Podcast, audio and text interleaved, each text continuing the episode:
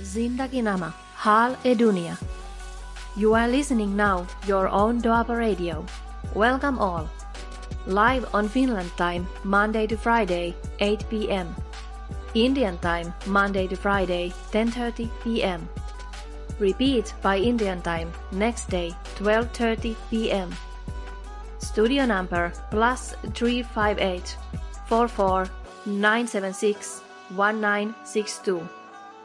Join us by WhatsApp call, message, and call us live in studio. Please like us and follow us on Facebook and download Doaba Radio iOS and Android app. Zindagi Nama Hal e Dunia. ਜੀ ਦੋਸਤੋ ਸਾਰੇ ਦੋਸਤਾਂ ਦਾ Doaba radio ਦੇ ਮੰਚ ਉੱਤੇ ਨਿੱਘਾ ਸਵਾਗਤ ਹੈ ਜੀ ਮੈਂ ਤੁਹਾਡਾ ਦੋਸਤ ਭੁਪਿੰਦਰ ਪਾਰਜ ਲੈ ਕੇ ਹਾਜ਼ਰ ਹਾਂ ਦੋਸਤੋ ਹਰ ਰੋਜ਼ ਦੀ ਤਰ੍ਹਾਂ ਪ੍ਰੋਗਰਾਮ ਜ਼ਿੰਦਗੀ ਨਾਮਾ ਹਾਲੇ ਦੁਨੀਆ ਆਪ ਸਭ ਨੂੰ ਆਦਾਬ ਸਲਾਮ ਨਮਸਤੇ ਤੇ ਪਿਆਰ ਭਰੀ ਨਿੱਘੀ ਸਤਿ ਸ਼੍ਰੀ ਅਕਾਲ ਜੀ। ਸਭ ਤੋਂ ਪਹਿਲਾਂ ਅੱਜ ਦਿਨ ਸ਼ੁੱਕਰਵਾਰ ਇਸ ਹਫ਼ਤੇ ਦਾ ਆਖਰੀ ਦਿਨ ਹੈ ਤੇ ਨਾਲ ਦੇ ਨਾਲ ਅੱਜ ਦੇ ਦਿਨ ਦੇ ਉੱਤੇ ਪੰਜਾਬ ਪੱਧਰ ਦੇ ਵਿੱਚ ਲੋਹੜੀ ਦਾ ਤਿਉਹਾਰ ਜਿਹੜਾ ਮਨਾਇਆ ਗਿਆ ਹੈ ਪਰ ਦੇਸ਼ਾਂ ਵਿਦੇਸ਼ਾਂ ਦੀ ਧਰਤੀ ਦੇ ਉੱਤੇ ਸਮਾਂ ਤੇ ਸਥਿਤੀ ਥੋੜੀ ਵੱਖਰੀ ਹੋਣ ਦੇ ਕਾਰਨ ਅ, ਕੁਝ ਮੁਲਕਾਂ ਦੇ ਵਿੱਚ ਇਹਦੇ ਸ਼ੁਰੂਆਤ ਹੋਣੀ ਹੈ।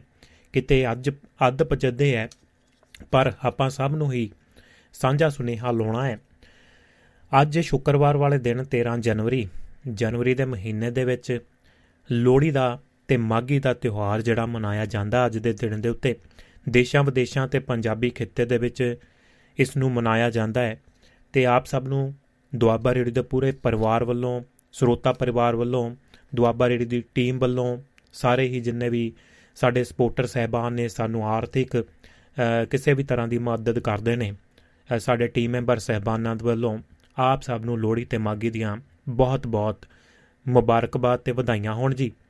ਉਮੀਦ ਕਰਦੇ ਹਾਂ ਖੁਸ਼ੀਆਂ ਦੇ ਖੇੜੇ ਐਦਾਂ ਹੀ ਬਣੇ ਰਹਿਣ। ਇੱਕ ਚੰਗਾ ਸੁਨੇਹਾ ਕਹਿ ਸਕਦੇ ਹਾਂ ਕਿ ਇਹਨੂੰ ਵੱਖਰੇ ਵੱਖਰੇ ਖਿੱਤਿਆਂ ਦੇ ਵਿੱਚ ਵੱਖਰੇ ਵੱਖਰੀ ਤਰ੍ਹਾਂ ਮਨਾਇਆ ਜਾਂਦਾ ਹੈ। ਜੇਕਰ ਗੱਲ ਕਰੀਏ ਅਸਲ ਦੇ ਵਿੱਚ ਲੋਹੜੀ ਦਾ ਤਿਉਹਾਰ ਅੱਗੇ ਜਾ ਕੇ ਤੁਹਾਡੇ ਨਾਲ ਗੱਲ ਵੀ ਕਰਾਂਗੇ। ਪਰ ਸਾਡੇ ਇਹਨਾਂ ਮੁਲਕਾਂ ਦੇ ਵਿੱਚ ਲੋਹੜੀ ਦਾ ਤਿਉਹਾਰ ਅ, ਕਹਿ ਲੋ ਜਦੋਂ ਮਿਡ ਸਮਰ ਹੁੰਦਾ ਹੈ ਬਹੁਤ ਵੱਡੀ ਧੂਣੀਆਂ ਲਾਉਂਦੇ ਨੇ। ਬਹੁਤ ਸਾਰੀਆਂ ਚੀਜ਼ਾਂ ਕੀਤੀਆਂ ਜਾਂਦੀਆਂ ਨੇ ਖੁਸ਼ੀਆਂ ਮਨਾਈਆਂ ਜਾਂਦੀਆਂ ਨੇ ਫਸਲਾਂ ਪੱਕਦੀਆਂ ਨੇ ਤੇ ਇੱਥੇ ਜਿਹੜਾ ਉਹ ਮਸਲੇ ਦੇ ਨਾਲ ਚੀਜ਼ਾਂ ਨੂੰ ਜੋੜਿਆ ਜਾਂਦਾ ਹੈ।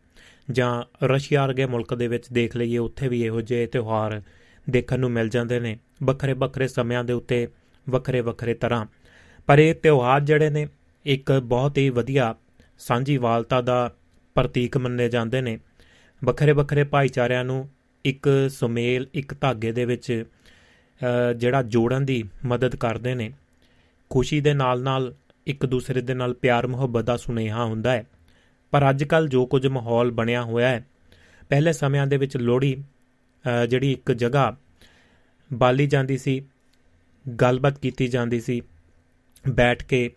ਪਰ ਅੱਜ ਕੱਲ ਜਿਹੜੇ ਡੀਜੇ ਸ਼ੋਰ ਸ਼ਰਾਬਾ ਢੋਲ ਧਮੱਕੇ ਬਹੁਤ ਸਾਰੀਆਂ ਐਸੀਆਂ ਚੀਜ਼ਾਂ ਜਿਹੜੀਆਂ ਹੋਰ ਸ਼ਾਮਲ ਹੋ ਗਈਆਂ ਨੇ। ਪਰ ਉਹਨਾਂ ਦਾ ਵੀ ਕੋਈ ਕਸੂਰ ਨਹੀਂ ਹੈ।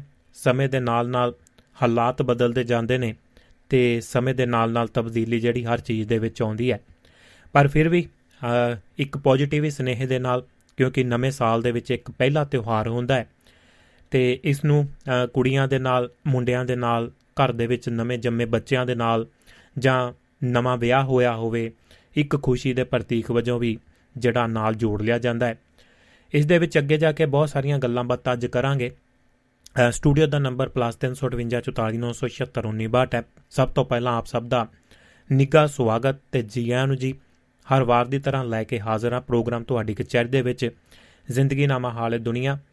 ਦੋਸਤਾਂ ਮਿੱਤਰਾਂ ਯਾਰਾਂ ਬੇਲੀਆਂ ਸਹੇਲੀਆਂ ਨੂੰ ਪਰਿਵਾਰਾਂ ਨੂੰ ਸੁਨੇਹਾ ਲਾ ਸਕਦੇ ਹੋ ਤੇ ਗੱਲਬਾਤ ਉਹਨਾਂ ਨੂੰ ਵੀ ਅੱਜ ਦੇ ਅ, ਸਮੇਂ ਦੇ ਵਿੱਚ ਜਿਹੜਾ ਚਾਹੇ ਉਹ ਦੁੱਲਾ ਪੱਟੀ ਹੈ ਜਾਂ ਇਹ ਸਮਾਜਿਕ ਅ, ਕਰਦਾਰਾਂ ਦੀ ਗੱਲ ਹੁੰਦੀ ਹੈ ਸਮਾਜਿਕ ਪਰਿਵਾਰਾਂ ਦੇ ਵਿੱਚ ਜੋ ਝਗੜੇ ਝੇੜੇ ਹੁੰਦੇ ਨੇ ਪਿਛਲੇ ਸਮੇਂ ਤੋਂ ਹੁੰਦੇ ਆਏ ਨੇ ਪੁੱਤ ਦੀ ਪ੍ਰਾਪਤੀ ਦੇ ਲਈ ਧੀਆਂ ਨੂੰ ਅ, ਜਿਹੜਾ ਅ, ਬੇਮੁਖ ਵੀ ਕ- ਕੀਤਾ ਜਾਂਦਾ ਹੈ ਦੁਰਕਾਰਿਆ ਜਾਂਦਾ ਹੈ ਤਾਨੇ ਮਿਹਣੇ ਦਿੱਤੇ ਜਾਂਦੇ ਨੇ। ਉਹ ਲਗਾਤਾਰਤਾ ਦੇ ਵਿੱਚ ਉਹ ਚਾਹੇ ਦੁੱਲੇ ਭੱਟੀ ਦਾ ਸਮਾਂ ਸੀ ਮੁਗਲਾਂ ਦਾ ਸਮਾਂ ਸੀ ਉਹਨਾਂ ਸਮਿਆਂ ਤੋਂ ਲੈ ਕੇ ਅਜੇ ਤੱਕ ਜਿਹੜਾ ਸਾਰਾ ਕੁਝ ਉਸੇ ਤਰ੍ਹਾਂ ਬਰਕਰਾਰ ਹੈ। ਪਰ ਪਿਛਲੇ ਸਮਿਆਂ ਦੇ ਵਿੱਚੋਂ ਕੁਝ ਨਾ ਕੁਝ ਤਬਦੀਲੀ ਦੇਖਣ ਨੂੰ ਜ਼ਰੂਰ ਸਾਹਮਣੇ ਆਈ ਹੈ। ਉਹ ਸਾਰੇ ਹੀ ਮੁਬਾਰਕਬਾਦ ਦੇ ਭਾਗੀ ਨੇ ਜਿਨ੍ਹਾਂ ਨੇ ਯੋਗਦਾਨ ਪਾਇਆ ਹੈ ਤੇ ਇਹਨਾਂ ਜਿਹੜੀਆਂ ਸਾਡੀਆਂ ਗੱਲ ਪਈਆਂ, ਜਿਹੜੀਆਂ ਇਹ ਕਹਿ ਸਕਦੇ ਆ ਗੱਲਾਂ ਬਾਤਾਂ, ਜਿਨ੍ਹਾਂ ਦੇ ਵਿੱਚ ਤਾਨੇ ਮਿਹਣੇ ਬਹੁਤ ਸਾਰੀਆਂ ਚੀਜ਼ਾਂ ਤੇ ਇਨਸਾਨੀਅਤ ਦਾ ਘਾਣ ਕੀਤਾ ਜਾਂਦਾ ਹੈ। ਉਸ ਤੋਂ ਥੋੜਾ ਜਿਹਾ ਛੁਟਕਾਰਾ ਜਿਹੜਾ ਮਹਿਸੂਸ ਕਰ ਰਹੇ ਆ ਤੇ ਉਹਨਾਂ ਦੇ ਲਈ ਵੀ ਬਹੁਤ-ਬਹੁਤ ਉਹਨਾਂ ਦਾ ਸ਼ੁਕਰਗੁਜ਼ਾਰ ਹੈ, ਧੰਨਵਾਦ ਹੈ। ਕਿ ਜਿਹੜੇ ਉਹ ਆਪਣੀ ਸੋਚ ਥੋੜੀ ਜਿਹੀ ਬਦਲੀ ਉਹਨਾਂ ਲੋਕਾਂ ਨੇ ਤੇ ਸਮੇਂ ਦੇ ਹਾਨੀ ਹੋਣ ਦੀ ਜਿਹੜੀ ਗੱਲਬਾਤ ਕੀਤੀ ਹੈ ਜੀ। ਤੇ ਗੱਲ ਕਰਦੇ ਹਾਂ ਸਭ ਤੋਂ ਪਹਿਲਾਂ ਅੱਜ ਦੀ ਪ੍ਰੋਗਰਾਮ ਦੀ ਸ਼ੁਰੂਆਤ ਕਰਦੇ ਹਾਂ ਤੁਹਾਡੇ ਨਾਲ।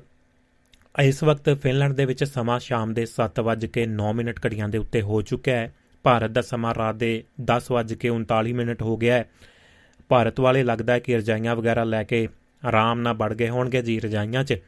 ਤੇ ਜਿਨ੍ਹਾਂ ਨੇ ਲੋਹੜੀ ਪਾਈ ਹੋਈ ਹੈ ਉਹ ਧੂਣੀ ਦੇ ਆਲੇ ਦੁਆਲੇ ਬੈਠੇ ਹੋਣਗੇ। ਗੀਤ ਸੰਗੀਤ ਚੱਲ ਰਿਹਾ ਹੋਵੇਗਾ। ਲੋਹੜੀ ਦੇ ਗੀਤ ਚੱਲਦੇ ਨੇ, ਹੋਰ ਬਹੁਤ ਸਾਰੀਆਂ ਚੀਜ਼ਾਂ ਚੱਲਦੀਆਂ ਨੇ। ਤੇ ਇਸੇ ਤਰ੍ਹਾਂ ਅਗਲਾ ਜਿਹੜਾ ਕੈਲੀਫੋਰਨੀਆ ਦੇ ਵਿੱਚ ਸਵੇਰ ਦਾ ਸਮਾਂ ਹੈ। 9 ਵਜੇ ਕੇ ਜਿਹੜਾ 9 ਮਿੰਟ ਸਮਾਂ ਹੋ ਚੁੱਕਿਆ ਸਵੇਰ ਦਾ। ਸਾਊਦੀ ਦੇ ਵਿੱਚ ਤੇ ਕੁਵੈਤ ਦੇ ਵਿੱਚ 8 ਵਜੇ ਕੇ 9 ਮਿੰਟ ਹੋ ਚੁੱਕੇ ਨੇ। ਨਿਊਯਾਰਕ ਤੇ ਟੋਰਾਂਟੋ ਦੀਆਂ ਘੜੀਆਂ ਦੁਪਹਿਰ ਦਾ ਸਮਾਂ 12 ਵਜੇ ਕੇ 9 ਮਿੰਟ ਦਰਸਾ ਰਹੀਆਂ ਨੇ। ਠੰਡੇ ਮੁਲਕਾਂ ਦੇ ਵਿੱਚ Sweden, Germany, Italy, France, Denmark, Norway, ਯੂਰਪੀ ਮੁਲਕਾਂ ਦੇ ਵਿੱਚ ਜਿਹੜਾ ਸਮਾਂ ਇਸ ਵਕਤ ਸ਼ਾਮ ਦੇ 6 ਵਜੇ ਕੇ 10 ਮਿੰਟ ਘੜੀਆਂ ਦੇ ਉੱਤੇ ਹੋ ਚੁੱਕਿਆ ਹੈ ਜੀ। ਇਹ ਦੋਸਤੋ ਸਮਾਂ ਤੇ ਸਥਿਤੀ ਤੇ ਦੋਸਤ ਘੜੀਆਂ ਨੂੰ ਮਿਲਾਵੋ ਨਾਲ ਐਪ ਦੇ ਉੱਤੇ, ਦੁਆਬਾ ਰੇਡੀਓ ਦੇ ਵੈਬਸਾਈਟ ਦੇ ਉੱਤੇ ਤੇ ਹੋਰ ਵੀ ਬਹੁਤ ਸਾਰੇ ਵੱਖਰੇ ਵੱਖਰੇ ਸਾਧਨਾਂ ਰਾਹੀਂ ਤੁਸੀਂ ਦੁਆਬਾ ਰੇਡੀਓ ਦੇ ਨਾਲ ਜੁੜ ਸਕਦੇ ਹੋ। ਐਪ ਹੋ ਗਏ, ਵੈਬਸਾਈਟ ਹੋ ਗਈ duabaradio.com ਦੇ ਉੱਤੇ ਜਾ ਕੇ ਇਸ ਦੇ ਨਾਲ ਹੀ ਜਿਹੜਾ ਤੁਸੀਂ ਫੇਸਬੁੱਕ ਨੂੰ ਵੀ ਜਿਹੜਾ ਨੋਟੀਫਿਕੇਸ਼ਨ ਤੁਹਾਨੂੰ ਆ ਗਿਆ ਹੋਵੇਗਾ, ਜਿਹੜੇ ਲੋਕ ਜੋ, ਜਿਹੜੇ ਦੋਸਤਾਂ ਨੇ ਕੀਤਾ ਹੋਇਆ ਜੀ ਉਸ ਨੂੰ ਫੋਲੋ ਕੀਤਾ ਹੋਇਆ ਹੈ। ਤੇ ਇਸੇ ਤਰ੍ਹਾਂ ਦੁਆਬਾ ਰੇਡੀਓ ਦੇ ਜਿਹੜੇ ਗਰੁੱਪ ਨੇ WhatsApp ਦਾ, ਉਸ ਦੇ ਵਿੱਚ ਵੀ ਲਿੰਕ ਪਾ ਦਿੱਤਾ ਜਾਂਦਾ ਨਾਲ ਦੀ ਨਾਲ ਲਾਈਵ ਦਾ। ਤੇ ਉਸ ਤੋਂ ਬਾਅਦ ਨਾਲ ਦੀ ਨਾਲ ਜਿਹੜਾ ਹੈ ਜੀ ਆਪਣਾ ਟੈਲੀਗ੍ਰਾਮ ਉਸ ਦੇ ਉੱਤੇ ਵੀ ਤੁਹਾਨੂੰ ਇਹ ਲਿੰਕ ਜਿਹੜਾ ਮਿਲ ਜਾਏਗਾ। ਕਲਿੱਕ ਕਰਕੇ ਤੁਸੀਂ ਪ੍ਰੋਗਰਾਮ ਦੇ ਨਾਲ ਜੁੜ ਸਕਦੇ ਹੋ। ਇਹ ਸਨ ਦੋਸਤੋ ਜਾਣਕਾਰੀਆਂ ਤੇ ਸਾਨੂੰ ਜਿਹੜਾ ਸਪੋਰਟ ਕੀਤਾ ਹੈ, ਉਹਨਾਂ ਦਾ ਵੀ ਬਹੁਤ-ਬਹੁਤ ਧੰਨਵਾਦ ਹੈ। ਹਰਵਿੰਦਰ ਜੋਹਲ ਭੈਣ ਜੀ, ਜਗਦੇਵ ਸੰਧੂ ਜੀ ਯਾਦਵੰਦਰ ਵਿਦੇਸ਼ਾ ਜੀ, ਨਾਰ ਸਿੰਘ ਸੋਈ ਸਾਹਿਬ, ਸੁਰਿੰਦਰ ਕੌਰ ਮਾਲ ਜੀ, ਸਕੰਦਰ ਸਿੰਘ ਔਜਲਾ, ਬਲਵੀਰ ਸਿੰਘ ਸੈਣੀ ਸਾਹਿਬ ਬਹੁਤ-ਬਹੁਤ ਸ਼ੁਕਰੀਆ ਤੇ ਧੰਨਵਾਦ। ਹੈ ਤੁਸੀਂ ਵੀ ਇਸ ਦਾ ਹਿੱਸਾ ਬਣ ਸਕਦੇ ਹੋ duabarradio.com ਵੈਬਸਾਈਟ ਦੇ ਉੱਤੇ ਜਾ ਕੇ, ਜਿਹੜਾ ਜੀ ਤੁਸੀਂ ਆਪਣਾ ਯੋਗਦਾਨ ਪਾ ਸਕਦੇ ਹੋ। ਸਾਨੂੰ ਮਾਈਕ ਸਹਾਇਤਾ ਕਰਨਾ ਚਾਹੁੰਦੇ ਹੋ ਜਾਂ ਤੁਸੀਂ ਡੋਨੇਸ਼ਨ ਕਰਨਾ ਚਾਹੁੰਦੇ ਹੋ ਤੁਸੀਂ ਸਬਸਕ੍ਰਿਪਸ਼ਨ ਲੈਣਾ ਚਾਹੁੰਦੇ ਹੋ, ਤਾਂ duabarradio.com ਵੈਬਸਾਈਟ ਦੇ ਉੱਤੇ ਜਾ ਕੇ ਆਪਣਾ ਯੋਗਦਾਨ ਪਾ ਸਕਦੇ ਹੋ। ਬਹੁਤ ਹੀ ਸਿੰਪਲ ਤੇ ਈਜ਼ੀ ਤਰੀਕਾ ਰੱਖਿਆ ਹੋਇਆ ਜੀ। PayPal ਦੇ ਜ਼ਰੀਏ ਤੁਸੀਂ ਜਿਹੜਾ ਆਪਣਾ ਯੋਗਦਾਨ ਪਾ ਸਕਦੇ ਹੋ। ਗੱਲਬਾਤ ਅੱਜ ਕਰਾਂਗੇ। ਸਾਡੇ ਨਾਲ ਸਤਪਾਲ ਬਰਾੜ ਜੀ ਜੁੜਦੇ ਨੇ, ਪਰ ਇਸ ਹਫ਼ਤੇ ਦੇ ਵਿੱਚ ਉਹਨਾਂ ਦੀ ਤਬੀਅਤ ਥੋੜੀ ਜੀ ਠੀਕ ਨਹੀਂ ਹੈ। ਇਸ ਕਰਕੇ ਜਦੋਂ ਸੋਮਵਾਰ ਵੀ ਉਹਨਾਂ ਨਾਲ ਗੱਲਬਾਤ ਹੋਈ ਸੀ ਪਿਛਲੇ, ਤੇ ਉਹਨਾਂ ਵੱਲੋਂ ਉਹਨਾਂ ਨੇ ਸਾਰਿਆਂ ਨੂੰ ਜਿਹੜੀ ਲੋਹੜੀ ਦੀ ਤੇ ਮਾਗੀ ਦੀ ਸਭ ਨੂੰ ਜਿਹੜੀ ਮੁਬਾਰਕਬਾਦ ਭੇਜੀ ਹੈ ਜੀ। ਤੇ ਸੋਮਵਾਰ ਨੂੰ ਉਹਨਾਂ ਨਾਲ ਰਾਬਤਾ ਬਣਾਵਾਂਗੇ ਤੇ ਅੱਜ ਆਪਾਂ ਗੱਲਾਂ ਬਾਤਾਂ ਤੁਹਾਡੇ ਨਾਲ ਚਲਾਵਾਂਗੇ। ਪਹਿਲਾਂ ਸਭ ਤੋਂ ਪਹਿਲਾਂ ਜ਼ਿੰਦਗੀ ਨਾਮਾ ਹਾਲੇ ਦੁਨੀਆ ਦੁਨੀਆ ਦੇ ਵਿੱਚ ਕੀ ਕੁਝ ਵਾਪਰ ਰਿਹਾ ਹੈ, ਖਬਰਾਂ ਤੇ ਝਾਤ ਮਾਰਾਂਗੇ। ਖਬਰਾਂ ਦਾ ਬੁਲੇਟਿਨ ਸਾਂਝਾ ਕਰਾਂਗੇ, ਉਸ ਤੋਂ ਬਾਅਦ ਤੁਹਾਡੇ ਨਾਲ ਲੋਹੜੀ ਦੇ ਬਾਬਤ ਗੱਲਬਾਤ ਸਾਂਝੀ ਕਰਾਂਗੇ ਦੁੱਲੇ ਭੱਟੀ ਦੀ। ਉਸ ਤੋਂ ਬਾਅਦ ਤੁਹਾਡੇ ਨਾਲ ਇਹ ਸਮਾਜਿਕ ਮਸਲਿਆਂ ਦੇ ਉੱਤੇ ਜਿਹੜਾ ਨਾਵਲ ਚੱਲ ਰਿਹਾ ਹੈ, ਅੱਜ ਕਹਿ ਲੋ ਸਬਬ ਬਣ ਗਿਆ ਜਾਂ ਇੱਕ ਮੌਕਾ ਬਾ ਕਮਾਲ ਬਣ ਗਿਆ। ਕਿ ਇਸੇ ਤਰ੍ਹਾਂ ਦੀ ਗੱਲਬਾਤ ਤੁਹਾਨੂੰ ਅੱਜ ਉਸ ਨਾਵਲ ਦੇ ਵਿੱਚੋਂ ਵੀ ਸੁਣਨ ਨੂੰ ਮਿਲੇਗੀ। ਤੇ ਉਹਨਾਂ ਮੁਗਲਾਂ ਦੇ ਸਮਿਆਂ ਦੀ ਗੱਲ ਤਾਂ ਹੀ ਮੈਂ ਸ਼ੁਰੂ ਕੀਤੀ ਸੀ ਕਿ ਉਹਨਾਂ ਸਮਿਆਂ ਦੇ ਵਿੱਚ ਜੋ ਹਾਲਾਤ ਸਨ ਜਾਂ ਬਾਹਰਲੇ ਮੁਲਕਾਂ ਦੇ ਵਿੱਚ ਜੋ ਕੁਝ ਹਾਲਾਤ ਸਾਡੀਆਂ ਧੀਆਂ ਦੇ ਨਾਲ ਹੋਏ ਨੇ, ਉਹਨਾਂ ਦੀ ਜਿਹੜੀ ਬਿਆਨ ਕਰਦੀ ਕਹਾਣੀ ਹੈ, ਇਹ ਰਹਿਤ ਹਰਜੀਤ ਟਵਾਲ ਉਹਨਾਂ ਦੀ ਕਲਮ ਹੈ। ਇਸ ਦਾ ਜ਼ਿਕਰ ਕਰਾਂਗੇ। ਅੱਜ ਵੱਧ ਤੋਂ ਵੱਧ ਕੋਸ਼ਿਸ਼ ਰਹੇਗੀ ਕਿ ਨਾਵਲ ਦੇ ਵਿੱਚ ਉਹ ਗੱਲ ਜ਼ਰੂਰ ਸਾਂਝੀ ਕੀਤੀ ਜਾਵੇ, ਜਿੱਥੇ ਤੱਕ ਆਪਾਂ ਨੂੰ ਇੱਕ ਕੁਝ ਨਾ ਕੁਝ ਸਮਝਾਉਣ ਦਾ ਜਿਹੜਾ ਵੱਲ ਬਖਸ਼ੇਗੀ। ਤੇ ਉਮੀਦ ਹੈ ਤੁਹਾਨੂੰ ਉਹ ਪਸੰਦ ਵੀ ਆਵੇਗੀ। ਇੱਕ ਵੱਖਰੇ ਹੀ ਤਰੀਕੇ ਦੇ ਨਾਲ ਅੱਜ ਪ੍ਰੋਗਰਾਮ ਨੂੰ ਕਹਿ ਲੋ ਸਬਬ ਬਣ ਗਿਆ ਹੈ ਤੇ ਕੋਈ ਤਿਆਰੀ ਵਗੈਰਾ ਨਹੀਂ ਸੀ। ਤੇ ਵੈਸੇ ਹੀ ਉਹ ਚੈਪਟਰ ਜਿਹੜੇ ਸਾਹਮਣੇ ਆ ਗਏ ਨੇ, ਜਿੱਥੋਂ ਆਪਾਂ ਚੱਲ ਰਹੇ ਹਾਂ। ਲੜੀਵਾਰ 10ਵਾਂ ਐਪੀਸੋਡ 10ਵਾਂ ਭਾਗ ਹਰਜੀਤ ਟਵਾਲ ਹੁਣਾਂ ਦੀ ਕਲਮ ਦੇ ਵਿੱਚੋਂ ਨਾਵਲ ਰੇਤ ਦਾ ਸਾਂਝਾ ਕਰਨਾ ਹੈ। ਰਿਸ਼ਤਿਆਂ ਨਾਤਿਆਂ ਦੀ ਗੱਲ ਪਾਉਂਦਾ ਹੈ ਨਾਵਲ ਹੈ। ਇਸ ਵਕਤ ਦੁਆਬਾ ਰੇਡੀਓ ਦੇ ਵੈਬਸਾਈਟ ਦੇ ਉੱਤੇ, ਦੁਆਬਾ ਰੇਡੀਓ ਦੇ ਐਪ ਦੇ ਉੱਤੇ, ਫੇਸਬੁੱਕ ਦੇ ਉੱਤੇ ਇਸੇ ਤਰ੍ਹਾਂ radio garden, tune in radio ਆਪਣਾ ਟੈਲੀਗ੍ਰਾਮ ਜਿਹੜਾ ਦੁਆਬਾ ਰੇਡੀਓ ਦਾ ਹੈ ਜੀ, ਚੈਨਲ ਉਸ ਦੇ ਉੱਤੇ ਤੇ ਜਿਹੜਾ ਗਰੁੱਪ ਦੇ ਵਿੱਚ ਤੁਸੀਂ ਪ੍ਰੋਗਰਾਮ ਨੂੰ ਸੁਣ ਸਕਦੇ ਹੋ। ਸੱਤ ਰਾਸਤੇ ਤੁਹਾਡੇ ਲਈ ਖੋਲ ਦਿੱਤੇ ਨੇ ਜੀ। ਵੱਖਰੇ ਵੱਖਰੇ ਰਾਹਾਂ ਤੋਂ ਤੁਸੀਂ ਆਪਣਾ ਯੋਗਦਾਨ ਜਿਹੜਾ ਪਾ ਸਕਦੇ ਹੋ। ਸਟੂਡੀਓ ਦਾ ਨੰਬਰ ਜਰੂਰ ਨੋਟ ਕਰ ਲਓ। ਖਬਰਾਂ ਤੋਂ ਤੁਰੰਤ ਬਾਅਦ ਜੇਕਰ ਤੁਸੀਂ ਕੋਈ ਗੱਲਬਾਤ ਕਰਨੀ ਚਾਹੋਗੇ, ਤਾਂ ਨਿੱਘਾ ਸਵਾਗਤ ਰਹੇਗਾ। ਫਿਰ ਆਪਾਂ ਦੁੱਲੇ ਭੱਟੀ ਦੀ ਗੱਲ ਪਾਵਾਂਗੇ। ਕੁਝ ਜਾਣਕਾਰੀਆਂ ਦੇ ਨਾਲ-ਨਾਲ ਉਸ ਤੋਂ ਬਾਅਦ ਆਪਾਂ ਫਿਰ ਨਾਵਲ ਵੱਲ ਨੂੰ ਚੱਲਾਂਗੇ। 2 ਸਵਾ 2 ਘੰਟੇ ਇਸੇ ਤਰ੍ਹਾਂ ਤੁਹਾਡਾ ਤੇ ਮੇਰਾ ਰਾਬਤਾ ਬਰਕਰਾਰ ਰਹੇਗਾ। ਇੱਕ ਜਿਹੜਾ ਆਪਾਂ ਪਿਆਰਾ ਜਿਹਾ ਗੀਤ ਦੇ ਬੋਲ ਸਾਂਝੇ ਕਰਦੇ ਆਂ ਤੇ ਉਸ ਤੋਂ ਬਾਅਦ ਆਪਾਂ ਜ਼ਿੰਦਗੀ ਨਾਮਾ ਹਾਲੇ ਦੁਨੀਆ ਦੇ ਉੱਤੇ ਚੱਲਦੇ ਆਂ ਤੇ ਤੁਹਾਡੇ ਨਾਲ ਦੀ ਨਾਲ ਸੁਨੇਹੇ ਵੀ ਆ ਰਹੇ ਨੇ ਜੀ, ਉਹਨਾਂ ਦਾ ਵੀ ਸਵਾਗਤ ਕਰ ਰਹੇ ਆਂ ਅੱਜ ਦਾ ਪ੍ਰੋਗਰਾਮ ਇਹ ਬੇਨਤੀ ਹੈ ਕਿ ਵੱਧ ਤੋਂ ਵੱਧ ਸ਼ੇਅਰ ਕਰੋ ਤਾਂ ਕਿ ਸਾਡੇ ਸਮਾਜ ਦੀਆਂ ਜਿਹੜੀਆਂ ਕੁਰੀਤੀਆਂ ਨੇ, ਉਹਨਾਂ ਨੂੰ ਕੁਝ ਨਾ ਕੁਝ ਆਪਾਂ ਸਾਹਮਣੇ ਰੱਖੀਏ। ਇਹਨਾਂ ਵਿਸ਼ਿਆਂ ਦੇ ਉੱਤੇ, ਇਹਨਾਂ ਚੀਜ਼ਾਂ ਦੇ ਉੱਤੇ ਜੋ ਮਾਹੌਲ ਹੈ, ਘਰਾਂ ਦੇ ਵਿੱਚ ਅਜੇ ਵੀ ਕੁਝ ਇਸੇ ਤਰ੍ਹਾਂ ਬਰਕਰਾਰ ਹੈ। ਬਾਹਰਲੇ ਮੁਲਕਾਂ ਤੱਕ ਆਪਾਂ ਪਹੁੰਚ ਕਰ ਚੁੱਕੇ ਹਾਂ। ਵੱਖਰੇ ਵੱਖਰੇ ਮੁਲਕਾਂ ਦੇ ਵਿੱਚ ਆਪਾਂ ਵਸੇ ਹੋਏ ਹਾਂ। ਪਰ ਸਾਡੀ ਸੋਚ ਕਿਤੇ ਨਾ ਕਿਤੇ ਜਿਹੜੀ ਉੱਥੇ ਦੀ ਉੱਥੇ ਖੜੀ ਹੈ, ਉਹਨਾਂ ਲੋਕਾਂ ਨੂੰ ਆਪਾਂ ਇਹ ਗੱਲਾਂ ਸੋਚਣ ਦੇ ਉੱਤੇ ਮਜਬੂਰ ਕਰਨਾ ਹੈ। ਉਹਨਾਂ ਦੀ ਸੋਚ ਜਿਹੜੀ ਆਪਾਂ ਤੋੜਨ ਦੀ ਕੋਸ਼ਿਸ਼ ਕਰਨੀ ਹੈ। ਆਪਾਂ ਜਿਹੜੀ ਆਵਾਜ਼ ਬੁਲੰਦ ਰੱਖਣੀ ਹੈ, ਬਦਲਣਾ ਹੈ, ਨਹੀਂ ਬਦਲਣਾ ਹੈ, ਉਹ ਉਹਨਾਂ ਦਾ ਆਪਣਾ ਜਿਹੜਾ ਨਜ਼ਰੀਆ ਹੈ ਸੋਚਣ ਦਾ। ਪਰ ਆਪਾਂ ਉਸੇ ਤਰ੍ਹਾਂ ਬਰਕਰਾਰ ਜਿਹੜਾ ਕੰਮ ਰੱਖਣਾ ਹੈ, ਜਿਵੇਂ ਪਿਛਲੇ 6 ਸਾਲਾਂ ਤੋਂ ਇਹ ਮਸਲਾ ਆਪਣਾ ਚੱਲ ਰਿਹਾ ਹੈ। ਤੇ ਦੁਆਬਾ ਰੇਡੀ ਦੇ ਮੰਚ ਦੇ ਉੱਤੇ ਹਰ ਵਾਰ ਕੋਈ ਨਾ ਕੋਈ ਲੋੜੀ ਦੇ ਉੱਤੇ ਸੁਨੇਹਾ ਤੁਹਾਡੇ ਨਾਲ ਸਾਂਝਾ ਕੀਤਾ ਜਾਂਦਾ ਹੈ। ਤੇ ਇਸੇ ਤਰ੍ਹਾਂ ਹਰਵਿੰਦਰ ਜੋਲ ਭੈਣ ਜੀ ਸਭ ਤੋਂ ਪਹਿਲਾਂ ਜੁੜੇ ਨੇ ਸਾਡੇ ਨਾਲ ਸਤਿ ਸ਼੍ਰੀ ਅਕਾਲ ਕਹੀ ਹੈ। ਤੇ ਹਰਵਿੰਦਰ ਜੋਲ ਭੈਣ ਜੀ ਕਹਿ ਰਹੇ ਨੇ, ਲੋਹੜੀ ਦੀਆਂ ਸਭ ਨੂੰ ਮੁਬਾਰਕਬਾਦ ਹੈ ਜੀ ਤੇ ਫੁੱਲਾਂ ਦਾ ਗੁਲਦਸਤਾ ਤੇ ਨਾਲ ਦੀ ਨਾਲ ਉਹਨਾਂ ਨੇ ਬਲੂਨ ਭੇਜ ਦਿੱਤੇ ਨੇ ਜੀ। ਬਹੁਤ ਬਹੁਤ ਸ਼ੁਕਰੀਆ ਤੇ ਧੰਨਵਾਦ ਭੈਣ ਜੀ, ਸਾਨੂੰ ਸਪੋਰਟ ਵੀ ਕਰਦੇ ਨੇ। ਇਸੇ ਤਰ੍ਹਾਂ ਹੋਰ ਸੁਨੇਹਾ ਦੇ ਵੱਲ ਵੀ ਝਾਤ ਮਾਰਦੇ ਆ ਤੇ ਤੁਹਾਡੀ ਉਡੀਕ ਨਾਲ ਦੀ ਨਾਲ ਰਹੇਗੀ। ਵੱਧ ਤੋਂ ਵੱਧ ਤੁਹਾਡੀ ਜਿਹੜੀ ਸ਼ਿਰਕਤ ਅੱਜ ਚਾਹੀਦੀ ਵੀ ਹੈ ਤੇ ਉਮੀਦ ਵੀ ਰੱਖਦੇ ਹਾਂ ਕਿ ਤੁਸੀਂ ਆਪਣਾ ਹਿੱਸਾ ਵੀ ਪਾਵੋਗੇ। ਤੇ ਤਦ ਤੱਕ ਤੁਹਾਡੇ ਨਾਲ ਇੱਕ ਗੀਤ ਪਿਆਰਾ ਜਿਹਾ ਦੋ ਬੋਲ ਸਾਂਝੇ ਕਰਦੇ ਹਾਂ। ਕੀ ਕਹਿੰਦਾ ਹੈ ਗੀਤ? ਤੇ ਸਾਨੂੰ ਪ੍ਰੋਗਰਾਮ ਨੂੰ ਪਸੰਦ ਕਰ ਰਹੇ ਨੇ ਜਿਹੜੇ ਉਹਨਾਂ ਦੋਸਤਾਂ ਦਾ ਵੀ ਨਾਮ ਲੈ ਲਈਏ। ਜਗਤਾਰ ਭਾਰਤ ਜੀ ਇੰਡੀਆ ਤੋਂ ਸਤਿ ਸ਼੍ਰੀ ਅਕਾਲ ਕਹਿ ਰਹੇ ਨੇ ਤੇ ਪ੍ਰੋਗਰਾਮ ਨੂੰ ਪਸੰਦ ਕਰ ਰਹੇ ਨੇ, ਸੁਣ ਰਹੇ ਨੇ ਨਾਲ ਦੀ ਨਾਲ। ਇਸੇ ਤਰ੍ਹਾਂ ਜਿਹੜਾ ਪ੍ਰੋਗਰਾਮ ਦੇ ਵਿੱਚ ਹਰਵਿੰਦਰ ਜੋਲ ਭੈਣ ਜੀ ਨੇ ਪਸੰਦ ਕੀਤਾ ਹੈ। ਸਤਪਾਲ ਗਿਰੀ ਜੀ, ਗੋਸਵਾਮੀ ਸਾਹਿਬ ਲੋੜੀ ਦੇ ਵਿੱਚ ਬਿਜ਼ੀ ਨੇ, ਪਰ ਉਹਨਾਂ ਨੇ ਪ੍ਰੋਗਰਾਮ ਨੂੰ ਪਸੰਦ ਕਰ ਲਿਆ ਤੇ ਦੋਸਤਾਂ ਮਿੱਤਰਾਂ ਤੱਕ ਵੀ ਅੱਗੇ ਸਾਂਝਾ ਕਰਨਗੇ, ਇਹ ਵੀ ਉਮੀਦ ਕਰਦੇ ਹਾਂ।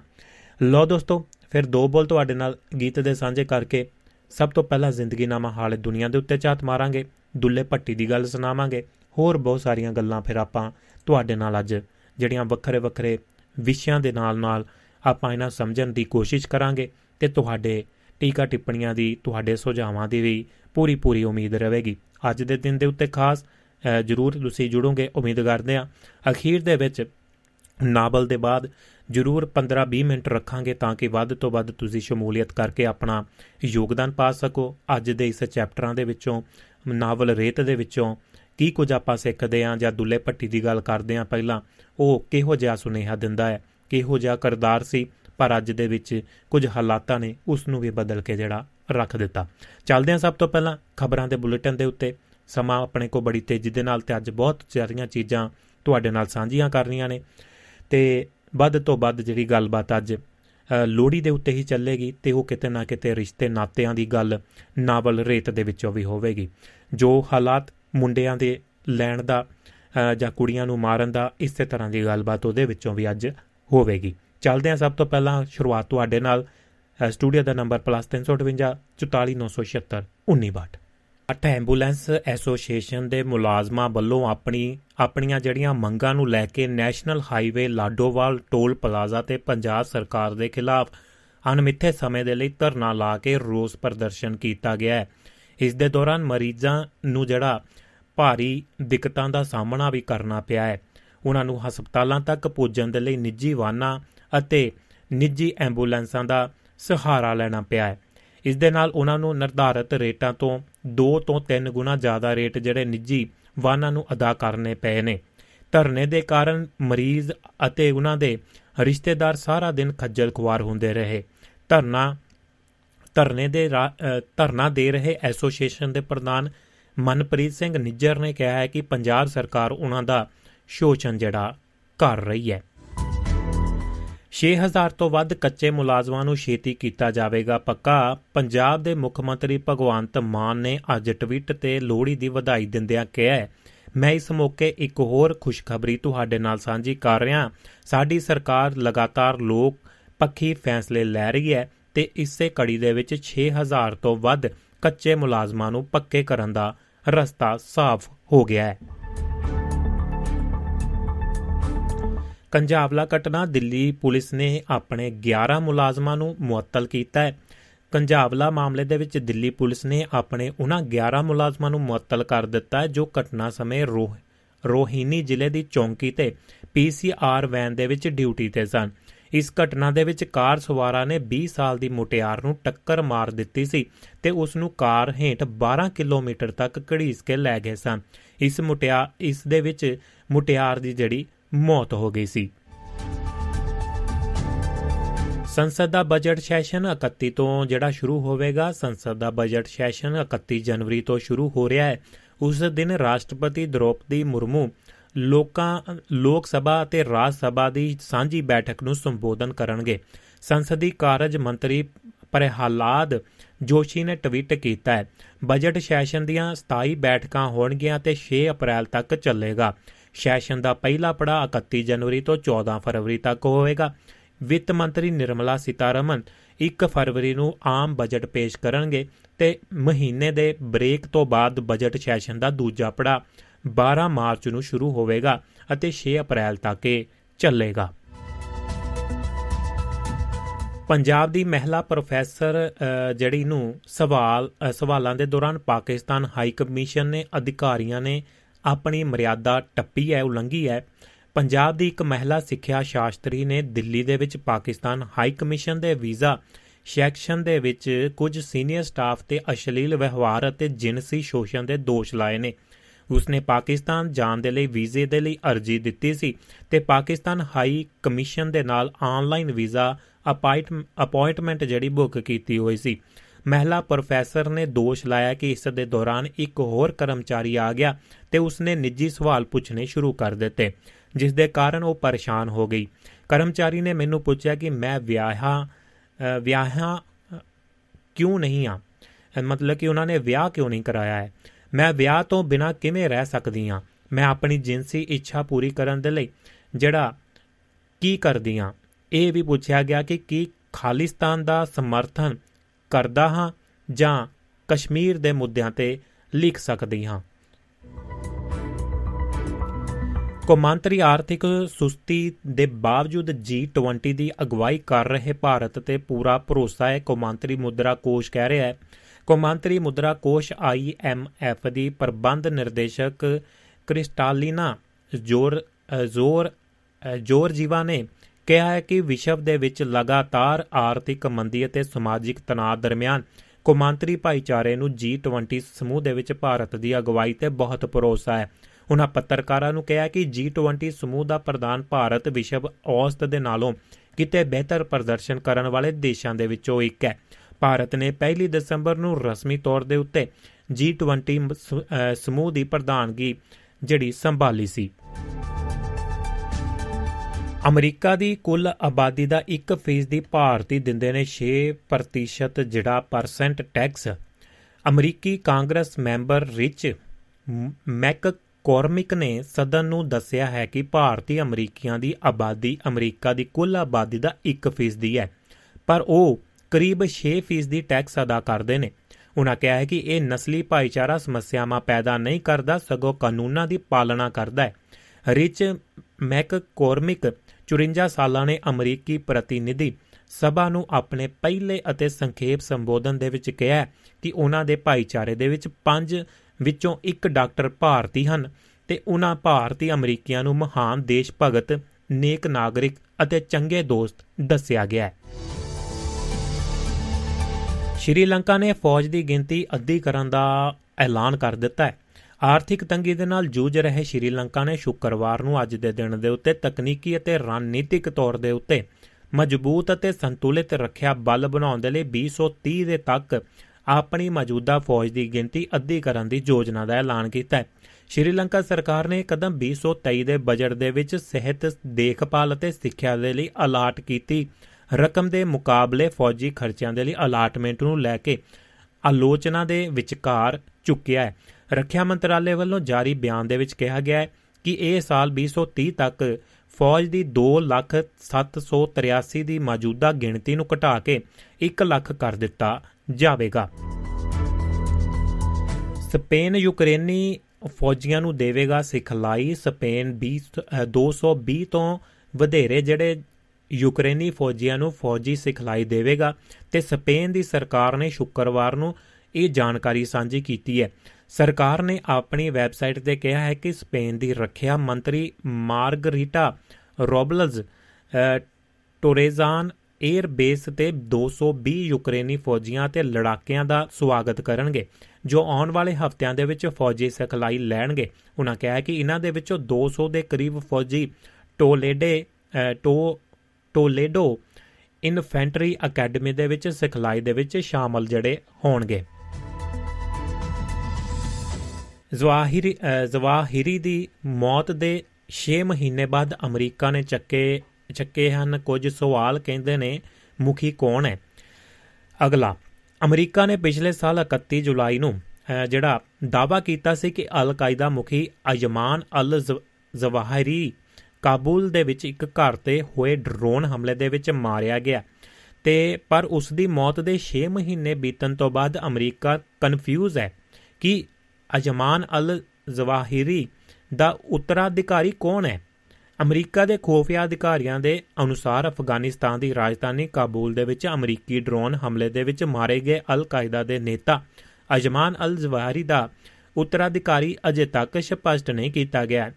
ਜਦੋਂ ਕਿ ਅਲ ਕਾਇਦਾ ਵੱਲੋਂ ਅਜੇ ਤੱਕ ਜਵਾਰੀ ਦੀ ਮੌਤ ਦੀ ਪੁਸ਼ਟੀ ਵੀ ਨਹੀਂ ਕੀਤੀ ਗਈ ਹੈ। ਅਲ ਜਵਾਰੀ ਦਾ ਉੱਤਰਾਧਿਕਾਰੀ ਅਲ ਕਾਇਦਾ ਦੇ ਵਿੱਚ ਕੌਣ ਹੈ? ਇਸ ਸਵਾਲ ਦੇ ਜਵਾਬ ਦੇ ਵਿੱਚ ਅਮਰੀਕਾ ਦੇ ਨੈਸ਼ਨਲ ਕਾਊਂਟਰ ਟੈਰਰਿਜ਼ਮ ਸੈਂਟਰ ਦੀ ਡਾਇਰੈਕਟਰ ਕ੍ਰਿਸਟੀਨ ਅਬੀ ਜ਼ੈਦ ਨੇ ਮੰਗਲਵਾਰ ਨੂੰ ਕਿਹਾ ਹੈ ਕਿ ਅਲ ਕਾਇਦਾ ਦੇ ਲਈ ਸਵਾਲ ਇਹ ਹੈ ਕਿ ਉਸਨੇ ਖੁਦ ਇਸ ਦਾ ਜਵਾਬ ਨਹੀਂ ਦਿੱਤਾ ਹੈ ਕਿ ਕੌਣ ਜ਼ਵਾਰੀ ਤੋਂ ਬਾਅਦ ਉਸ ਦਾ ਮੁਖੀ ਜਿਹੜਾ ਉਸ ਦੀ ਜਗ੍ਹਾ ਜਾਂ ਉਸ ਦੀ ਸੀਟ ਤੇ ਬੈਠੇਗਾ। ਵਾਸ਼ਿੰਗਟਨ ਦੇ ਵਿੱਚ ਇੱਕ ਸਮਾਗਮ ਦੇ ਵਿੱਚ ਬੋਲਦਿਆਂ ਅਮਰੀਕੀ ਅਫਸਰ ਕ੍ਰਿਸਟੀਨ ਦਾ ਇਹ ਬਿਆਨ ਕਾਫੀ ਹੈਰਾਨ ਕਰਨ ਵਾਲਾ ਵੀ ਜਾਪਦਾ ਹੈ। ਸਿਆਸੀ ਉਦੇਸ਼ਾਂ ਦੇ ਲਈ ਅੱਤਵਾਦ ਵਰਤਣ ਵਾਲੇ ਮੁਲਕਾਂ ਨੂੰ ਜਵਾਬਦੇਹੀ ਬਣਾਇਆ ਜਾਵੇ, ਇਹ ਕਹਿਣਾ ਹੈ ਭਾਰਤ ਦਾ। ਭਾਰਤ ਨੇ ਸੰਯੁਕਤ ਰਾਸ਼ਟਰ ਸੁਰੱਖਿਆ ਪਰਿਸ਼ਦ ਦੇ ਵਿੱਚ ਪਾਕਿਸਤਾਨ ਦਾ ਅਸਿੱਧਾ ਹਵਾਲਾ ਦਿੰਦੇ ਹੋਏ ਕਿਹਾ ਹੈ ਕਿ ਸੋੜੇ ਸਿਆਸੀ ਉਦੇਸ਼ਾਂ ਦੇ ਲਈ ਸਰਹੱਦ ਪਾਰ ਅੱਤਵਾਦੀ ਜਿਹੜੇ ਅੱਤਵਾਦ ਦੀ ਵਰਤੋਂ ਕਰਨ ਵਾਲੇ ਦੇਸ਼ਾਂ ਨੂੰ ਜਵਾਬਦੇਹ ਬਣਾਇਆ ਜਾਣਾ ਚਾਹੀਦਾ ਹੈ। ਭਾਰਤ ਨੇ ਅੱਤਵਾਦ ਦੇ ਸਾਂਝੇ ਖਤਰੇ ਵਿਰੁੱਧ ਇਕਜੁੱਟ ਹੋਣ ਤੇ ਸਿਆਸੀ ਲਾਹੇ ਦੇ ਲਈ ਦੋਹਰੇ ਮਾਪ ਦੰਡ ਨਾ ਅਪਣਾਉਣ ਦੀ ਲੋੜ ਤੇ ਵੀ ਜ਼ੋਰ ਦਿੱਤਾ ਹੈ। ਸੰਯੁਕਤ ਰਾਸ਼ਟਰ ਦੇ ਵਿੱਚ ਭਾਰਤ ਦੀ ਸਥਾਈ ਪ੍ਰਤੀਨਿਧੀ ਰੁਚਿਰਾ ਕੰਬੋਜ ਨੇ ਕਿਹਾ ਹੈ ਕਿ ਕੌਮਾਂਤਰੀ ਪੱਧਰ ਦੇ ਉੱਤੇ ਕਾਨੂੰਨ ਤੇ ਕਾਨੂੰਨ ਦੇ ਰਾਜ ਨੂੰ ਲਾਗੂ ਕਰਨ ਦੇ ਨਾਲ ਅੱਤਵਾਦ ਤੇ ਸਰਹੱਦ ਪਾਰ ਅੱਤਵਾਦ ਸਮੇਤ ਹਮਲਾਵਾਰਾਂ ਤੋਂ ਦੇਸ਼ਾਂ ਦੀ ਜਿਹੜਾ ਪ੍ਰਭੂ ਸੱਤਾ ਤੇ ਅਖੰਡਤਾ ਦੀ ਰੱਖਿਆ ਕੀਤੀ ਜਾਣੀ ਚਾਹੀਦੀ ਹੈ। ਕੁਝ ਨਰਸਾਂ ਕੰਮ ਤੇ ਆਈਆਂ ਨੇ ਵਾਪਸ, ਪਰ ਹੜਤਾਲ ਹੋਰ ਵਧਣ ਦਾ ਖਤਰਾ ਜਿਹੜਾ ਖਦਸ਼ਾ ਦਰਸਾਇਆ ਗਿਆ ਹੈ। ਅਮਰੀਕਾ ਦੇ ਵਿੱਚ 3 ਦਿਨਾਂ ਦੀ ਹੜਤਾਲ ਤੋਂ ਬਾਅਦ ਨਿਊਯਾਰਕ ਦੇ ਦੋ ਸਭ ਤੋਂ ਵੱਡੇ ਹਸਪਤਾਲਾਂ ਦੇ ਵਿੱਚ 7000 ਨਰਸਾਂ ਕੰਮ ਤੇ ਵਾਪਸ ਆ ਗਈਆਂ ਨੇ। ਹਾਲਾਂਕਿ ਦੇਸ਼ ਭਰ ਦੇ ਹੋਰ ਮੈਡੀਕਲ ਸਹਿਯੋਗੀਆਂ ਦਾ ਕਹਿਣਾ ਹੈ ਕਿ ਅੱਗੇ ਹੋਰ ਹੜਤਾਲਾਂ ਹੋ ਸਕਦੀਆਂ ਨੇ। ਦੇਸ਼ ਭਰ ਦੇ ਹਸਪਤਾਲਾਂ ਦੇ ਵਿੱਚ ਸਮੱਸਿਆਵਾਂ ਵੱਧ ਰਹੀਆਂ ਨੇ, ਕਿਉਂਕਿ ਉਹਨਾਂ ਵਿੱਚ ਕੰਮ ਕਰਨ ਵਾਲੀਆਂ ਨਰਸਾਂ ਤੇ ਮਹਾਮਾਰੀ ਦੌਰਾਨ ਸਟਾਫ ਦੀ ਘਾਟ ਕਾਰਨ ਵਧੇ ਹੋਏ ਕੰਮ ਦਾ ਬੋਝ ਵੀ ਹਾਵੀ ਹੋਇਆ ਹੈ। ਸੰਯੁਕਤ ਰਾਸ਼ਟਰ ਮਿਸ਼ਨ ਜਿਹੜਾ ਵਿੱਚ ਤਾਇਨਾਤ ਭਾਰਤੀ ਸ਼ਾਂਤੀ ਰੱਖਿਆਕਾਂ ਦਾ ਸਨਮਾਨ ਕੀਤਾ ਗਿਆ ਦੱਖਣੀ ਸੁਡਾਨ ਦੇ ਵਿੱਚ ਸੰਯੁਕਤ ਰਾਸ਼ਟਰ ਮਿਸ਼ਨ ਤਾਇਨਾਤ 1000 ਤੋਂ ਵੱਧ ਭਾਰਤੀ ਸ਼ਾਂਤੀ ਰੱਖਿਆਕਾਂ ਨੂੰ ਇੱਕ ਪੁਰਸਕਾਰ ਸਮਾਰੋਹ ਦੇ ਵਿੱਚ ਸੰਯੁਕਤ ਰਾਸ਼ਟਰ ਦੇ ਵਕਾਰੀ ਮੈਡਲ ਦੇ ਨਾਲ ਸਨਮਾਨਿਤ ਕੀਤਾ ਗਿਆ ਇਸ ਸਮਾਰੋਹ ਦੇ ਵਿੱਚ ਪਹਿਲੀ ਵਾਰ ਭਾਰਤੀ ਫੌਜ ਦੀ ਇੱਕ ਮਹਿਲਾ ਅਧਿਕਾਰੀ ਨੇ ਪਰੇਡ ਦੀ ਅਗਵਾਈ ਕੀਤੀ ਹੈ ਤੇ ਅਪਰ ਨੀਲ ਦੇ ਵਿੱਚ ਇੱਕ ਵਿਸ਼ੇਸ਼ ਪੁਰਸਕਾਰ ਸਮਾਰੋਹ ਦੇ ਵਿੱਚ ਦੱਖਣੀ ਸੁਡਾਨ ਦੇ ਵਿੱਚ ਸੰਯੁਕਤ ਰਾਸ਼ਟਰ ਮਿਸ਼ਨ ਦੇ ਵਿੱਚ ਤਾਇਨਾਤ ਭਾਰਤ ਦੇ 1171 ਸ਼ਾਂਤੀ ਰੱਖਿਆਕਾਂ ਨੂੰ ਉਹਨਾਂ ਦੀ ਮਿਸਾਲੀ ਸੇਵਾ ਦੇ ਲਈ ਸੰਯੁਕਤ ਰਾਸ਼ਟਰ ਮੈਡਲ ਦੇ ਨਾਲ ਸਨਮਾਨਿਤ ਕੀਤਾ ਗਿਆ। ਖੇਡ ਦੀ ਦੁਨੀਆ ਤੋਂ ਵਿਸ਼ਵ ਕੱਪ ਹਾਕੀ ਦੇ ਵਿੱਚ ਅਰਜਨਟਾਈਨਾ ਨੇ ਦੱਖਣੀ ਅਫਰੀਕਾ ਨੂੰ 1-0 ਦੇ ਨਾਲ ਹਰਾ ਦਿੱਤਾ ਹੈ। ਸਾਬਕਾ 올림픽 ਚੈਂਪੀਅਨ ਅਰਜਨਟਾਈਨਾ ਨੇ ਵਿਸ਼ਵ ਦੀ 14ਵੇਂ ਨੰਬਰ ਦੀ ਦੱਖਣੀ ਅਫਰੀਕਾ ਟੀਮ ਨੂੰ ਅੱਜ ਜਾਨੀ ਕਿ ਉੜੀਸਾ ਦੇ ਵਿੱਚ FIH ਪੁਰਸ਼ ਹਾਕੀ ਵਿਸ਼ਵ ਕੱਪ ਦੇ ਪੂਲ A ਮੈਚ ਦੇ ਵਿੱਚ 1-0 ਨਾਲ ਹਰਾ ਦਿੱਤਾ ਹੈ ਅਰਜਨਟਾਈਨਾ ਨੇ 42ਵੇਂ ਮਿੰਟ ਦੇ ਵਿੱਚ ਕੈਸੇਲਾ ਮਾਈਕੋ ਦੇ ਮੈਦਾਨੀ ਯਤਨ ਰਾਹੀਂ ਜੇਤੂ ਗੋਲ ਕੀਤਾ ਹੈ ਤੇ ਅਰਜਨਟਾਈਨਾ ਇੱਥੇ 16 ਜਨਵਰੀ ਨੂੰ ਵਿਸ਼ਵ ਦੇ ਨੰਬਰ 1 ਆਸਟ੍ਰੇਲੀਆ ਦੇ ਨਾਲ ਭਿੜੇਗਾ ਜਦਕਿ ਦੱਖਣੀ ਅਫਰੀਕਾ ਉਸ ਦੇ, ਉਸੇ ਦਿਨ ਨੂੰ ਫਰਾਂਸ ਦੇ ਨਾਲ ਜਿਹੜੀ ਉਹਦੀ ਕੰਪੀਟੀਸ਼ਨ ਜਾਨੀ ਕਿ ਉਹਨਾਂ ਦੇ ਨਾਲ ਮੁਕਾਬਲਾ ਕਰੇਗਾ। ਜੀ ਦੋਸਤੋ, ਇਹ ਸਨ ਅਖਬਾਰੀ ਖਬਰਾਂ ਦੇ ਉੱਤੇ ਚਾਹ ਦੁਨੀਆ ਦੇ ਕੋਨੇ-ਕੋਨੇ ਤੋਂ। ਇੱਕ ਅੱਧੀ ਰਿਪੋਰਟ ਤੁਹਾਡੇ ਨਾਲ ਸਾਂਝੀ ਕਰਦੇ ਆਂ ਫਿਰ ਦੁੱਲੇ ਭੱਟੀ ਦੀ ਗੱਲ ਤੁਹਾਨੂੰ ਸੁਣਾਉਂਦੇ ਆਂ ਰਿਪੋਰਟ ਹੈ ਕਿ ਖੰਗ ਦੇ ਵਿੱਚ ਬੱਚੇ ਨੂੰ ਰੰਮ ਜਾਂ ਬਰਾਂਡੀ ਦੇਣੀ ਚਾਹੀਦੀ ਹੈ। WHO ਦਾ ਜਿਹੜਾ ਹੈਰਾਨੀਜਨਕ ਖੁਲਾਸਾ ਹੋਇਆ ਹੈ। ਇਹਦੇ ਵਿੱਚ ਕਿਹਾ ਗਿਆ ਹੈ ਕਿ ਭਾਰਤ ਭਾਰਤੀ ਘਰਾਂ ਦੇ ਵਿੱਚ ਸਰਦੀ ਖੰਗ ਦੀ ਸਥਿਤੀ ਦੇ ਵਿੱਚ ਛੋਟੇ ਬੱਚਿਆਂ ਨੂੰ ਹਸਪਤਾਲ ਜਾਂ ਡਾਕਟਰ ਕੋਲ ਲਿਜਾਣਾ ਆਮ ਤੌਰ ਤੇ ਜ਼ਰੂਰੀ ਨਹੀਂ ਸਮਝਿਆ ਜਾਂਦਾ। ਇਸ ਸਮੇਂ ਦੇ ਦੌਰਾਨ ਬੱਚਿਆਂ ਨੂੰ ਜ਼ੁਕਾਮ ਅਤੇ ਖੰਗ ਹੋਣ ਤੇ ਘਰੇਲੂ ਨੁਸਖੇ ਜਾਂ ਵੱਡੇ ਬਜ਼ੁਰਗਾਂ ਦੇ ਉਪਾਵਾਂ ਨੂੰ ਬੜੀ ਆਸਾਨੀ ਦੇ ਨਾਲ ਅਪਣਾ ਲਿਆ ਜਾਂਦਾ ਹੈ। ਇਹਨਾਂ ਦੇ ਵਿੱਚ ਜ਼ੁਕਾਮ ਅਤੇ ਖੰਗ ਦੀ ਦਵਾਈ ਵਜੋਂ ਛੋਟੇ ਬੱਚਿਆਂ ਨੂੰ ਕੁਝ ਬੂੰਦਾਂ ਜਾਂ ਇੱਕ ਚਮਚਾ ਬਰਾਂਡੀ ਜਾਂ ਰੰਮ ਦੇਣਾ ਸ਼ਾਮਲ ਹੈ। ਇੱਥੇ ਦੱਸਣਾ ਜ਼ਰੂਰੀ ਹੈ ਕਿ ਹਾਲ ਹੀ ਦੇ ਵਿੱਚ ਵਿਸ਼ਵ ਸਿਹਤ ਸੰਗਠਨ WHO ਨੇ ਸ਼ਰਾਬ ਤੇ ਅਲਕੋਹਲ ਨੂੰ ਲੈ ਕੇ ਹੈਰਾਨੀ ਕਰਨ ਵਾਲੇ ਖੁਲਾਸੇ ਕੀਤੇ ਸਨ, ਜਿਸ ਦੇ ਵਿੱਚ ਕਿਹਾ ਗਿਆ ਕਿ ਸ਼ਰਾਬ ਜਾਂ ਅਲਕੋਹਲ ਦੀ ਇੱਕ ਬੂੰਦ ਨੂੰ ਵੀ ਜ਼ਹਿਰ ਦੇ ਬਰਾਬਰ ਮੰਨਿਆ ਜਾਂਦਾ ਹੈ ਅਤੇ ਚੇਤਾਵਨੀ ਦਿੱਤੀ ਹੈ ਕਿ ਬੱਚਿਆਂ ਨੂੰ ਦਵਾਈ ਮੰਨ ਕੇ ਇਸ ਨੂੰ ਨਾ ਪਿਆਇਆ ਜਾਵੇ। ਦੇ ਲੇ ਲੇ ਸੈਟ ਪਬਲਿਕ ਹੈਲਥ ਦੇ ਵਿੱਚ WHO ਵੱਲੋਂ ਇੱਕ ਸਟੇਟਮੈਂਟ ਜਾਰੀ ਕੀਤਾ ਗਿਆ ਜਿਸ ਦੇ ਵਿੱਚ ਅਲਕੋਹਲ ਦੀ ਇੱਕ ਬੂੰਦ ਨੂੰ ਵੀ ਨੁਕਸਾਨ ਦੱਸਿਆ ਗਿਆ WHO ਦਾ ਕਹਿਣਾ ਹੈ ਕਿ ਸ਼ਰਾਬ ਟਾਕਸਿਕ ਹੈ। ਇਸ ਦੇ ਸੇਵਨ ਦਾ ਕੋਈ ਵੀ ਪੱਧਰ ਸੁਰੱਖਿਅਤ ਨਹੀਂ ਕਿਹਾ ਜਾ ਸਕਦਾ ਹੈ। WHO ਦਾ ਕਹਿਣਾ ਹੈ ਕਿ ਸ਼ਰਾਬ ਦੀ ਇੱਕ ਬੂੰਦ ਵੀ ਕੈਂਸਰ ਦੇ ਲਈ ਜ਼ਿੰਮੇਵਾਰ ਹੈ। ਸ਼ਰਾਬ ਦੇ ਸੇਵਨ ਤੋਂ 7 ਤਰ੍ਹਾਂ ਦਾ ਕੈਂਸਰ ਹੋ ਸਕਦਾ ਹੈ। ਇਸ ਦੇ ਵਿੱਚ ਗਲੇ ਦਾ cancer, colon cancer, mouth cancer, breast cancer bowel cancer, oesophagus cancer ਆਦਿ ਨੇ। WHO ਦਾ ਕਹਿਣਾ ਹੈ ਕਿ ਬਹੁਤ ਸਾਰੇ ਦੇਸ਼ ਅਜਿਹੇ ਹਨ ਜੋ ਲੋਕਾਂ ਨੂੰ ਪਤਾ ਵੀ ਨਹੀਂ ਹੈ ਕਿ ਸ਼ਰਾਬ ਪੀਣ ਦੇ ਨਾਲ ਕੈਂਸਰ ਵੀ ਹੁੰਦਾ ਹੈ। ਤੰਬਾਕੂ ਦੇ ਨਾਲ ਕੈਂਸਰ ਹੁੰਦਾ ਹੈ।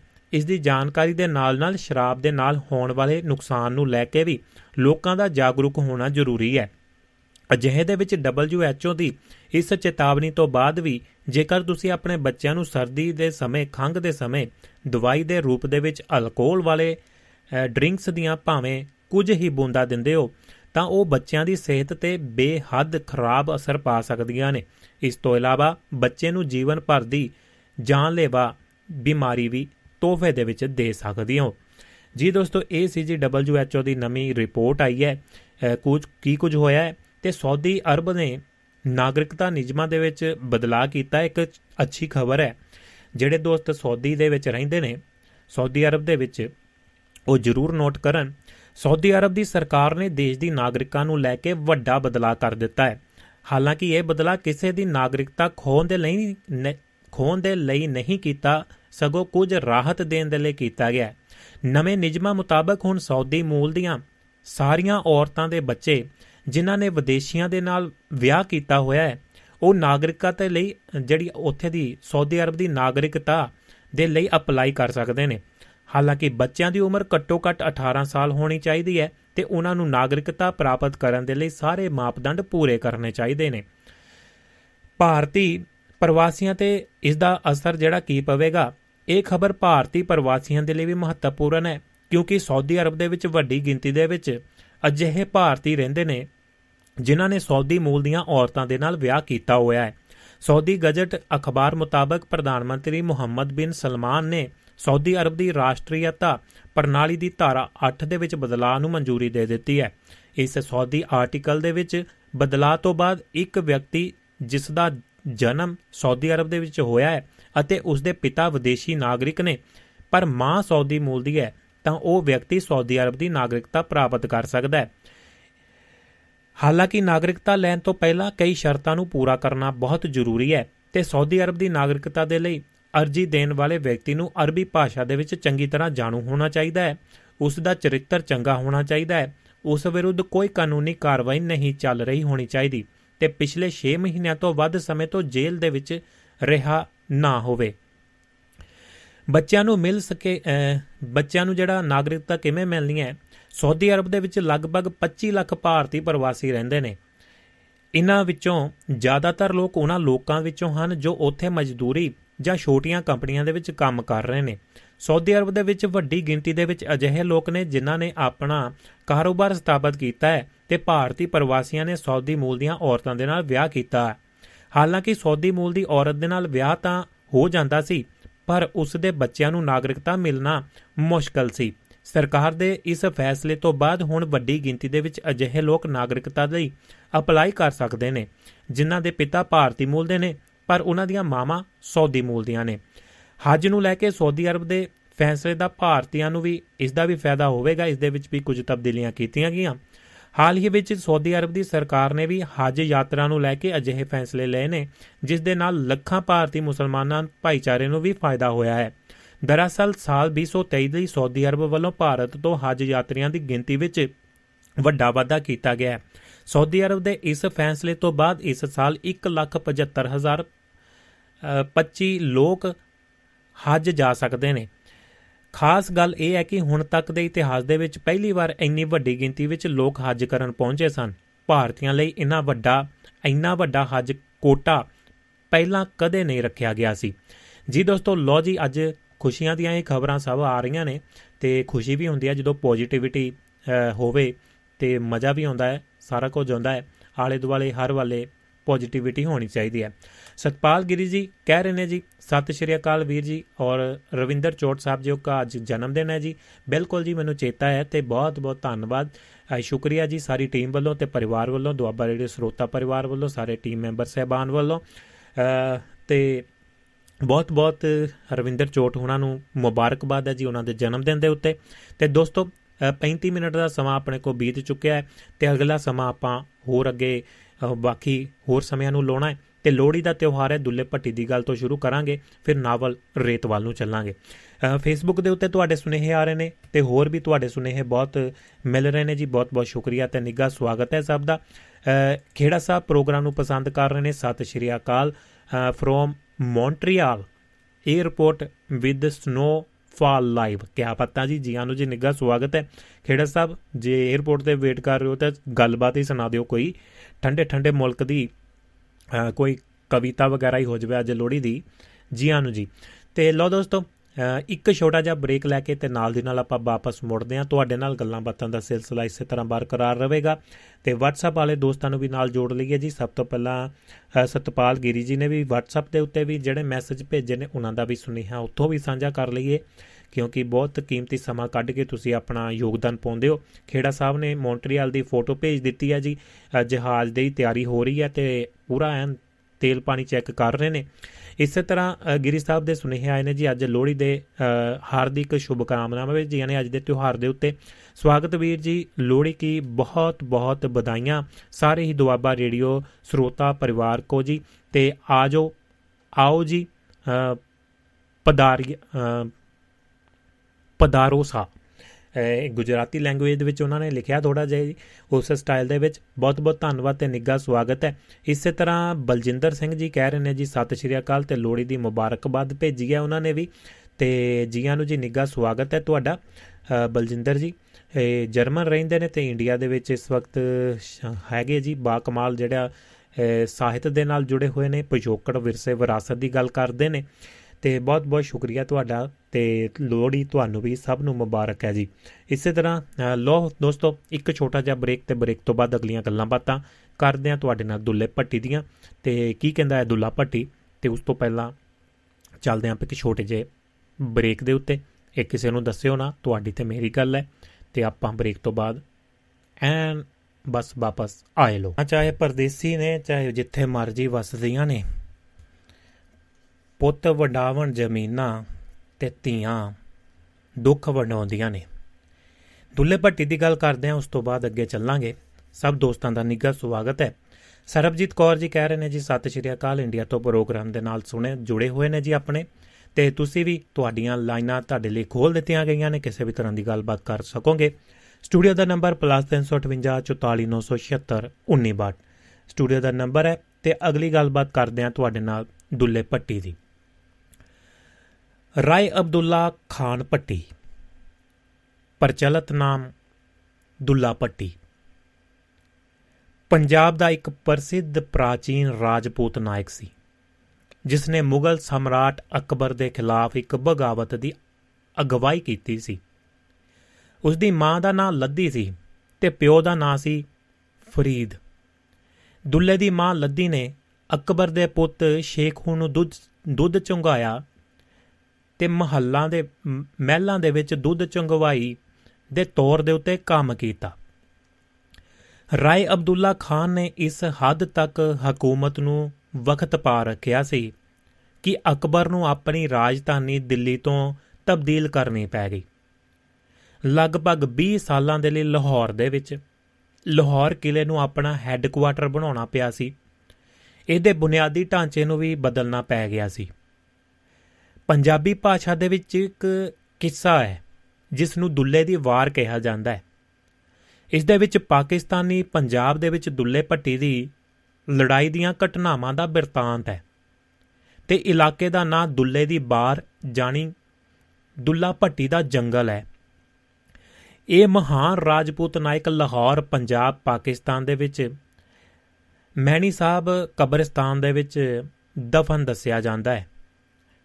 ਦੁੱਲੇ ਦੀ ਦਾਸਤਾਨ ਅਕਬਰ ਦੇ ਸਮੇਂ ਦੀ ਹੈ। ਦੁੱਲੇ ਦਾ ਦਾਦਾ ਸੰਦਲ ਭੱਟੀ ਬੜਾ ਬਹਾਦਰ ਆਗੂ ਸੀ। ਉਸ ਦੇ ਮੁਗਲ ਸਰਕਾਰ ਦੇ ਹੁਕਮ ਮੰਨਣ ਤੋਂ ਇਨਕਾਰ ਕਰ ਦਿੱਤਾ ਸੀ।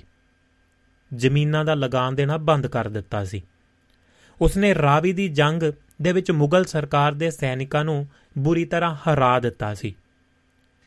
ਦੁੱਲੇ ਦਾ ਪਿਓ ਫਰੀਦ ਵੀ ਉਵੇਂ ਹੀ ਸੂਰਬੀਰ ਸੀ।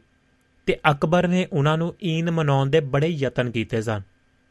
ਪਰ ਜਦ ਉਹ ਕਿਸੇ ਤਰ੍ਹਾਂ ਨਾ ਝੁਕੇ, ਤਾਂ ਅਕਬਰ ਨੇ ਦਹਿਸ਼ਤ ਪਾਉਣ ਦੇ ਲਈ ਉਹਨਾਂ ਦੇ ਸਿਰ ਕਲਮ ਕਰਕੇ ਲਾਸ਼ਾਂ ਦੇ ਵਿੱਚ ਫੂਸ ਭਰ ਕੇ ਲਾਹੌਰ ਦੇ ਮੁੱਖ ਦਰਵਾਜ਼ੇ ਦੇ ਉੱਤੇ ਪੁੱਠੀਆਂ ਲਟਕਵਾ ਦਿੱਤੀਆਂ ਸਨ। ਦੁੱਲਾ ਭੱਟੀ ਪ੍ਰਸਿੱਧ ਤੌਰ ਦੇ ਉੱਤੇ ਪੰਜਾਬ ਦਾ ਪੁੱਤਰ ਜਾਂ ਪੰਜਾਬ ਦਾ ਰਾਬਿਨ ਹੁੱਡ ਕਿਹਾ ਜਾਂਦਾ ਹੈ, ਬਣੋ ਜਾਣ, ਵੱਲੋਂ ਜਾਣਿਆ ਜਾਂਦਾ ਹੈ।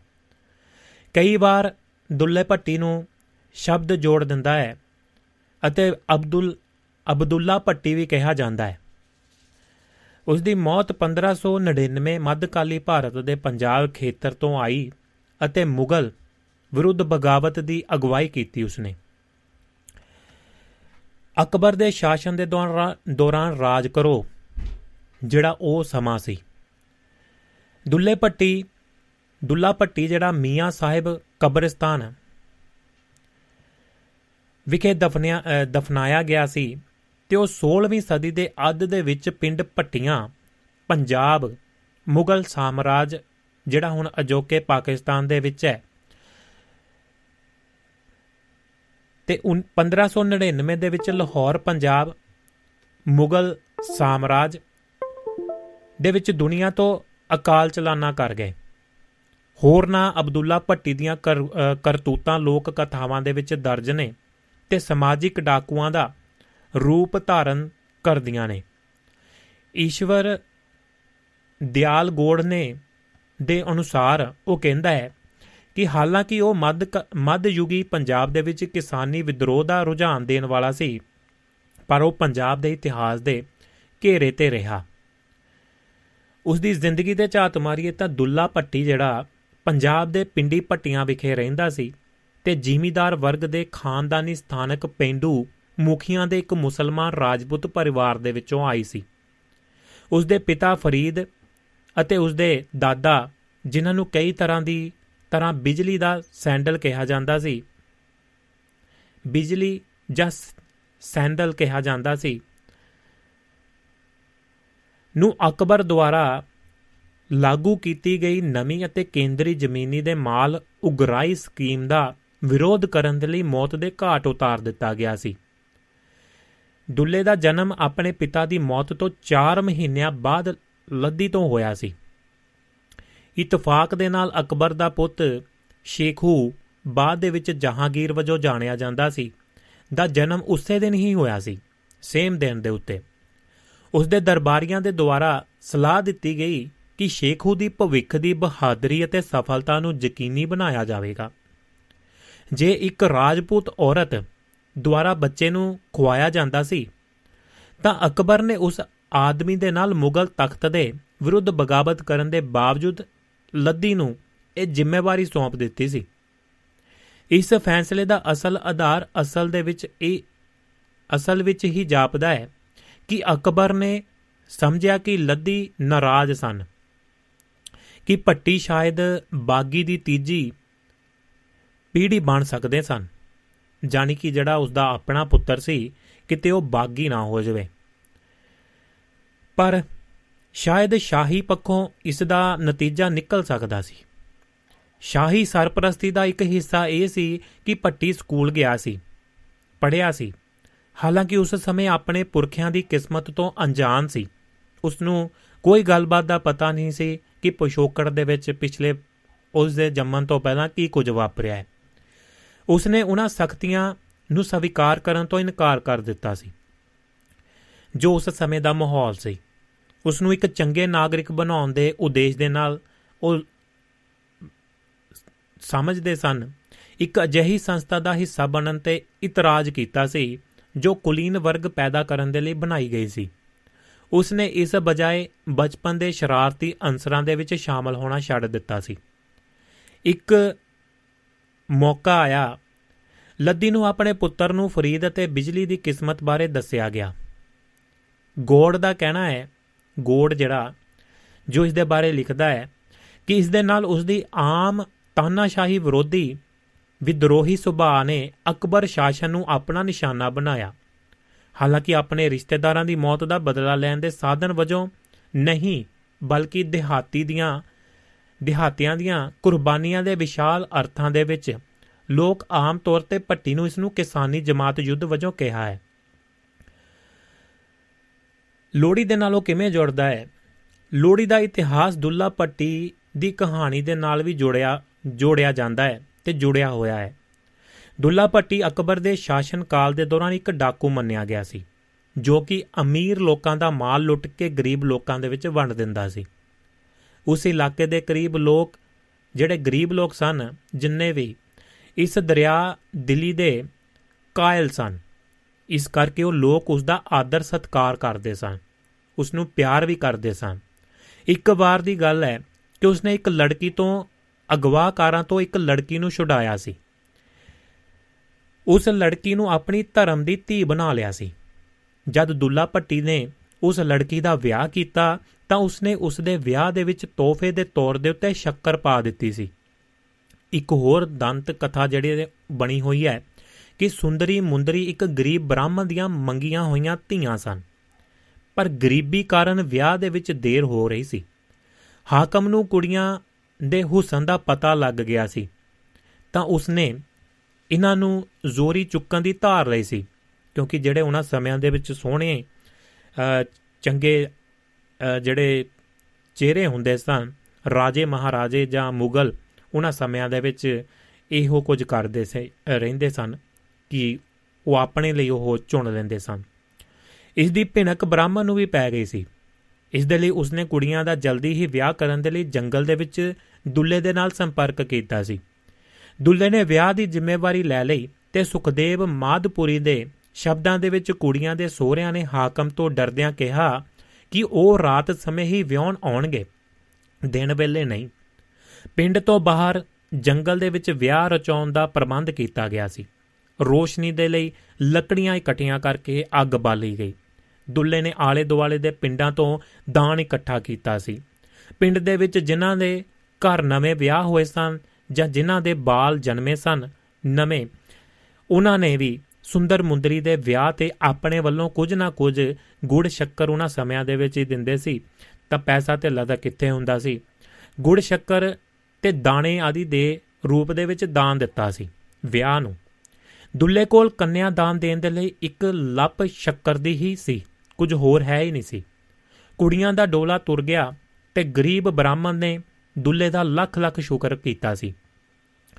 ਕਿਹਾ ਜਾਂਦਾ ਹੈ ਕਿ ਉਦੋਂ ਤੋਂ ਹੀ ਲੋਹੜੀ ਮਨਾਉਣ ਦਾ ਰਿਵਾਜ ਪੈ ਗਿਆ। ਇਸ ਕਰਕੇ ਹੀ ਹਰ ਲੋਹੜੀ ਦੇ ਦਿਨ ਦੁੱਲੇ ਨੂੰ ਹਰ ਲੋਹੜੀ ਦੇ ਸਮੇਂ ਯਾਦ ਕੀਤਾ ਜਾਂਦਾ ਹੈ।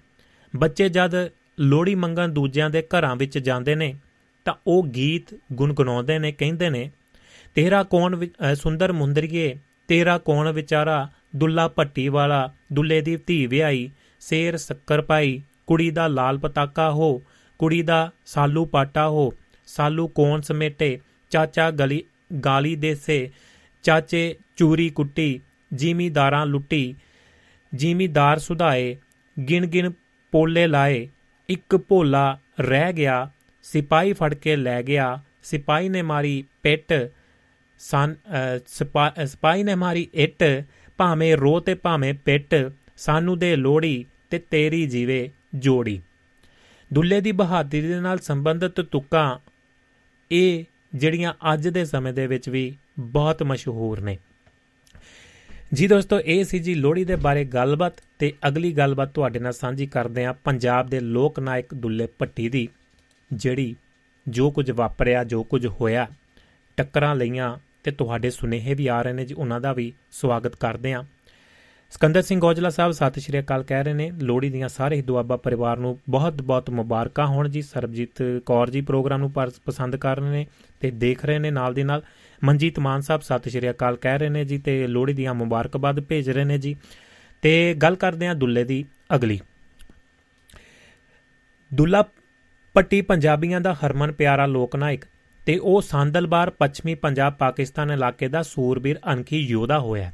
ਜਿਸ ਨੇ ਅਕਬਰ ਜਿਹੇ ਮੁਗਲ ਬਾਦਸ਼ਾਹ ਵਿਰੁੱਧ ਬਗਾਵਤ ਦਾ ਝੰਡਾ ਬੁਲੰਦ ਕਰਕੇ ਆਪਣੇ ਬਾਪ ਤੇ ਦਾਦੇ ਦੀ ਮੌਤ ਦਾ ਬਦਲਾ ਲੈਣ ਦੇ ਲਈ ਆਪਣੀ ਸ਼ਹਾਦਤ ਦੇ ਦਿੱਤੀ ਤੇ ਪੰਜਾਬੀਆਂ ਦੇ ਦਿਲਾਂ ਤੇ ਰਾਜ ਕਰਨ ਲੱਗ ਪਿਆ। ਕੀ ਕਹਿੰਦਾ ਹੈ ਗੀਤ? ਪਰ ਸਮਰਾਟ ਦੇ ਰਾਜ ਸਮੇਂ ਦੀ ਹੈ। ਦੁੱਲੇ ਦਾ ਬਾਪ ਫਰੀਦ ਮੁਸਲਮਾਨ ਭੱਟੀ ਰਾਜਪੂਤ ਸੀ। ਉਹ ਲਾਹੌਰ ਦੇ ਲਾਗੇ ਸੰਦਲਬਾਰ ਦੇ ਇਲਾਕੇ ਵਿੱਚ ਰਹਿੰਦਾ ਤੇ ਉਹਦਾ ਬਾਪ ਬੜਾ ਬਹਾਦਰ ਤੇ ਅੜਬ ਸੁਭਾਅ ਦਾ ਮਾਲਕ ਸੀ। ਉਹ ਮੁਗਲ ਸਰਕਾਰ ਦੀ ਈਨ ਮੰਨਣ ਤੋਂ ਇਨਕਾਰ ਸਨ। ਮਾਰ-ਧਾੜ ਕਰਨੀ ਉਹਨਾਂ ਦਾ ਮਨ ਭਾਉਂਦਾ ਜਿਹੜਾ ਸ਼ੁਗਲ ਮੇਲਾ ਸੀ। ਮਤਲਬ ਕਿ ਕਾਰੋਬਾਰੀ ਕਹਿ ਲੋ ਉਹਨਾਂ ਨੇ ਬਾਦਸ਼ਾਹ ਨੂੰ ਜ਼ਮੀਨਾਂ ਦਾ ਲਗਾਨ ਦੇਣਾ ਬੰਦ ਕਰ ਦਿੱਤਾ। ਮੁਗਲ ਸਰਕਾਰ ਦੇ ਕਰਮਚਾਰੀਆਂ ਨੂੰ ਉਹ ਟਿੱਚ ਸਮਝਦੇ ਤੇ ਲੁੱਟਮਾਰ ਕਰਦੇ ਭਜਾ ਦਿੰਦੇ ਸਨ। ਲਗਾਨ ਦੀ ਵਸੂਲੀ ਨਾ ਹੋਣ ਕਰਕੇ ਉਹਨਾਂ ਦੀਆਂ ਮਾਰ-ਧਾੜ ਦੀਆਂ ਖਬਰਾਂ ਨੇ ਅਕਬਰ ਦੇ ਗੁੱਸੇ ਦਾ ਪਾਰਾ ਚਾੜ ਦਿੱਤਾ। ਅਕਬਰ ਨੇ ਉਹਨਾਂ ਦੋਨਾਂ ਦੀਆਂ ਜਿਹੜੀਆਂ ਮਸ਼ਕਾਂ ਬਨ ਕੇ, ਮੁਸ਼ਕਾਂ ਬਨ ਕੇ ਦਰਬਾਰ ਦੇ ਵਿੱਚ ਪੇਸ਼ ਕਰਨ ਦੇ ਹੁਕਮ ਦੇ ਦਿੱਤੇ। ਫੜ ਲਿਆਓ, ਚੱਕ ਲਿਆਓ। ਮੁਗਲ ਫੌਜਾਂ ਨੇ ਫਰੀਦ ਤੇ ਉਹਦੇ ਬਾਪ ਨੂੰ ਜਾ ਫੜਿਆ ਤੇ ਅਕਬਰ ਦੇ ਦਰਬਾਰ ਦੇ ਵਿੱਚ ਪੇਸ਼ ਕਰ ਦਿੱਤਾ। ਅਕਬਰ ਨੇ ਅੱਗੋਂ ਲੋਕਾਂ ਦੇ ਵਿੱਚ ਦਹਿਸ਼ਤ ਫੈਲਾਉਣ ਦੇ ਲਈ ਉਹਨਾਂ ਦੇ ਸਿਰ ਕਲਮ ਕਰਕੇ ਲਾਸ਼ਾਂ ਦੇ ਵਿੱਚ ਫੂਸ ਭਰ ਕੇ ਸ਼ਹਿਰ ਦੇ ਮੁੱਖ ਦੁਆਰ ਦੇ ਉੱਤੇ ਪੁੱਠਿਆਂ ਲਟਕਾਉਣ ਦਾ ਹੁਕਮ ਦਿੱਤਾ। ਫਰੀਦ ਅਤੇ ਉਸ ਦਾ ਬਾਪ ਬੜਕਾ ਮਾਰਦੇ ਹੋਏ ਸ਼ਹਾਦਤ ਦਾ ਜਾਮ ਪੀ ਗਏ। ਫਰੀਦ ਦੀ ਸ਼ਹਾਦਤ ਸਮੇਂ ਉਹਦੀ ਪਤਨੀ ਲੱਦੀ 5 ਮਹੀਨੇ ਦੀ ਗਰਭਵਤੀ ਸੀ, ਦੁੱਲਾ ਜੇ ਜੰਮਿਆ ਨਹੀਂ ਸੀ। ਫਰੀਦ ਦੀ ਮੌਤ ਤੋਂ 4 ਮਹੀਨੇ ਪਿੱਛੋਂ ਦੁੱਲੇ ਦਾ ਜਨਮ ਹੋਇਆ ਸੀ। ਉਸ ਦੀ ਦਾਦੀ ਅਤੇ ਮਾਂ ਉਹਦੇ ਚਿਹਰੇ ਨੂੰ ਵੇਖ ਕੇ ਨੂਰੋ ਨੂਰ ਹੋ ਗਈਆਂ। ਇੱਕ ਅਨੋਖਾ ਜਲਾਲ ਉਹਦੇ ਮੱਥੇ ਤੇ ਟੱਪ ਕਰਿਆ ਸੀ। ਦਾਦੀ ਦੁੱਲੇ ਤੋਂ ਮੋਹਰਾਂ ਵਾਰ-ਵਾਰ ਵੰਡੀ ਵੰਡੀ ਵੰਡੀ ਜਾ ਰਹੀ ਸੀ। ਬਹੁਤ ਖੁਸ਼ ਸੀ। ਖੁਸ਼ੀ ਸਾਂਭਿਆ ਸੰਭਾਲੀ ਨਹੀਂ ਸੀ ਜਾਂਦੀ। ਇੱਕ ਆਸ ਸੀ, ਇੱਕ ਸੁਪਨਾ ਸੀ, ਉਹਨਾਂ ਦੇ ਸਾਹਮਣੇ ਕੀ ਸਾਕਾਰ ਹੁੰਦਾ ਨਜ਼ਰ ਆ ਰਿਹਾ ਸੀ। ਕੁਦਰਤ ਦੀ ਹੋਣੀ ਵੇਖੋ, ਐਨ ਉਸੇ ਦਿਨ ਅਕਬਰ ਦੇ ਘਰ ਵੀ ਪੁੱਤ ਜੰਮਿਆ ਸੀ। ਉਹਦਾ ਨਾਂ ਉਸਨੇ ਸ਼ੇਖੂ ਰੱਖਿਆ ਤੇ ਜੋ ਵੱਡਾ ਹੋ ਕੇ ਜਹਾਂਗੀਰ ਬਾਦਸ਼ਾਹ ਬਣਿਆ। ਅਕਬਰ ਨੇ ਨਜੂਮੀਆਂ ਨੂੰ ਆਖਿਆ ਸੀ ਕੋਈ ਐਸਾ ਉਪਾਅ ਦੱਸੋ ਭਾਈ, ਜਿਸ ਦੇ ਨਾਲ ਸ਼ੇਖੂ ਬਹਾਦਰ ਸੂਰਬੀਰ ਤੇ ਰਾਜ ਕਰਨ ਵਾਲਾ ਬੰਦਾ ਹੋਵੇ, ਬਲਵਾਨ ਤੇ ਇਨਸਾਫ ਪਸੰਦ ਵਿਅਕਤੀ ਬਣ ਜਾਵੇ। ਇੱਕ ਨਜੂਮੀ ਨੇ ਆਖਿਆ, ਬਾਦਸ਼ਾਹ, ਸਲਾਮਤ ਅਰਜ ਕਰਾਂ। ਆਪਣੇ ਰਾਜ ਦੀ ਅਜਿਹੀ ਬਹਾਦਰ ਸਿਹਤਮੰਦ ਰਾਜਪੂਤ ਔਰਤ ਦਾ ਦੁੱਧ ਸ਼ੇਖ ਨੂੰ ਚੰਗਾਇਆ ਜਾਵੇ। ਜਿਸ ਨੇ ਸ਼ੇਖੂ ਦੇ ਜਨਮ ਵਾਲੇ ਦਿਨ ਹੀ ਪੁੱਤਰ ਨੂੰ ਜਨਮ ਦਿੱਤਾ ਹੋਵੇ। ਭਾਲ ਸ਼ੁਰੂ ਹੋ ਗਈ। ਅਜਹੀ ਸੂਰਬੀਰ ਮਾਂ ਦੀ ਭਾਲ ਦੇ ਲਈ ਸਾਰੇ ਰਾਜ ਦੇ ਵਿੱਚ ਏਲਚੀ ਭੇਜ ਦਿੱਤੇ ਗਏ। ਲੱਭੋ ਭਾਈ, ਘਰ ਘਰ ਜਾ ਕੇ। ਕਿਸੇ ਲੱਦੀ ਬਾਰੇ ਜਾ ਆਖਿਆ ਕਿ ਉਸਨੇ ਪੁੱਤ ਨੂੰ ਜਨਮ ਦਿੱਤਾ ਹੁਣੇ। ਲੱਦੀ ਨੂੰ ਬਾਦਸ਼ਾਹ ਦੇ ਦਰਬਾਰ ਦੇ ਵਿੱਚ ਬੁਲਾਇਆ ਗਿਆ, ਪੇਸ਼ ਕੀਤਾ ਗਿਆ। ਬਾਦਸ਼ਾਹ ਦਾ ਹੁਕਮ ਕਿਵੇਂ ਟਾਲਿਆ ਜਾ ਸਕਦਾ ਸੀ? ਸ਼ੇਖੂ ਨੂੰ ਪਾਲਣ ਦੀ ਜ਼ਿੰਮੇਵਾਰੀ ਉਹਨੇ ਲੈ ਲਈ। ਮੁਗਲ ਸਰਕਾਰ ਵੱਲੋਂ ਲੱਦੀ ਦੇ ਪਿੰਡ ਹੀ ਅਨੇਕਾਂ ਸੁੱਖ ਸਹੂਲਤਾਂ ਮੁਹੱਈਆ ਕੀਤੀਆਂ ਗਈਆਂ ਤੇ ਦੁੱਲੇ ਤੇ ਸ਼ੇਖੂ ਦੋਨੋਂ ਇਕੱਠੇ ਪਾਲਣ ਲੱਗ ਪਏ, ਜਾਣ ਕਿ ਉਹਨਾਂ ਨੂੰ ਇਕੱਠਿਆਂ ਨੂੰ ਪਾਲਿਆ। ਦੋਨੋਂ ਲੱਦੀ ਦਾ ਸੀਰ ਚੁੰਗਦੇ ਸਨ। ਦੋਹਾਂ ਨੂੰ ਉਹ ਇੱਕ ਅਜਿਹਾ ਪਿਆਰ ਦਿੰਦੀ, ਲਾਡ ਲਰਾਉਂਦੀ ਸਮਾਂ ਆਪਣੀ ਤੋਰ ਤੁਰਦਾ ਰਿਹਾ। 12 ਵਰੇ 12 ਸਾਲ ਜਾਣੀ ਕਿ ਇੰਜ ਹੀ ਬੀਤ ਗਏ। ਪਤਾ ਹੀ ਨਾ ਲੱਗਿਆ। ਸ਼ੇਖੂ ਨੇ ਆਪਣੇ ਬਾਪ ਪਾਸ ਜਿਹੜਾ ਆਖਰ ਜਾਣਾ ਹੀ ਸੀ, ਕਿਉਂਕਿ ਉਹ ਅਕਬਰ ਦਾ ਪੁੱਤ ਸੀ। ਅਕਬਰ ਨੇ ਦੁੱਲੇ ਦੇ ਤੇ ਸ਼ੇਖੂ ਦੀ ਪ੍ਰੀਖਿਆ ਲਈ ਘੋੜ ਸਵਾਰੀ ਦੀ, ਨੇਜਾਬਾਜੀ ਤੇ ਤੀਰਅੰਦਾਜ਼ੀ ਦੇ ਵਿੱਚ ਦੁੱਲਾ ਸ਼ੇਖੂ ਨੂੰ ਮਾਤ ਦੇ ਰਿਹਾ ਸੀ। ਅਕਬਰ ਨੇ ਸੋਚਿਆ ਕਿ ਤੇ ਲੱਦੀ ਨੇ ਦੁੱਧ ਚੰਗਾਉਣ ਦੇ ਵਿੱਚ ਵਿਤਕਰਾ ਨਾ ਕੀਤਾ ਹੋਵੇ। ਤੇ ਮੇਰਾ ਪੁੱਤ ਤਾਂ ਪਿੱਛੇ ਰਹਿ ਗਿਆ। ਲੱਦੀ ਨੇ ਅਕਬਰ ਦੇ ਚਿਹਰੇ ਦੇ ਹਾਵ-ਭਾਵ ਵੇਖ ਕੇ ਆਖਿਆ, ਹਜ਼ੂਰ, ਮੈਂ ਤਾਂ ਦੋਹਾਂ ਨੂੰ ਇੱਕੋ ਜਿੰਨਾ ਦੁੱਧ ਚੰਗਾਇਆ ਦੁੱਲਾ ਤੇ ਉਹਨਾਂ ਦੱਸਿਆ ਕਿ ਬਰਾਬਰ ਦਾ ਹੀ ਦੁੱਧ ਪਿਲਾਇਆ ਹੈ। ਅਕਬਰ ਸ਼ੁਕਰਗੁਜ਼ਾਰ ਸੀ ਕਿ ਲੱਦੀ ਨੇ ਉਹਦੇ ਪੁੱਤ ਨੂੰ ਆਪਣਾ ਸਿਰ ਚੁੰਗਾ ਕੇ ਪਾਲਿਆ ਹੈ। ਉਹਨੇ ਇਨਾਮ ਵਜੋਂ ਬਹੁਤ ਸਾਰੀਆਂ ਮੋਹਰਾਂ ਲੱਦੀ ਦੀ ਝੋਲੀ ਪਾ ਕੇ ਆਖਿਆ ਮੈਂ ਤੇਰਾ ਦੇਣ ਤਾਂ ਨਹੀਂ ਦੇ ਸਕਦਾ ਆ ਕੁਝ ਰਕਮ ਹੈ ਇਹਦੇ ਨਾਲ ਦੁੱਲੇ ਨੂੰ ਚੰਗੀ تعلیم ਦਵਾ ਪੜਾ ਲਿਖਾ ਤੇ ਵੱਡਾ ਕਰ ਵੱਡੇ ਹੋਣ ਤੋਂ ਹੋਣ ਤੇ ਜਿਹੜਾ ਮੈਂ ਇਹਨੂੰ ਆਪਣੇ ਦਰਬਾਰ ਦੇ ਵਿੱਚ ਵੱਡਾ ਰਤਬਾ ਦਿਆਂਗਾ ਲੱਦੀ ਨੇ ਅਕਬਰ ਦਾ ਸ਼ੁਕਰੀਆ ਕੀਤਾ ਸ਼ੁਕਰੀਆ ਅਦਾ ਕੀਤਾ ਤੇ ਲੈ ਕੇ ਆਪਣੇ ਪੁੱਤ ਨੂੰ ਪਰਤ ਆਈ ਦਰਬਾਰ ਦੇ ਵਿੱਚੋਂ, ਘਰ ਨੂੰ। ਦੁੱਲੇ ਨੂੰ ਦੀਨੀ ਸਿੱਖਿਆ ਦੇਣ ਦੇ ਲਈ ਜਿਹੜਾ ਕਾਜੀ ਪਾਸ ਮਸੀਤੇ ਪੜਨੇ ਪਾ ਦਿੱਤਾ ਗਿਆ। ਉਹਨੂੰ ਨਿਯਮ ਬੰਦ ਕਰੜੀ ਸਿੱਖਿਆ ਪਸੰਦ ਨਾ ਆਈ। ਉਹ ਇੱਕ ਦਿਨ ਕਾਜੀ ਨੂੰ ਕੁੱਟ ਕੇ ਘਰ ਦੌੜ ਆਇਆ ਸੀ ਤੇ ਆਪਣੇ ਹਾਣੀਆਂ ਦੇ ਨਾਲ ਜਾ ਕੇ ਖੇਡਣ ਲੱਗ ਪਿਆ ਸੀ। ਦੁੱਲਾ ਅਲਬੇਲੇ ਸੁਭਾਅ ਦਾ ਮਾਲਕ ਸੀ। ਖੁੱਲੀ ਹਵਾ ਦੇ ਵਿੱਚ ਜਿਹੜਾ ਉਡਾਰੀਆਂ ਮਾਰਦਾ ਸੀ, ਪੱਬਾਂ ਪੈਰ ਤੁਰਦਾ ਸੀ, ਭਰਨ ਵਾਲਾ ਹੀਰਾ ਹਰਨ ਜਿਹੜਾ ਹਰਨ ਦੀ ਤੋੜ ਤੁਰਦਾ ਸੀ। ਉਹਨੇ ਆਪਣੇ ਪਿੰਡ ਦੇ ਮੁੰਡਿਆਂ ਦੀ ਢਾਣੀ ਬਣਾਈ ਤੇ ਉਹਨਾਂ ਦੇ ਉਹਨਾਂ ਦਾ ਜਿਹੜਾ ਸਰਦਾਰ ਬਣ ਕੇ ਉਹਨਾਂ ਦੇ ਨਾਲ ਘੁੰਮਣ ਫਿਰਨ ਲੱਗ ਗਿਆ ਤੇ ਅਨੋਖੀਆਂ ਅਨੋਖੀਆਂ ਹਰਕਤਾਂ ਕਰਨ ਲੱਗ ਪਿਆ।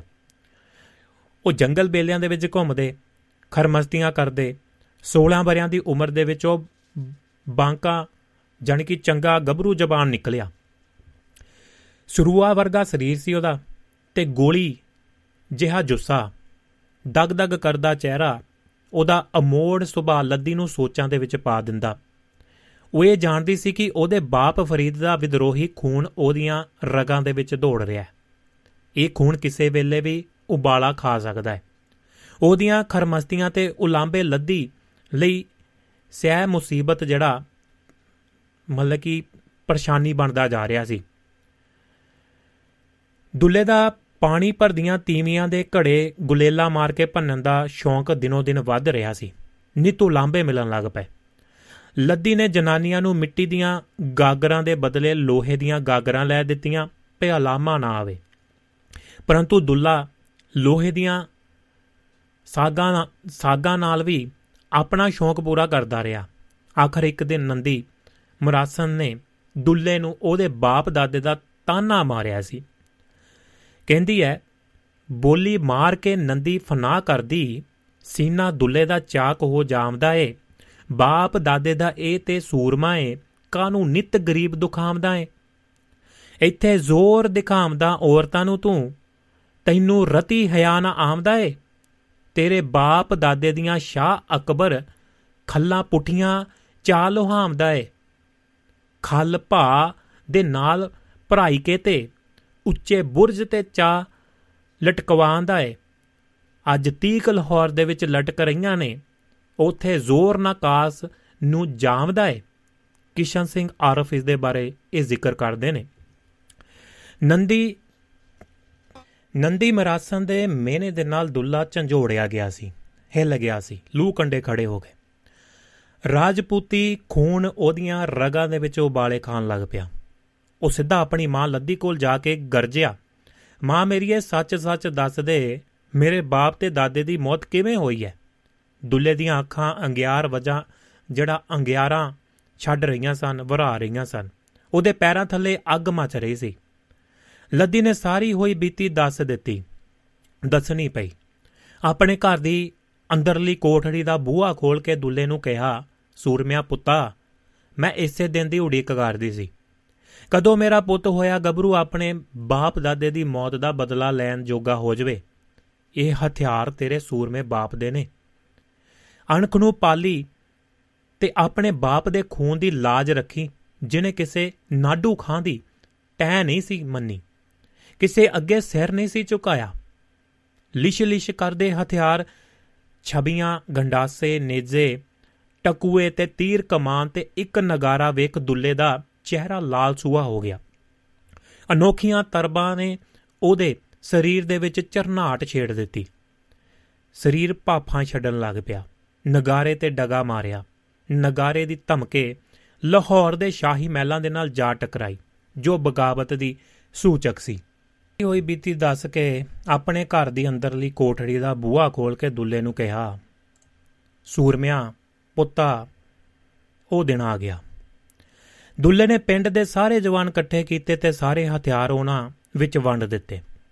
ਉਹਨੇ ਆਪਣੇ ਮਨ ਦੇ ਨਾਲ ਮੁਗਲਾਂ ਵਿਰੁੱਧ ਬਗਾਵਤ ਕਰਨ ਦਾ ਫੈਸਲਾ ਕਰ ਲਿਆ। ਹੌਲੇ-ਹੌਲੇ 500 ਜਵਾਨ ਉਹਦੇ ਨਾਲ ਆ ਜੁੜੇ ਸਨ।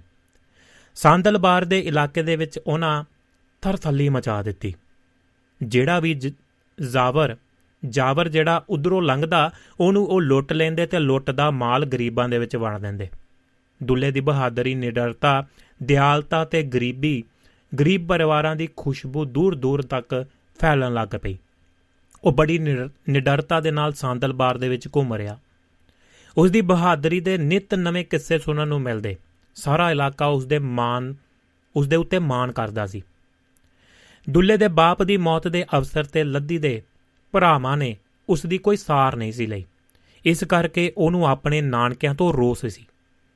ਇਸੇ ਰੋਹ ਕਾਰਨ, ਰੋਸ ਦੇ ਕਾਰਨ ਉਹਨੇ ਪਹਿਲਾਂ ਹੱਲਾ ਆਪਣੇ ਨਾਨਕਿਆਂ ਦੇ ਪਿੰਡ ਚੰਦਣਾ ਤੇ ਬੋਲਿਆ ਸੀ ਤੇ ਨਾਨਕਿਆਂ ਦਾ ਵਗ ਘੇਰ ਕੇ ਆਪਣੇ ਪਿੰਡ ਲੈ ਆਇਆ ਸੀ ਖੋਲ ਕੇ ਤੇ ਲਵੇਰੀਆਂ ਗਰੀਬ ਗੁਰਬਿਆਂ ਤੋਂ ਤੇ ਲੋੜਵੰਦਾਂ ਦੇ ਵਿੱਚ ਵੰਡ ਦਿੱਤੀਆਂ ਸਨ।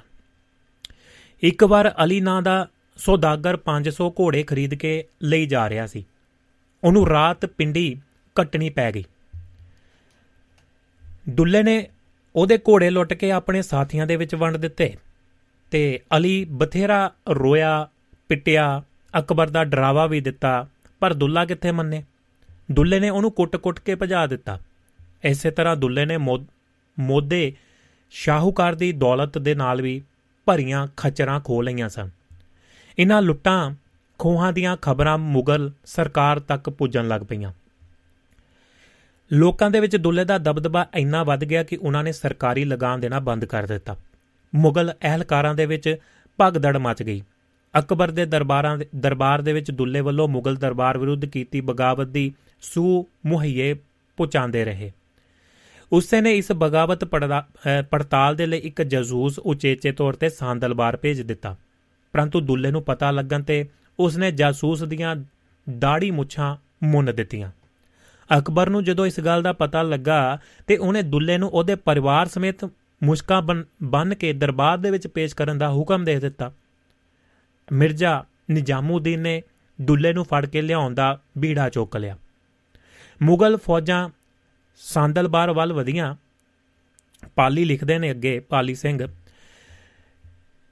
ਚੜਿਆ ਸੀ ਮਿਰਜ਼ਾ ਨਿਜ਼ਾਮੂਦੀਨ।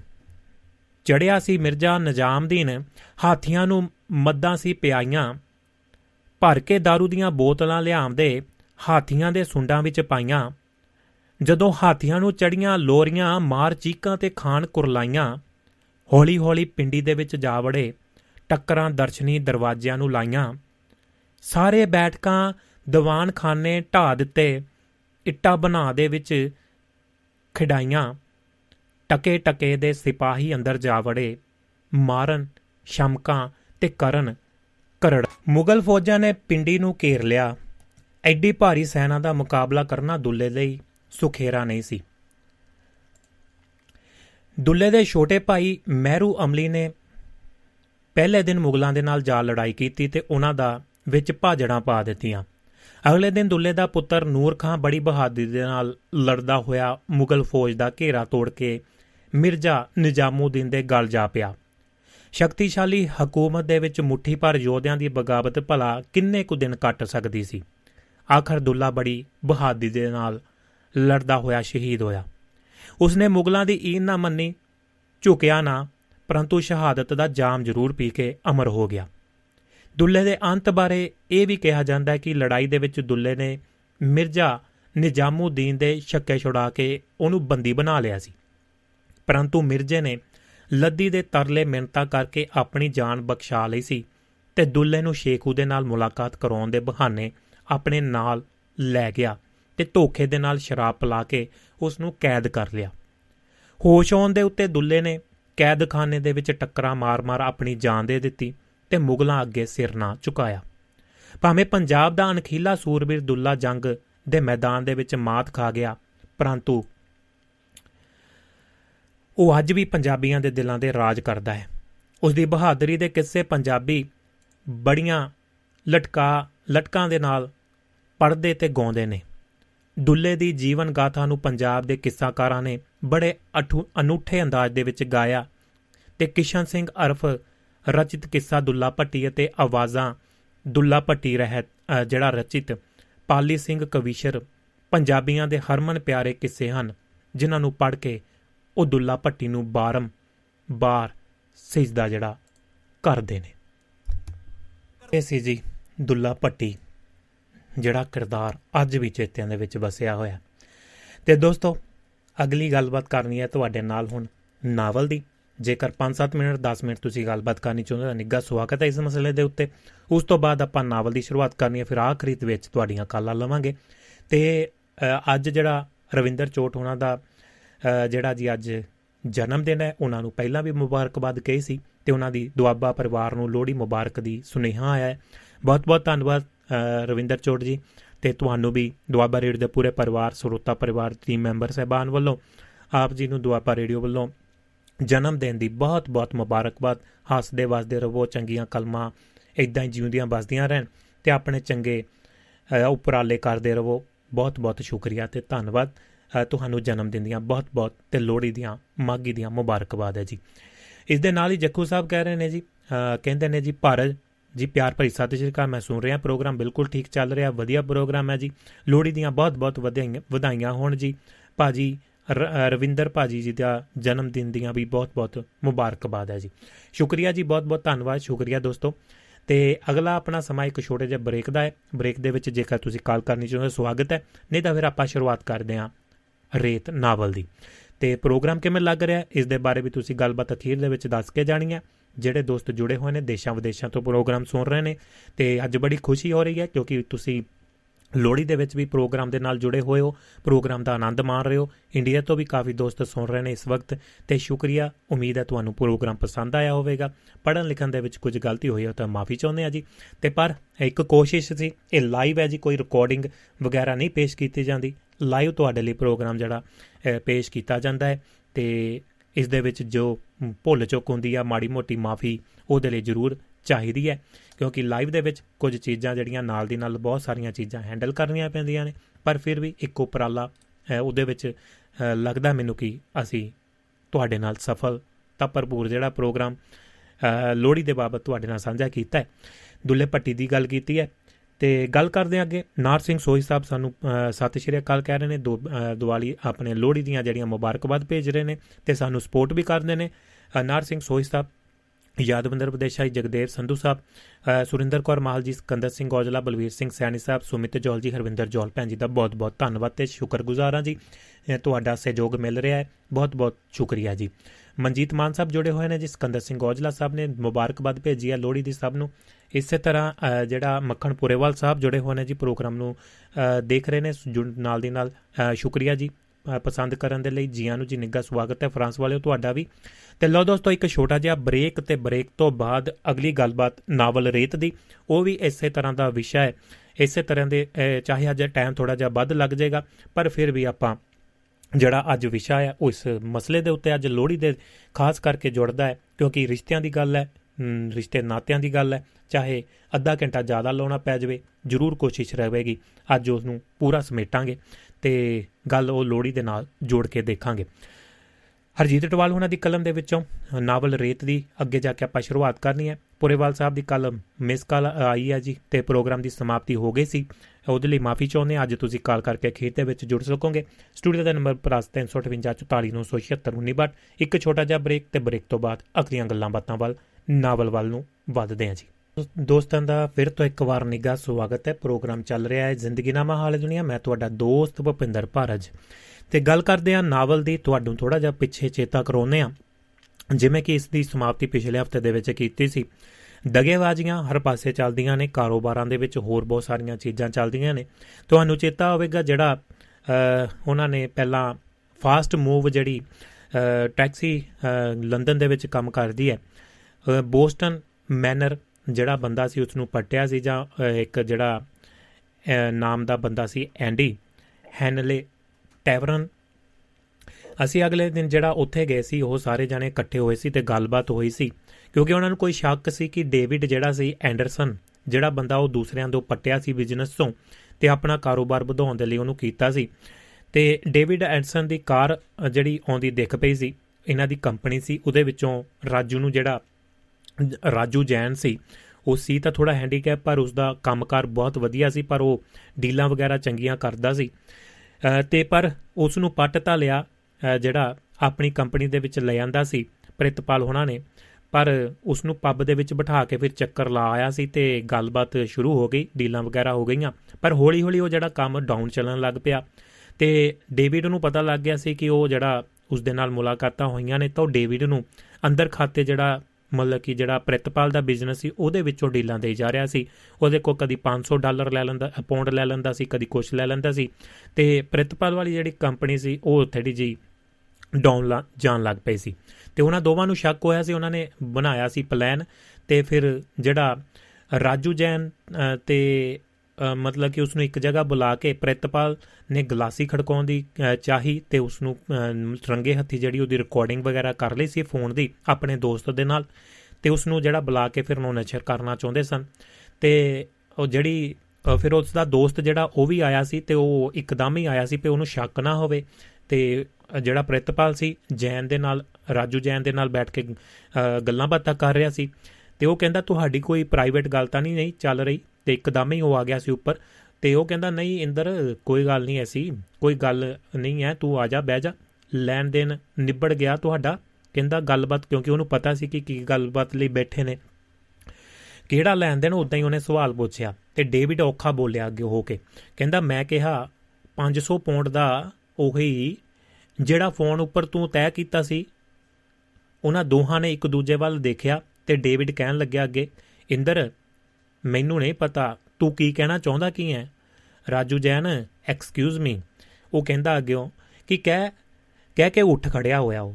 ਤੇ ਮ, ਡੇਵਿਡ ਨੂੰ ਕਿਹਾ ਉਸਨੇ ਫਿਰ ਕੱਲ ਸਵੇਰੇ ਆਪਣਾ ਅਸਤੀਫਾ ਮੇਰੇ ਟੇਬਲ ਤੇ ਪਹੁੰਚਾ ਦੇਈ। ਪਹੁੰਚਦਾ ਕਰ ਦੇ। ਨਹੀਂ ਤਾਂ ਮੈਂ ਫਿਰ ਫੋਨ ਰਿਕਾਰਡਿੰਗ ਜਿਹੜੀ ਆ ਪੁਲਿਸ ਦੇ ਸਾਰੀ ਕੁਛ ਉਹਨਾਂ ਨੂੰ ਦੇ ਦੇਣਾ ਹੈ, ਤਾਂ ਫਿਰ ਨਾ ਕਹੀਂ। ਤੇ ਡੇਵਿਡ ਕੁਝ ਕਹੇ ਬਿਨਾ ਹੀ ਚਲਿਆ ਗਿਆ ਤੇ ਪ੍ਰਿਤਪਾਲ ਜਿਹੜਾ ਗਲਾਸ ਫੜੀ ਆ ਗਿਆ ਤੇ ਪੁੱਛਣ ਲੱਗਿਆ ਫਿਰ, ਕਿੱਧਰ ਗਿਆ ਉਹ? ਉਹ ਗਲਾ, ਕਿਉਂਕਿ ਉਹ ਗਲਾਸ ਲੈਣ ਗਿਆ ਹੋਇਆ ਸੀ ਭਰਾਉਣ ਦੇ ਲਈ ਤੇ ਉਹਦੇ ਆਉਣ ਤੋਂ ਪਹਿਲਾਂ ਪਹਿਲਾਂ ਉਹ ਕਿਤੇ ਚਲੇ ਗਿਆ ਸੀ। ਲੱਗਦਾ ਹੈ ਭੱਜ ਗਿਆ, ਕਹਿੰਦਾ, ਤੂੰ ਦੱਸ ਦਿੱਤਾ ਹੈ ਭਾਈ? ਤਾਂ ਹਾਂ ਟੇ ਆਹੋ, ਮੈਂ ਦੱਸ ਦਿੱਤਾ ਕਿ ਟੇਪ ਦੀ ਗੱਲ ਸੁਣ ਕੇ ਭੱਜਿਆ ਉਹ ਉਹ ਨਹੀਂ ਤਾਂ ਉਸਨੇ ਆਕੜਨਾ ਸੀ ਜੇ ਆਪਣੇ ਕੋਲ ਟੇਪ ਨਾ ਹੁੰਦੀ। ਤੇ ਇਸੇ, ਇੱਥੇ ਗੱਲ ਮੁੱਕੀ ਸੀ। ਅਗਲੀ ਗੱਲਬਾਤ ਇੱਥੋਂ ਸ਼ੁਰੂ ਕਰਦੇ ਹਾਂ। ਹਰਜੀਤ ਟਵਾਲ ਹੁਣਾਂ ਦੀ ਕਲਮ ਦੇ ਵਿੱਚੋਂ ਨਾਵਲ ਰੇਤ। ਲੜੀਵਾਰ ਭਾਗ 10ਵਾਂ ਮੈਂ ਤੁਹਾਡਾ ਦੋਸਤ ਭੁਪਿੰਦਰ ਭਾਰਜ। ਅਗਲੀ ਸਵੇਰ ਮੈਂ ਦਫ਼ਤਰ ਗਿਆ। ਕਈ ਦਿਨ ਬਾਅਦ ਆ, ਬਾਅਦ ਗਿਆ ਸਾਂ ਉੱਥੇ। ਜੁੰਡੀ ਭੱਜੀ ਭੱਜੀ ਮੇਰੇ ਕੋਲ ਆਈ। ਉਹ ਬਹੁਤ ਖੁਸ਼ ਸੀ। ਬੋਲੀ, ਇੰਦਰ, ਡੇਵਿਡ ਅੱਜ ਵੇਲੇ ਸਿਰ ਆ ਗਿਆ ਆਪਣੇ ਕੰਮ ਤੇ, ਅਸਤੀਫਾ ਦੇ ਗਿਆ। ਨੋਟਿਸ ਵੀ ਨਹੀਂ ਦਿੱਤਾ ਉਹਨੇ। ਲੱਗਦਾ ਕਿਤੇ ਹੋਰ ਜੋਬ ਮਿਲ ਗਈ ਹੋਣੀ ਉਹਨੂੰ। ਇਹ ਚੰਗੀ ਖਬਰ ਹੈ। ਇੰਦਰ ਹੁਣ ਮੈਨੂੰ ਉਹਦੇ ਵਾਲੀ ਜੌਬ ਚਾਹੀਦੀ ਹੈ। ਕੋਈ ਗੱਲ ਨਹੀਂ, ਆਪਾਂ ਦੇਖ ਲੈਨੇ ਆ ਉਹਦੀ ਡੇਵਿਡ ਵਾਲੀ ਜੌਬ ਤੇ ਪਹਿਲਾਂ ਦੀ ਅੱਖ ਸੀ। ਮੈਂ ਸੋਚ ਲਿਆ ਸੀ ਕਿ ਜੂਡੀ ਸਿਰਫ 2 ਦਿਨ ਕੰਮ ਲੱਭਣ ਜਾਇਆ ਕਰੇਗੀ, ਬਾਕੀ 3 ਦਿਨ ਦਫ਼ਤਰ ਦੇ ਵਿੱਚ ਕੰਮ ਕਰ ਲੇਗੀ। ਜਿਹੜਾ ਨਵਾਂ ਕੰਮ ਲਿਆਵੇਗੀ ਉਸ ਦਾ ਕਮਿਸ਼ਨ ਦੇਵਾਂਗਾ। ਮੈਂ ਇੱਕ ਦੋ ਹੋਰ ਵਾਕਫਾਂ ਨੂੰ ਫੋਨ ਕਰਕੇ ਪੁੱਛਦਾ ਰਿਹਾ। ਤੇ ਕਿਹਾ, ਉਹ ਮਾਰਕੀਟਿੰਗ ਕਿਵੇਂ ਕਰਦੇ ਸਨ? ਸ਼ਾਇਦ ਕੋਈ ਵੱਖਰਾ ਢੰਗ ਅਪਣਾਉਂਦੇ ਹੋਣਗੇ। ਮੈਂ ਆਪਣੇ ਕਾਰੋਬਾਰ ਪ੍ਰਤੀ ਗੰਭੀਰ ਹੋਣਾ ਚਾਹੁੰਦਾ ਹਾਂ।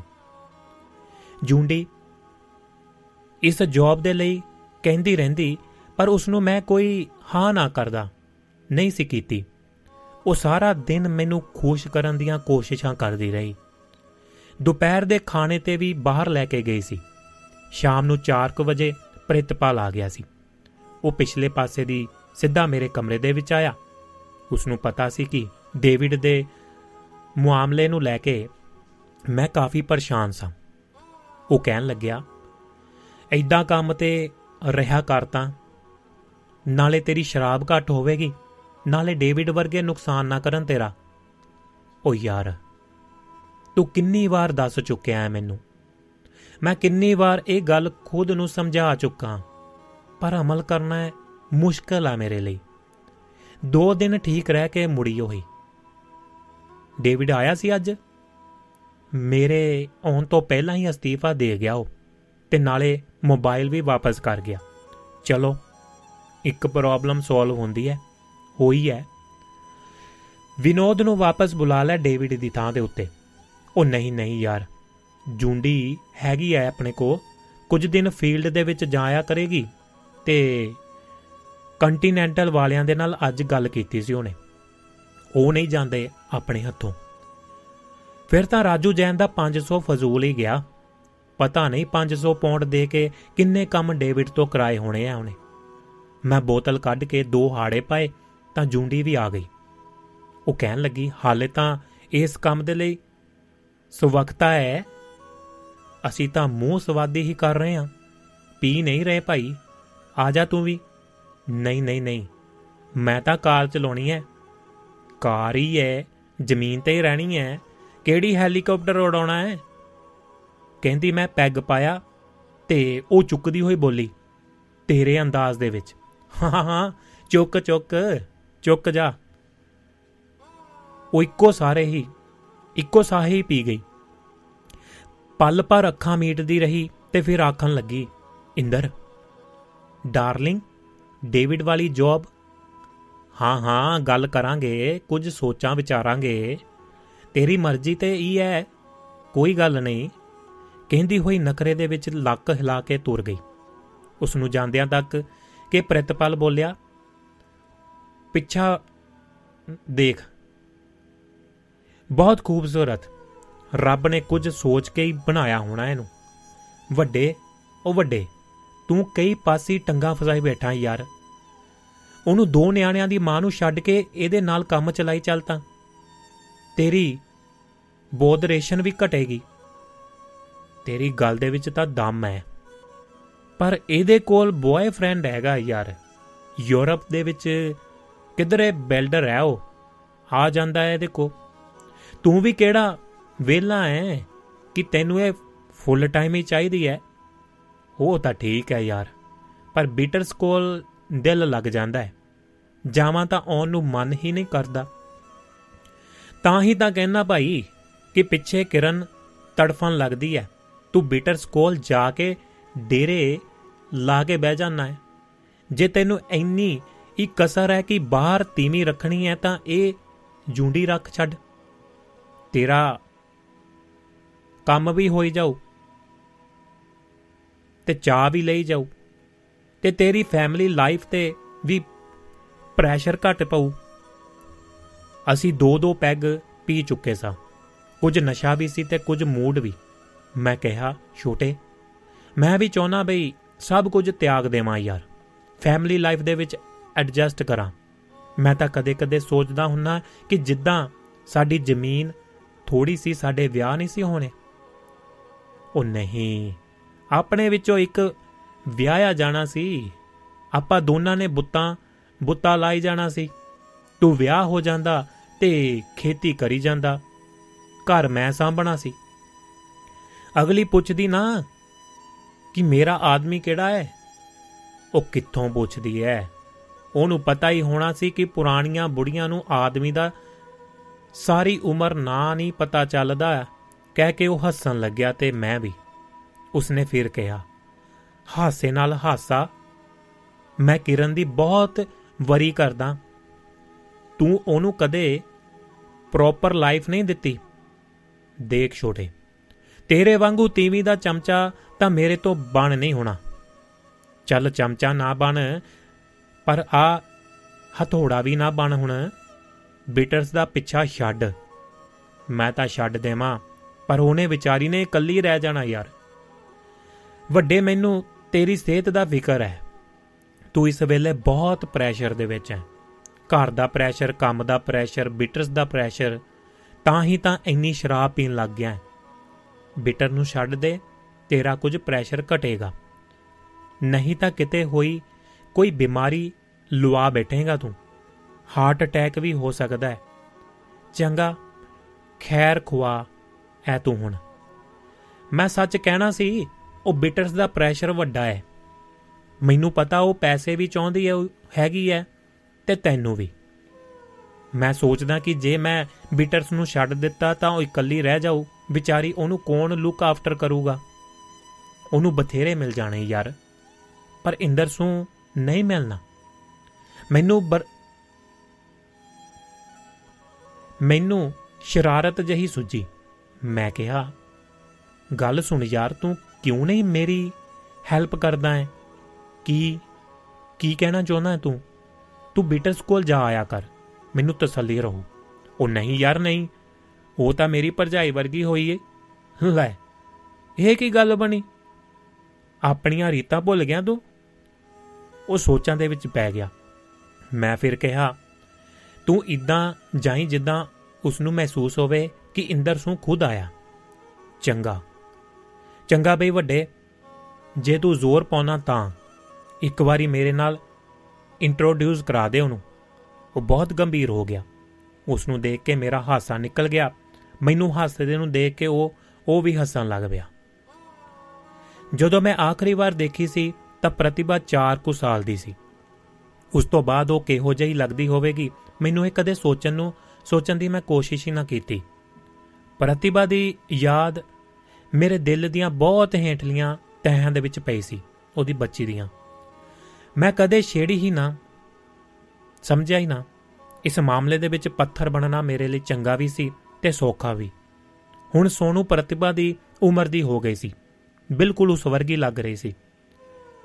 ਮੈਂ ਉਸ ਵਰਗੇ ਵਾਲ ਕਟਵਾ ਲਿਆਉਂਦਾ ਤੇ ਉਹਦੇ ਵਰਗੀਆਂ ਹੀ ਫਰਾਕਾਂ ਖਰੀਦਦਾ। ਪਰ ਜਦ ਕਿਰਨ ਤਿਆਰ ਕਰਦੀ ਤਾਂ ਸੋਨੂ ਜ਼ਰਾ ਕੁ ਬਦਲੀ ਲੱਗਦੀ। ਉਸ ਦੀ ਦਿੱਖ ਦੇ ਵਿੱਚੋਂ ਕਿਰਨ ਝਾਕਣ ਲੱਗਦੀ ਜਿਵੇਂ ਪ੍ਰਤਿਭਾ ਵਿੱਚ ਦੀ ਕਵਲ ਦਿਸਦੀ ਸੀ। ਉਸ ਦੀ ਐਕਸ ਜਿਹੜੀ ਘਰ ਵਾਲੀ ਸੀ। ਸੋਨੂ ਨੂੰ ਦੇਖ ਕੇ ਮੈਨੂੰ ਪ੍ਰਤਿਭਾ ਦੀ ਯਾਦ ਆਉਣ ਲੱਗਦੀ, ਪਰ ਮੈਂ ਆਪਣੇ ਆਪ ਨੂੰ ਮੋੜ ਕੇ ਰੱਖਦਾ। ਇੱਕ ਦਿਨ ਕਿਰਨ ਕਹਿਣ ਲੱਗੀ, ਸਾਰੇ ਕਹਿੰਦੇ ਐ ਕਿ ਸੋਨੂ ਇਨ ਬਿਨ ਪ੍ਰਤਿਭਾ ਵਰਗੀ ਹੈ ਆਪਾਂ ਕਿਸੇ ਦਿਨ ਲੈ ਕੇ ਆਈਏ ਉਹਨੂੰ? ਇੱਥੇ। ਮੇਰਾ ਦਿਲ ਕਰਦਾ ਹੈ ਉਹ, ਉਹਨੂੰ ਦੇਖਣ ਨੂੰ। ਨਹੀਂ ਮੈਡਮ, ਨਹੀਂ। ਛੱਡ ਪਰੇ।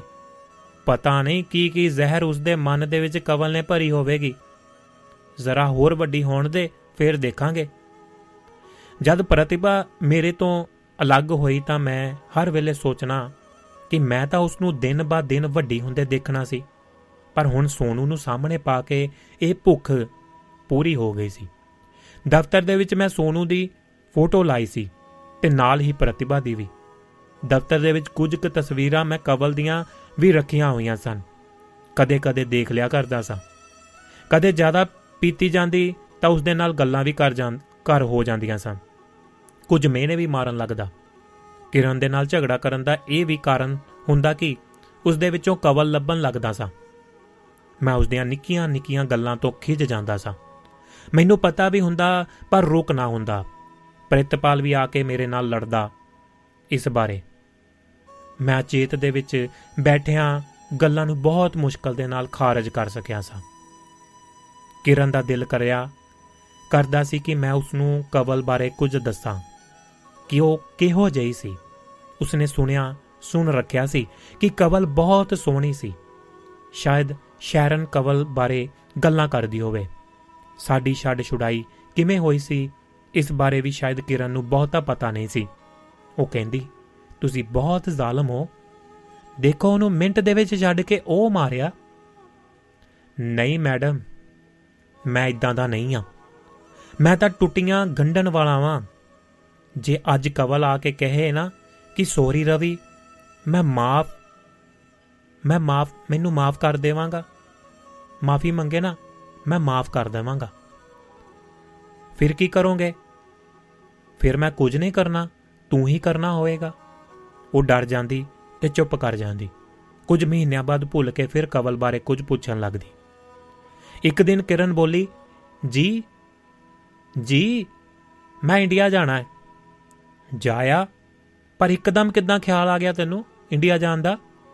ਸਾਰੇ ਕਹਿੰਦੇ, ਹੁਣ ਸੋਨੂ ਵੱਡੀ ਹੋ ਗਈ। ਬੇਬੀ ਲੋ ਹੁਣ। ਬੇਬੀ ਲੈਣ ਇੰਡੀਆ ਜਾਣਾ ਮੇਰਾ ਮਤਲਬ ਹੈ, ਬਾਬਿਆਂ ਦੇ ਮੱਥਾ ਵੀ ਟੇਕਣਾ ਹੈ। ਮੈਨੂੰ ਪਤਾ ਸੀ ਕਿ ਕਿਰਨ ਦੇ ਘਰ ਦੇ ਕਿਸੇ ਬਾਬੇ ਨੂੰ ਮੰਨਦੇ ਸਨ। ਉੱਥੇ ਸੁਖਣਾ ਸੁਖਦੇ ਸਨ। ਉਸ ਤੋਂ ਸਲਾਹਾਂ ਲੈਂਦੇ, ਧਾਗੇ ਤਬੀਤ ਵੀ ਸ਼ਾਇਦ ਕਰਾਂਦਾ ਕਰਾਉਂਦੇ ਹੋਣਗੇ। ਇੰਡੀਆ ਹੁੰਦੇ ਹੀ ਮੈਂ ਕਿਰਨ ਨੂੰ ਅਜਿਹੀਆਂ ਗੱਲਾਂ ਤੋਂ ਸਖਤ ਮਨਾ ਕਰ ਦਿੱਤਾ ਸੀ। ਇਸ ਦੇ ਲਈ ਉਹ ਮੇਰੇ ਸਾਹਮਣੇ ਕਦੇ ਵਹਿਮ ਵਾਲੀ ਗੱਲ ਨਹੀਂ ਸੀ ਕਰਦੀ ਪਰ ਉਸ ਦੇ ਮਨ ਦੇ ਵਿੱਚ ਉਹ ਸਭ ਕੁਝ ਬੈਠਾ ਹੀ ਸੀ। ਮੈਂ ਕਿਹਾ, ਬਾਬਿਆਂ ਦੇ ਮੱਥਾ ਟੇਕਣ ਦੇ ਨਾਲ ਕੀ ਹੋ ਜਾਊ? ਮੁੰਡਾ ਮੁੰਡਾ, ਬੇਵਕੂਫ ਔਰਤ। ਜੇ ਬਾਬੇ ਮੁੰਡੇ ਦੇਣ ਲੱਗ ਪੈਣ, ਤਾਂ ਫਿਰ ਕੁੜੀਆਂ ਜੰਮਣ ਜੰਮਣ ਹੀ ਨਾ। ਇਹ ਤਾਂ ਬਈ ਚਾਂਸ ਹੁੰਦਾ ਹੈ ਸਭ। ਮੈਂ ਉਸ ਨੂੰ ਬਾਇਓਲੋਜੀਕਲ ਸਿਸਟਮ ਸਮਝਾਉਣ ਲੱਗ ਪਿਆ। ਉਹ ਖਿਜਦੀ ਬੋਲੀ, ਇਹਦੇ ਬਾਰੇ ਮੈਨੂੰ ਵੀ ਪਤਾ ਹੈ, ਪਰ ਬਾਬਿਆਂ ਦੇ ਸਿਸਟਮ ਬਾਰੇ ਤੁਹਾਨੂੰ ਨਹੀਂ ਪਤਾ। ਮੈਂ ਮੰਨਤ ਮੰਨੀ ਹੋਈ ਹੈ। ਮੈਨੂੰ ਨਾ ਰੋਕੋ, ਨਾ ਨੁਕਰ ਨਹੀਂ ਕਰੀਦੀ ਹੁੰਦੀ। ਮੈਡਮ ਇਹ ਗਲਤ ਹੈ। ਤੁਸੀਂ ਦੁਨੀਆ ਭਰ ਦੇ ਗਲਤ ਕੰਮ ਕਰਦੇ ਆ। ਕੁਝ ਚੋਰੀ, ਕੁਝ ਸ਼ਰਿਆਮ। ਜੇ ਮੈਂ ਇੱਕ ਗਲਤ ਕੰਮ ਕਰ ਲਵਾਂ ਤਾਂ ਕੀ ਹੈ? ਮੈਂ ਉਸ ਦੀ ਦਲੀਲ ਮੋਰੇ ਕੁਝ ਨਾ ਕਹਿ ਸਕਿਆ। ਮੈਂ ਕਿਹਾ, ਕਿੰਨਿਆਂ ਕੋ ਮੰਨਤਾਂ ਮੰਨੀਆਂ ਹੋਈਆਂ ਤੂੰ? ਤੁਹਾਨੂੰ ਕਿਉਂ ਦੱਸਾਂ? ਕਦੇ ਪੂਰੀ ਵੀ ਹੋਈ ਕੋਈ ਮੰਨਤ? ਹੋਣਗੀਆਂ ਹੀ ਜੇ ਸੱਚੇ ਮਨ ਦੇ ਨਾਲ ਮੰਨਾਂਗੀ, ਤਾਂ ਪੂਰੀਆਂ ਹੋਣਗੀਆਂ। ਕਿਤੇ ਸੁਆਹ ਦੀ ਪੁੜੀ ਲਿਆ ਕੇ ਮੇਰੇ ਸਿਰ ਦੇ ਵਿੱਚ ਨਾ ਪਾ ਦੇਵੀਂ ਤੂੰ। ਤੁਹਾਡੇ ਲਈ ਤਾਂ ਪਾਣੀ ਬਣਾ ਕੇ ਲਿਆਉਂ ਤੇ ਤੁਹਾਨੂੰ ਤਕਲੇ ਵਾਂਗ ਸਿੱਧਾ ਕਰੂੰ। ਚੱਲ ਦੱਸ, ਮੈਨੂੰ ਸਿੱਧਾ ਕਰਨ ਦੇ ਲਈ ਕੀ ਕੀ ਕਰ ਰਹੀ ਹੈ ਤੂੰ? ਇੱਕ ਤਾਂ ਤੁਹਾਡੀ ਸ਼ਰਾਬ ਛਡਾਉਣੀ ਹੈ ਦੂਜੀ ਗੋਰੀ ਦੇ ਪੱਤੇ ਕੱਟਣੇ ਐ। ਕਹਿ ਕੇ ਉਹ ਹੱਸੀ। ਮੈਂ ਕਿਹਾ, ਭਗਵਾਨੇ, ਉਹਦੀ, ਉਹਦੇ ਵਿਚਾਰੀ ਦੇ ਪੱਤੇ ਤਾਂ ਕਦੋਂ ਦੇ ਕੱਟ ਹੋ ਚੁੱਕੇ ਐ? ਸ਼ਰਾਬ ਤਾਂ ਮੈਂ ਆਪ ਕਦੋਂ ਦੀ ਛੱਡਣ ਨੂੰ ਫਿਰਦਾ ਐ? ਬਾਬਿਆਂ ਵਿਚਾਰਿਆਂ ਨੂੰ ਕਾਹਤੋਂ ਤਕਲੀਫਾਂ ਦੇਣੀ ਐ? ਬਾਬਿਆਂ ਪ੍ਰਤੀ ਉਸ ਦੀ ਸ਼ਰਧਾ ਮੈਂ ਕਿਸੇ ਵੀ ਤਰ੍ਹਾਂ ਘੱਟ ਨਾ ਕਰ ਸਕਦਾ। ਮੈਂ ਚਾਹੁੰਦਾ ਨਹੀਂ ਸੀ, ਪਰ ਰੋਕ ਟੋਕ ਹੋ ਜਾਂਦੀ ਸੀ। ਮੈਂ ਕਿਰਨ ਤੇ ਸੋਨੂ ਦੀ ਜਾਣ ਦੀ ਤਿਆਰੀ ਕਰ ਦਿੱਤੀ। ਉਹਨਾਂ ਜਾਣ ਤੋਂ ਪਹਿਲਾਂ ਮਾਸਟਰ ਮੋਹਨ ਸਿੰਘ ਤੇ ਮਾਸੀ ਬਖਸ਼ੋ ਮਿਲਣ ਆਏ ਸਨ। ਉਹਨਾਂ ਨੇ ਆਪਣੇ ਸੁੱਖ ਸੁਨੇਹੇ ਭੇਜਣੇ ਸਨ। ਮੋਹਨ ਸਿੰਘ ਜਦ ਵੀ ਆਉਂਦਾ, ਅਸੀਂ ਪੱਬ ਜਾਂਦੇ ਤੇ ਕਿੰਨੀਆਂ ਗੱਲਾਂ ਕਰਦੇ। ਇਸ ਵਾਰ ਉਹ ਮੇਰੇ ਨਾਲ ਜ਼ਿਆਦਾ ਹੀ ਸਮਾਜੀ ਹੋ ਰਿਹਾ ਸੀ। ਸਮਾਜ ਦੀਆਂ ਗੱਲਾਂ ਕਰ ਰਿਹਾ ਸੀ। ਮੇਰੇ ਉੱਪਰ ਇਵੇਂ ਭਰੋਸਾ ਪ੍ਰਗਟ ਕਰ ਰਿਹਾ ਸੀ ਜਿਵੇਂ ਉਸ ਨੂੰ ਬਹੁਤ ਸਾਲਾਂ ਤੋਂ ਜਾਣਦਾ ਹੋਵਾਂ, ਜਾਂ ਉਸ ਦਾ ਸਕਾ ਭਰਾ ਭਤੀਜਾ ਹੋਵਾਂ। ਉਹ ਕਹਿਣ ਲੱਗਾ, ਇੰਦਰ ਇੰਦਰ, ਆਪਾਂ ਕੁੜੀਆਂ ਵਿਆਹਣੀਆਂ। ਮੁੰਡਾ ਦੇਖੀ ਕੋਈ ਪੜਿਆ ਲਿਖਿਆ ਹੋਵੇ ਤਾਂ। ਤਮੀਜ਼ ਵਾਲੀ ਫੈਮਿਲੀ ਹੋਵੇ, ਵਿੱਚੋਂ ਹੋਵੇ ਉਹ। ਬਾਕੀ ਸਭ ਠੀਕ ਹੈ। ਨਿਆਣੇ ਆਪਣੇ ਆਪਣੇ ਕਹਿਣੇ ਦੇ ਵਿੱਚ ਹੀ ਹੈ। ਲੋਕਲ ਖਬਰ ਦੇ ਵਿੱਚ ਦੇ ਕੇ ਦੇਖ ਲਓ, ਕੀ ਕਹਿੰਦੇ ਨੇ। ਅਖਬਾਰੀ ਰਿਸ਼ਤਿਆਂ ਤੇ ਮੇਰਾ ਯਕੀਨ ਨਹੀਂ ਆ ਯਾਰ। ਜੇ ਕੋਈ ਨਾ ਰਾਹ ਲੱਭਿਆ ਤਾਂ ਪੰਜਾਬੀ ਦੀ ਅਖਬਾਰ ਦੇ ਵਿੱਚ ਦੇਵਾਂਗੇ। ਪਰ ਪਤਾ ਨਹੀਂ ਕਿਉਂ ਇੰਦਰ, ਕੁੜੀਆਂ ਵਿਆਹਣ ਦੀ ਕਾਲ ਪਈ ਹੋਈ ਹੈ। ਐਂਡੀ ਵੀ ਕਿਹੜੀ, ਐਡੀ ਵੀ ਕਿਹੜੀ ਜਲਦੀ ਹੈ ਅੰਕਲ ਜੀ ਤੁਹਾਨੂੰ? ਪਤਾ ਨਹੀਂ। ਕਈ ਦਿਨਾਂ ਦਾ ਛਾਤੀ ਦੇ ਵਿੱਚ ਦਰਦ ਹੋਈ ਜਾਂਦਾ ਹੈ। ਸ਼ਰਾਬ ਸਾਲੀ ਛੁੱਟਦੀ ਨਹੀਂ ਹੈ। ਵਰੀ ਨਾ ਕਰੋ ਅੰਕਲ ਜੀ, ਤੁਸੀਂ ਠੀਕ ਹੋ, ਮੁੰਡੇ ਦਾ ਮੈਂ ਧਿਆਨ ਰੱਖੂ। ਜੇ ਕੋਈ ਮਿਲ ਜਾਵੇ ਤਾਂ ਠੀਕ ਹੈ। ਵੱਡੀ ਟੀਚਰ ਹੈ। ਉਹਦਾ ਪਹਿਲਾ ਕਰ ਦਈਏ। ਕੁਝ ਜ਼ਿਆਦਾ ਹੀ ਸ਼ਰੀਫ ਹੈ ਉਹ। ਮਾਸਟਰ ਮੋਹਨ ਸਿੰਘ ਤਾਂ ਰਾਤ ਨੂੰ ਮੁੜ ਗਿਆ, ਪਰ ਮੈਨੂੰ ਨਵੀਂ ਜ਼ਿੰਮੇਵਾਰੀ ਦੇ ਗਿਆ ਸੀ। ਮੈਂ ਸੋਚਿਆ ਕਿ ਜੇ ਕੋਈ ਮੁੰਡਾ ਮਿਲੇ ਤਾਂ ਵਿਚੋਲਾ ਬਣਨ ਦਾ ਤਜਰਬਾ ਵੀ ਦੇਖ ਲਵਾਂਗੇ। ਕਿਰਨ ਜਾ ਰਹੀ ਸੀ ਤਾਂ ਸੋਚਿਆ ਸੀ, ਹੁਣ ਬੀਟਰਸ ਦੇ ਕੋਲ ਰਹਾਂਗਾ। ਖੂਬ ਲੰਮੀਆਂ ਤਾਣ ਕੇ ਸੌਂਦਿਆਂ ਕਰਾਂਗਾ ਸੋਇਆਂ ਕਰਾਂਗਾ, ਉਸ ਦੇ ਘਰ। ਪਰ ਮੈਂ ਜਾ ਨਾ ਸਕਿਆ। ਸ਼ਾਮ ਨੂੰ ਘਰ ਹੀ ਭੱਜਦਾ, ਭਾਵੇਂ ਘਰ ਬਹੁਤ ਸੁੰਨਾ ਸੁੰਨਾ ਸੀ, ਪਰ ਮੈਨੂੰ ਬਹੁਤ ਪਿਆਰਾ ਲੱਗਦਾ ਸੀ। ਕਿਰਨ ਮੈਨੂੰ ਥਾਂ-ਥਾਂ ਖੜੀ ਦਿਖਾਈ ਦਿੰਦੀ ਇੱਕ ਇੱਕ ਚੀਜ਼ ਉੱਪਰ ਉਸ ਦੀ ਸ਼ੋਅ ਮਹਿਸੂਸ ਹੁੰਦੀ, ਸੋਨੂ ਦੇ ਰੋਣ ਦੇ ਹੱਸਣ ਦਾ ਭੁਲੇਖਾ ਪੈਂਦਾ ਰਿਹਾ। ਕਿਰਨ ਮੇਰੇ ਲਈ ਮਹੀਨੇ ਭਰ ਦੇ ਕੱਪੜੇ ਪ੍ਰੈਸ ਕਰਕੇ ਰੱਖ ਗਈ ਸੀ। ਮੈਂ ਵਾਰ ਡੋਰਬ ਖੋਲਦਾ ਤਾਂ ਕਿਰਨ ਦੇ ਕੱਪੜੇ ਦਿਖਾਈ ਦਿੰਦੇ। ਉਹਨਾਂ ਨੂੰ ਹੱਥ ਲਾ ਕੇ ਦੇਖਦਾ ਤਾਂ ਝੁੰਨ ਝੁੰਨ ਚੁਣੀ ਜਿਹੀ ਆ ਜਾਂਦੀ। ਕਵਲ ਦੇ ਕੱਪੜੇ ਵੀ ਵਾਰਡ ਰੋਬ ਦੇ ਵਿੱਚ ਪਏ ਹੁੰਦੇ ਸਨ, ਪਰ ਕਿੰਨੇ ਵੱਖਰੇ ਸਨ। ਉਹ ਸਕਰਟਾਂ, ਟਰਾਊਜ਼ਰਾਂ, ਡਰੈਸ ਪਹਿਨਦੀ ਸਲਵਾਰ ਸੂਟ ਬਹੁਤ ਘੱਟ ਸਨ ਉਸ ਕੋਲ। ਪਰ ਕਿਰਨ ਦੀਆਂ ਸਭ ਕਮੀਜ਼ਾਂ ਸਲਵਾਰ ਸਨ। ਘਰ ਆਉਂਦਾ ਤਾਂ ਇੱਕ ਵਾਰ ਕਿਰਨ ਦੇ ਕੱਪੜੇ ਜ਼ਰੂਰ ਮਹਿਸੂਸ ਕਰਕੇ ਦੇਖਦਾ। ਮੇਰੀ ਸ਼ਰਾਬ ਵੀ ਘਟ ਗਈ। ਮੈਂ ਘਰ ਵੀ ਜਲਦੀ ਆ ਜਾਂਦਾ, ਜਿਵੇਂ ਕੋਈ ਉਡੀਕ ਰਿਹਾ ਹੋਵੇ। ਇੰਡੀਆ ਗਈ ਕਿਰਨ ਫੋਨ ਕਰਦੀ ਰਹਿੰਦੀ ਸੀ। ਮੈਂ ਇੱਕ ਦਿਨ ਕਿਹਾ, ਮੈਡਮ, ਬਾਬਿਆਂ ਤੋਂ ਟੂਣਾ ਕਰਾ ਲੈ। ਕਰਾ ਲਿਆ। ਬਾਬੇ, ਟੂਣਾ ਨਹੀਂ ਕਰਦੇ ਆਸ਼ੀਰਵਾਦ ਦਿੰਦੇ ਐ। ਟੂਣਾ ਕਰਾ ਲਿਆ। ਮੈਂ, ਲੈ। ਲੈ ਲਿਆ ਆਸ਼ੀਰਵਾਦ ਕੱਲ ਨੂੰ ਜਾਣਾ ਹੈ ਕਿਉਂ? ਕੁਝ ਨਹੀਂ। ਪਰ ਇੱਧਰ ਅਸਰ ਹੋਣ ਲੱਗ ਪਿਆ। ਸੋਨਾ ਬਿਨਾ ਦਿਲ ਨਹੀਂ ਲੱਗਦਾ ਮੇਰਾ। ਤੇਰੇ ਵੀ ਸੁਪਨੇ ਆਈ ਜਾਂਦੇ ਐ। ਗੋਰੀ ਜ਼ਹਿਰ ਲੱਗਦੀ ਐ ਮੈਨੂੰ। ਹਾਲੇ ਅੱਗੇ ਅੱਗੇ ਦੇਖਿਓ। ਮੈਨੂੰ ਤੁਹਾਡਾ ਪੂਰਾ ਇੰਤਜ਼ਾਮ ਕਰ ਲੈਣ ਦਿਓ ਜਰਾ ਹੁਣ। ਮੈਂ ਪੱਕੀ ਆਈ ਆ ਕਿਰਨ ਨੇ ਫੋਨ ਰੱਖਿਆ ਤਾਂ ਮੇਰੀਆਂ ਅੱਖਾਂ ਭਰ ਜਾਈਆਂ ਗਈਆਂ। ਮੈਨੂੰ ਆਪਣੇ ਆਪ ਤੇ ਗੁੱਸਾ ਆਉਣ ਲੱਗ ਪਿਆ ਕਿ ਇੰਨਾ ਇੰਨਾ ਕਮਜ਼ੋਰ ਹੋ ਗਿਆ ਸਾਂ ਕਿ ਕਿਰਨ ਦੇ ਲਈ। ਇੰਨਾ ਕਮਜ਼ੋਰ ਤਾਂ ਮੈਂ ਕਦੇ ਕਵਲ ਲਈ ਨਹੀਂ ਸੀ ਹੋਇਆ, ਜਿਸ ਦੇ ਨਾਲ ਦਿਲੋਂ ਪਿਆਰ ਸੀ। ਮੈਂ ਉੱਠਿਆ ਤੇ ਬੀਟਰਸ ਵੱਲ ਤੁਰ ਪਿਆ। ਬੀਟਰਸ ਘਰ ਦੀ, ਘਰ ਵੀ ਬਹੁਤ ਦੇਰ ਨਾ ਬੈਠ ਸਕਿਆ ਮੈਂ ਤੇ ਵਾਪਸ ਘਰ ਨੂੰ ਆ ਗਿਆ। ਬੀਟਰਸ ਨੂੰ ਪਤਾ ਸੀ ਕਿ ਮੈਂ ਕੰਮ ਦੇ ਵਿੱਚ ਵਿਅਸਤ ਸਾਂ। ਇਸ ਦੇ ਲਈ ਹੁਣ ਮੇਰੇ ਉਹ ਬਹੁਤੀ ਉਡੀਕ ਨਾ ਕਰਦੀ। ਤਰਸੇਮ ਉੱਥੇ ਹੁੰਦਾ ਤਾਂ ਅਸੀਂ ਕੈਥੀ ਦੇ ਫਲੈਟ ਦੇ ਵਿੱਚ ਜਾ ਬੈਠਦੇ। ਕਈ ਕਈ ਘੰਟੇ ਗੱਲਾਂ ਕਰਦੇ ਰਹਿੰਦੇ। ਸ਼ਰਾਬੀ ਹੋਇਆ ਤਰਸੇਮ ਕੋ, ਗਾਉਣ ਲੱਗ ਜਾਂਦਾ। ਕੈਥੀ ਕੋਈ ਗੰਦਾ ਜਿਹਾ ਲਤੀਫਾ ਸੁਣਾ ਕੇ ਖੜੀ ਹੋ ਕੇ ਹੱਸਦੀ। ਕਈ ਵਾਰ ਮਹਿਫਲ ਦੇ ਵਿੱਚ ਬੈਠੇ-ਬੈਠੇ ਮੇਰਾ ਮਨ ਉਦਾਸ ਹੋ ਜਾਂਦਾ। ਮੈਂ ਬਹੁਤੀ ਦੇਰ ਤੱਕ ਦੇਰ ਕੰਮ ਦੇ ਕੰਮ ਤੇ ਰਹਿੰਦਾ। ਕੰਮ ਮੇਰੇ ਕਰਨ ਨੂੰ ਬਹੁਤ ਨਹੀਂ ਸੀ ਹੁੰਦਾ। ਦਫ਼ਤਰ ਦਾ ਕਾਗਜ਼ੀ ਕੰਮ ਮੈਂ ਕਦੇ-ਕਦੇ ਦੇਖਿਆ ਨਹੀਂ ਸੀ। ਕੰਪਿਊਟਰ ਦੀ ਵੀ ਮੈਨੂੰ ਬਹੁਤੀ ਸਮਝ ਨਹੀਂ ਸੀ। ਮੈਂ ਜੂੰਡੀ ਤੋਂ ਦਫ਼ਤਰ ਦਾ ਕੰਮ ਉਸ ਨੂੰ ਸਮਝਾਉਂਦਾ। ਉਸਨੇ ਕੰਪਿਊਟਰ ਦੀਆਂ ਮੁੱਢਲੀਆਂ ਗੱਲਾਂ ਵੀ ਮੈਨੂੰ ਸਮਝਾ ਦਿੱਤੀਆਂ। ਕੰਪਿਊਟਰ ਮੇਰੇ ਲਈ ਨਵੀਂ ਚੀਜ਼ ਹੋਣ ਕਰਕੇ ਮੇਰਾ ਮਨ ਉਸ ਦੇ ਵਿੱਚ ਟਿਕ ਜਾਂਦਾ। ਜੂਡੀ ਨੂੰ ਡੇਵਿਡ ਵਾਲੀ ਜੌਬ ਦੇ ਦਿੱਤੀ ਸੀ। ਉਸਨੇ ਦੋ ਨਵੇਂ ਆਰਡਰ ਲਿਆਂਦੇ ਸਨ। ਉਹ ਦੋ ਕੁ ਰਾਤਾਂ ਮੇਰੇ ਨਾਲ ਘਰ ਆ ਕੇ ਰਹਿ ਗਈ ਸੀ। ਮੇਰਾ ਮਨ ਜੂਡੀ ਦੇ ਵਿੱਚ ਵੀ ਨਹੀਂ ਸੀ ਖੁੱਭ ਰਿਹਾ। ਕਿਰਨ ਮੁੜਾਈ ਉਹ ਬਹੁਤ ਖੁਸ਼ ਸੀ। ਉਸ ਦਾ ਰੰਗ ਪਹਿਲੇ ਦੇ ਨਾਲੋਂ ਵੀ ਕਾਲਾ ਸੀ। ਸੋਨਮ ਦਾ ਮੂੰਹ ਤੇ ਬਾਹਾਂ ਮੱਛਰਾਂ ਨੇ ਖਾਧੀਆਂ ਪਈਆਂ ਸਨ। ਮੈਂ ਸੋਚ ਰਿਹਾ ਸਾਂ ਕਿ ਇਹਨਾਂ ਨੂੰ ਐਵੇਂ ਹੀ ਗਰਮੀਆਂ ਦੇ ਵਿੱਚ ਭੇਜਿਆ। ਕਿਰਨ ਕਿੰਨਾ ਕੁਝ ਹੀ ਚੁੱਕ ਲਿਆਈ ਸੀ। ਗੁੜ, ਸ਼ੱਕਰ, ਘਿਓ, ਅਚਾਰ ਵਗੈਰਾ। ਕੂਲੀਆਂ ਨੂੰ ਕੁਲੀਆਂ ਨੂੰ ਜਿਹੜਾ 10 ਪੌਂਡ ਦੇ ਕੇ ਕੱਢ ਲਿਆਈ ਸੀ ਦਿੱਲੀ ਤੋਂ। ਇੱਥੇ ਤਾਂ ਕੋਈ ਪੁੱਛਦਾ ਹੀ ਨਹੀਂ ਸੀ। ਮੈਂ ਉਸ ਦੇ ਸਾਮਾਨ ਦਾ ਮੁਆਇਨਾ ਕਰਦਿਆਂ ਕਿਹਾ, ਟੂਣੇ ਕਿੱਥੇ ਲੁਕੋਏ ਰਹੇ ਟੂਣੇ ਨਹੀਂ ਲੈ ਕੇ ਆਈ? ਉਹ ਕਿੱਥੇ ਲੁਕੋਏ ਐ? ਉਸਨੇ ਮੇਰੇ ਵੱਲ ਨੂੰ ਮੁੱਠ ਖੋਲ ਕੇ ਸ਼ੂ ਕੀਤਾ ਤੇ ਹੱਸਣ ਲੱਗੀ। ਕਿਰਨ ਨੂੰ ਆਈ ਨੂੰ 2 ਦਿਨ ਹੀ ਹੋਏ ਸਨ ਕਿ ਮਾਸੀ ਬਖਸ਼ੋ ਦੇ ਘਰੋਂ ਫੋਨ ਆ ਗਿਆ। ਮਾਸਟਰ ਮੋਹਨ ਸਿੰਘ ਚੱਲ ਪਿਆ, ਚੱਲ ਵਸਿਆ ਸੀ। ਰਾਤ ਨੂੰ ਸੁੱਤਾ ਪਿਆ ਹੀ ਸਵੇਰੇ ਨਹੀਂ ਉੱਠਿਆ। ਨੀਂਦ ਦੇ ਵਿੱਚ ਹੀ ਦਿਲ ਦਾ ਦੌਰਾ ਪੈ ਗਿਆ ਸੀ। ਅਸੀਂ ਭੱਜੇ ਗਏ। ਫਿਰ ਫਿਊਨਲ ਤੇ ਵੀ ਗਏ ਸਾਂ। ਫਿਊਨਲ ਤੇ ਤਾਂ ਪ੍ਰਿਤਪਾਲ ਤੇ ਸ਼ੈਰਨ ਵੀ ਸਾਡੇ ਨਾਲ ਸਨ। ਮਾਸਟਰ ਮੋਹਨ ਸਿੰਘ ਦੀ ਮੌਤ ਨੇ ਮੈਨੂੰ ਬਹੁਤ ਦੁੱਖ ਪਹੁੰਚਾਇਆ। ਮੈਂ ਸੋਚਣ ਲੱਗਦਾ ਕਿ ਆਖਰੀ ਵਾਰ ਮਿਲਣ ਆਇਆ ਪਤਾ ਨਹੀਂ ਇੰਨੀ ਮੇਰ ਕਿਉਂ ਦਿਖਾ ਰਿਹਾ ਸੀ ਮੇਰੇ, ਮਤਲਬ ਕਿ ਆਪਣੇਪਨ ਦਾ ਜ਼ਿਕਰ ਕਰ ਰਿਹਾ ਸੀ। ਇੱਕ ਦਿਨ ਕਿਰਨ ਕਹਿਣ ਲੱਗੀ, ਮੈਂ ਪ੍ਰੈਗਨੈਂਟ ਹਾਂ। ਭੁੱਖ ਬਹੁਤ ਲੱਗੀ ਜਾਂਦੀ ਹੈ। ਉਸਨੇ ਕੈਮਿਸਟ ਦਿਓ ਦਿਓ ਜਿਹੜਾ ਕਿਟ ਲਿਆ ਕੇ ਚੈੱਕ ਕੀਤਾ ਤਾਂ ਖੁਸ਼ੀ ਦੇ ਵਿੱਚ ਉਛਲ ਪਈ।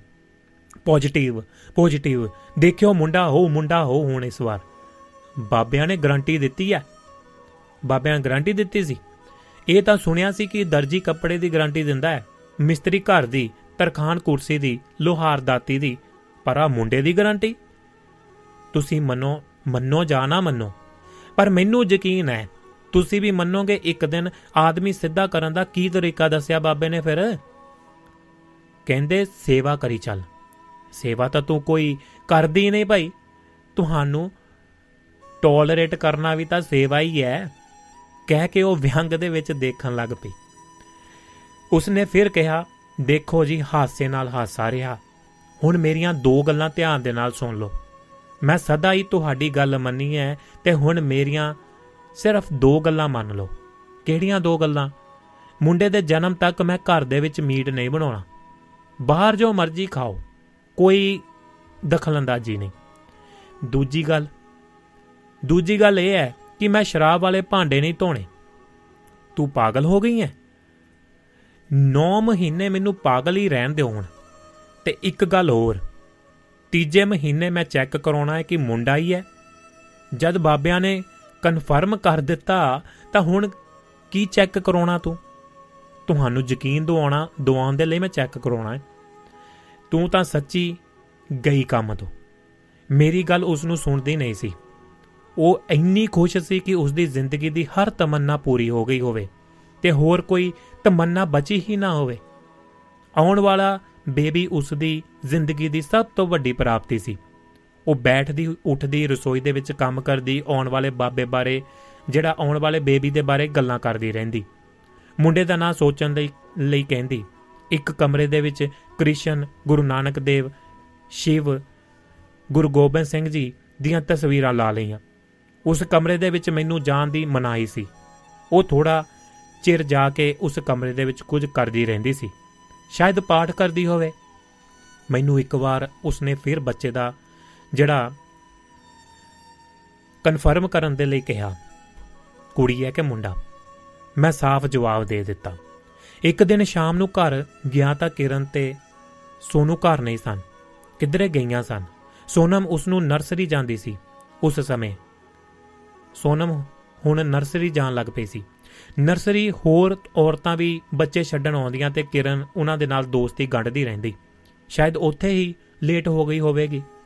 ਕੁਝ ਦੇਰ ਬਾਅਦ ਬਾਹਰ ਪ੍ਰਿਤਪਾਲ ਦੀ ਕਾਰ ਆ ਕੇ ਖੜੀ ਹੋਈ। ਉਸ ਦੇ ਵਿੱਚੋਂ ਸ਼ੈਰਨ, ਕਿਰਨ, ਸੋਨੂ ਵੀ ਨਿਕਲੀਆਂ। ਪ੍ਰਿਤਪਾਲ ਤਾਂ ਹੈ ਹੀ ਸੀ।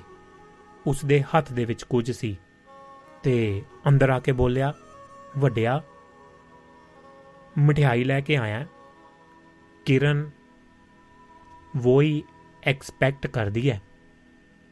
ਕਿਰਨ ਵਹੀ ਐਕਸਪੈਕਟ ਕਰਦੀ ਹੈ। ਵਕਤ ਥੋੜਾ ਹੋਰ ਅੱਗੇ ਖਿਸਕਿਆ ਤਾਂ ਬਿੰਨੀ ਦੇ ਵਿਆਹ ਦੀ ਸੋਚ ਸਭ ਮੋਰੇ ਆ ਖੜੀ ਹੋਈ। ਡੈਡੀ ਚਾਹੁੰਦੇ ਸਨ ਕਿ ਬਿੰਨੀ ਦਾ ਵਿਆਹ ਜਲਦੀ ਹੋ ਜਾਵੇ। ਮੈਨੂੰ ਭਾਵੇਂ ਅਜੇ ਉਹ ਸ਼ੋਕਰਾ ਜਿਹਾ ਲੱਗ, ਸ਼ੋਕਰਾ ਜਿਹਾ ਲੱਗੀ ਜਾਂਦਾ ਸੀ, ਜੁਆਕ ਜਿਹਾ। ਮੰਮੀ ਆਖਦੀ, ਪਿਓ ਦੀ ਬਿਮਾਰੀ ਤੇ ਭੈਣ ਦੇ ਦੁੱਖ ਨੇ ਮੇਰੇ ਪੁੱਤ ਨੂੰ ਜਲਦੀ ਵੱਡਾ ਕਰ ਦਿੱਤਾ। ਮੰਮੀ ਦੀ ਇਹ ਗੱਲ ਮੈਨੂੰ ਚੰਗੀ ਨਾ ਲੱਗਦੀ। ਅਸੀਂ ਇੰਡੀਆ ਗਏ ਤਾਂ ਕਿੰਨੇ ਹੀ ਰਿਸ਼ਤਿਆਂ ਵਾਲੇ ਸਾਡੇ ਮਗਰ ਘੁੰਮਦੇ ਸਨ। ਪਰ ਡੈਡੀ ਦੀਆਂ ਅਸਤੀਆਂ ਲੈ ਕੇ ਗਏ ਹੋਣ ਕਰਕੇ ਅਸੀਂ ਕਿਸੇ ਦੇ ਨਾਲ ਗੱਲ ਨਹੀਂ ਸੀ ਕੀਤੀ। ਅਗਲੇ ਵੀ ਸਮਝਦੇ ਸਨ। ਅਸੀਂ ਬਿੰਨੀ ਤੋਂ ਵਿਆਹ ਬਾਰੇ ਪੁੱਛਦੇ ਕਿ ਕਿਹੋ ਜਿਹੀ ਕੁੜੀ ਚਾਹੀਦੀ ਸੀ ਤੈਨੂੰ? ਇੰਡੀਆ ਤੋਂ ਹੋਵੇ ਜਾਂ ਇੱਥੋਂ ਦੀ? ਉਹ ਮੁਸਕਰਾ ਛੱਡਦਾ ਸੀ। ਕਦੇ ਵੀ ਬਹੁਤਾ ਜਵਾਬ ਨਾ ਦਿੰਦਾ। ਉਹ ਹੋਰਨਾਂ ਮੁੰਡਿਆਂ ਦੇ ਨਾਲੋਂ ਕੁਝ ਹਟ ਕੇ ਸੀ। ਉਹ ਪੱਬਾਂ ਕਲੱਬਾਂ ਦੇ ਵਿੱਚ ਵੀ ਬਹੁਤਾ ਨਾ ਜਾਂਦਾ। ਫੁੱਟਬਾਲ ਤੇ ਫਿਲਮਾਂ ਹੀ ਉਸ ਦਾ ਸ਼ੌਂਕ ਸੀ। ਟੈਲੀ ਤੇ ਵੀਡੀਓ ਉਸਨੇ ਆਪਣੇ ਕਮਰੇ ਦੇ ਵਿੱਚ ਹੀ ਰੱਖੇ ਹੋਏ ਸਨ। ਘਰ ਦੇ ਤਿੰਨ ਬੈੱਡਰੂਮ ਸਨ। ਇੱਕ ਬਿੰਨੀ ਕੋਲ, ਇੱਕ ਸਾਡੇ ਕੋਲ ਤੇ ਛੋਟਾ ਬਾਕਸ ਰੂਮ ਮੰਮੀ ਦੇ ਕੋਲ ਸੀ।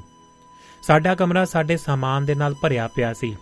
ਪਰੀ ਦੇ ਪੜਨ ਦਾ ਸਾਮਾਨ ਹੀ ਥਾਂ-ਥਾਂ ਖਿਲ ਰਿਹਾ ਪਿਆ ਸੀ। ਬਿੰਨੀ ਦੇ ਕਮਰੇ ਦੇ ਵਿੱਚ ਮੈਂ ਘੱਟ ਹੀ ਜਾਂਦੀ ਸੀ। ਮੰਮੀ ਹੀ ਸਫ਼ਾਈ ਕਰਦੀ। ਪਰ ਜਦ ਕਦੇ ਜਾਂਦੀ ਤਾਂ ਦੇਖਦੀ ਕਿ ਮੰਮੀ ਦਾ ਕਮਰਾ ਵੀ ਬਿੰਨੀ ਦੇ ਲਈ ਛੋਟਾ ਸੀ। ਨੀਚੇ ਵਾਲੇ ਦੋਨੋਂ ਕਮਰੇ ਤਾਂ ਬੈਠਣ ਵਾਸਤੇ ਹੀ ਵਰਤੇ ਜਾਂਦੇ।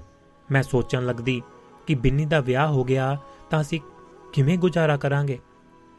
ਬਿੰਨੀ ਦੇ ਵਿਆਹ ਬਾਰੇ ਸੋਚਦਿਆਂ ਹੀ ਮੈਨੂੰ ਖਿਆਲ ਆਇਆ ਕਿ ਮੈਂ ਇਸ ਘਰ ਦੇ ਵਿੱਚ ਬਹੁਤ ਦੇਰ ਰਹਿ ਲਿਆ ਸੀ। ਹੁਣ ਮੈਨੂੰ ਆਪਣੀ ਜਗ੍ਹਾ ਚਾਹੀਦੀ ਸੀ।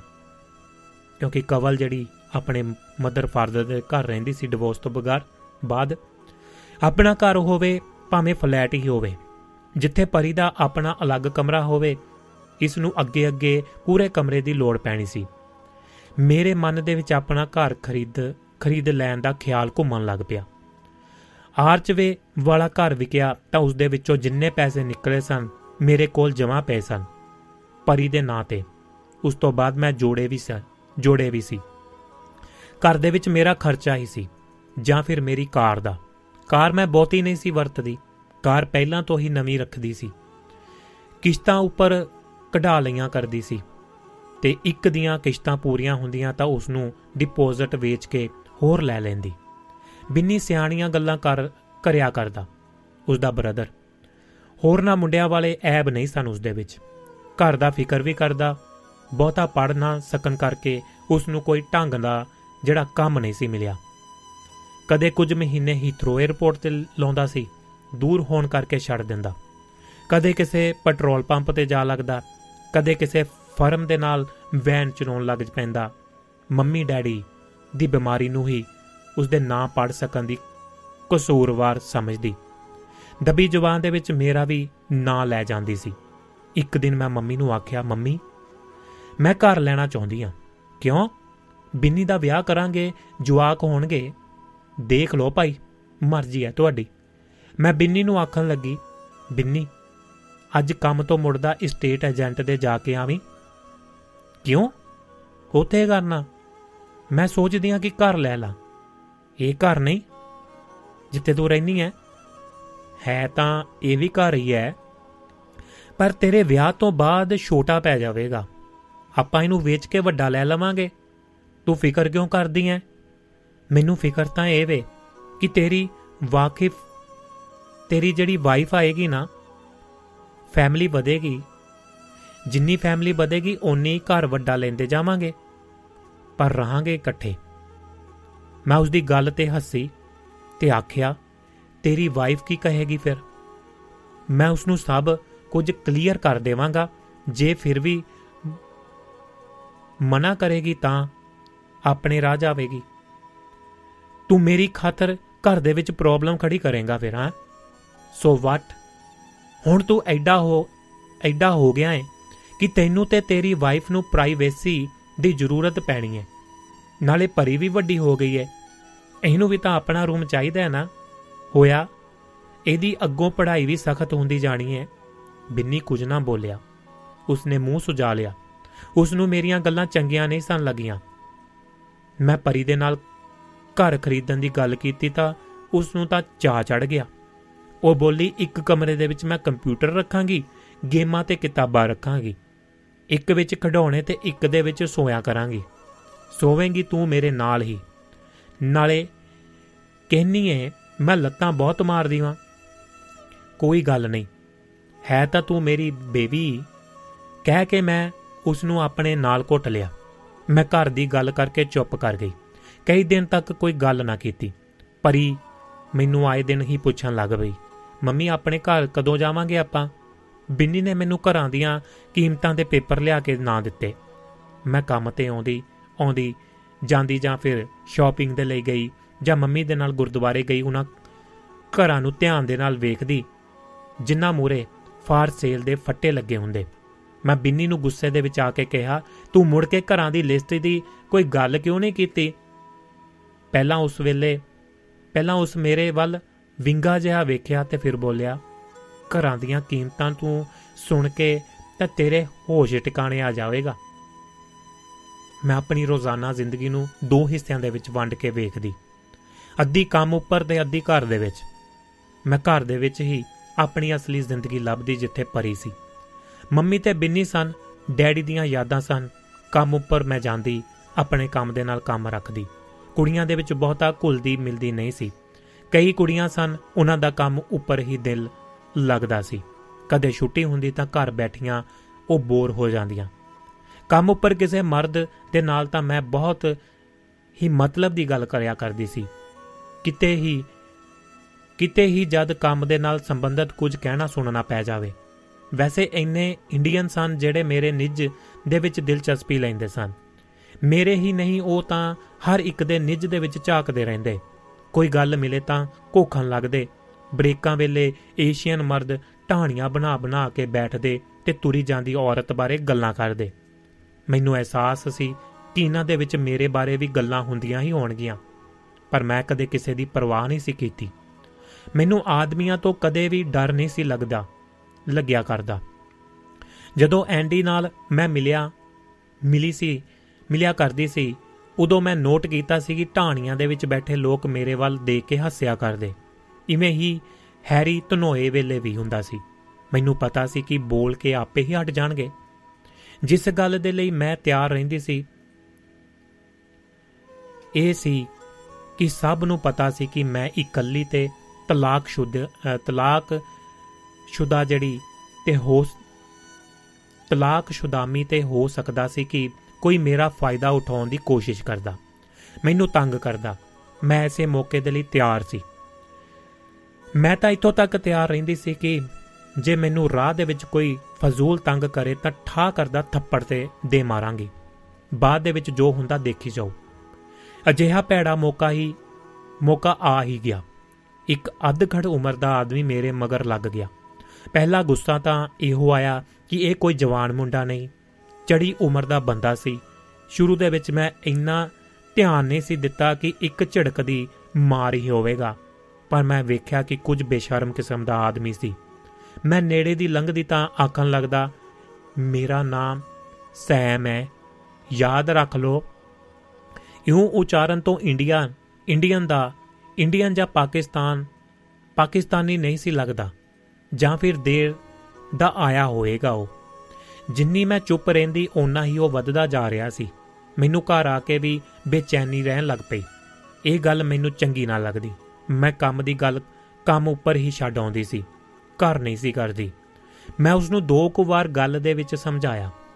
ਉਹ ਨਾ ਮੰਨਿਆ। ਤਾਂ ਇੱਕ ਦਿਨ ਕੰਟੀਨ ਦੇ ਵਿੱਚ ਬੈਠੇ ਨੂੰ ਮੈਂ ਉਸ ਨੂੰ ਗਾਲਾਂ ਕੱਢੀਆਂ ਤੇ ਉਸ ਦੀ ਬੇਇੱਜ਼ਤੀ ਕੀਤੀ। ਉਹ ਸੁਧਰਨ ਦੇ ਥਾਵੇਂ ਹੋਰ ਵਿਗੜਨ ਲੱਗ ਪਿਆ। ਮੈਂ ਬੈਠਦੀ, ਉੱਠਦੀ, ਇਸ ਸਮੱਸਿਆ ਬਾਰੇ ਸੋਚਦੀ ਰਹਿੰਦੀ।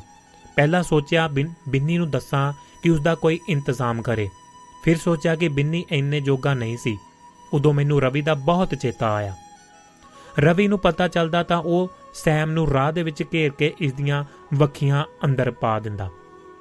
ਮੈਂ ਇੱਥੋਂ ਤੱਕ ਸੋਚਣ ਲੱਗ ਪਈ ਕਿ ਦੋ ਬੰਦਿਆਂ ਦੇ ਵਿੱਚ ਬੈਠਾ ਹੋਵੇ ਤਾਂ ਉਸ ਦੇ ਥੱਪੜ ਮਾਰ ਦੇਵਾਂ। ਉਸ ਤੋਂ ਬਾਅਦ ਜੋ ਹੋਵੇਗਾ ਉਹ ਦੇਖੀ ਜਾਵੇਗਾ।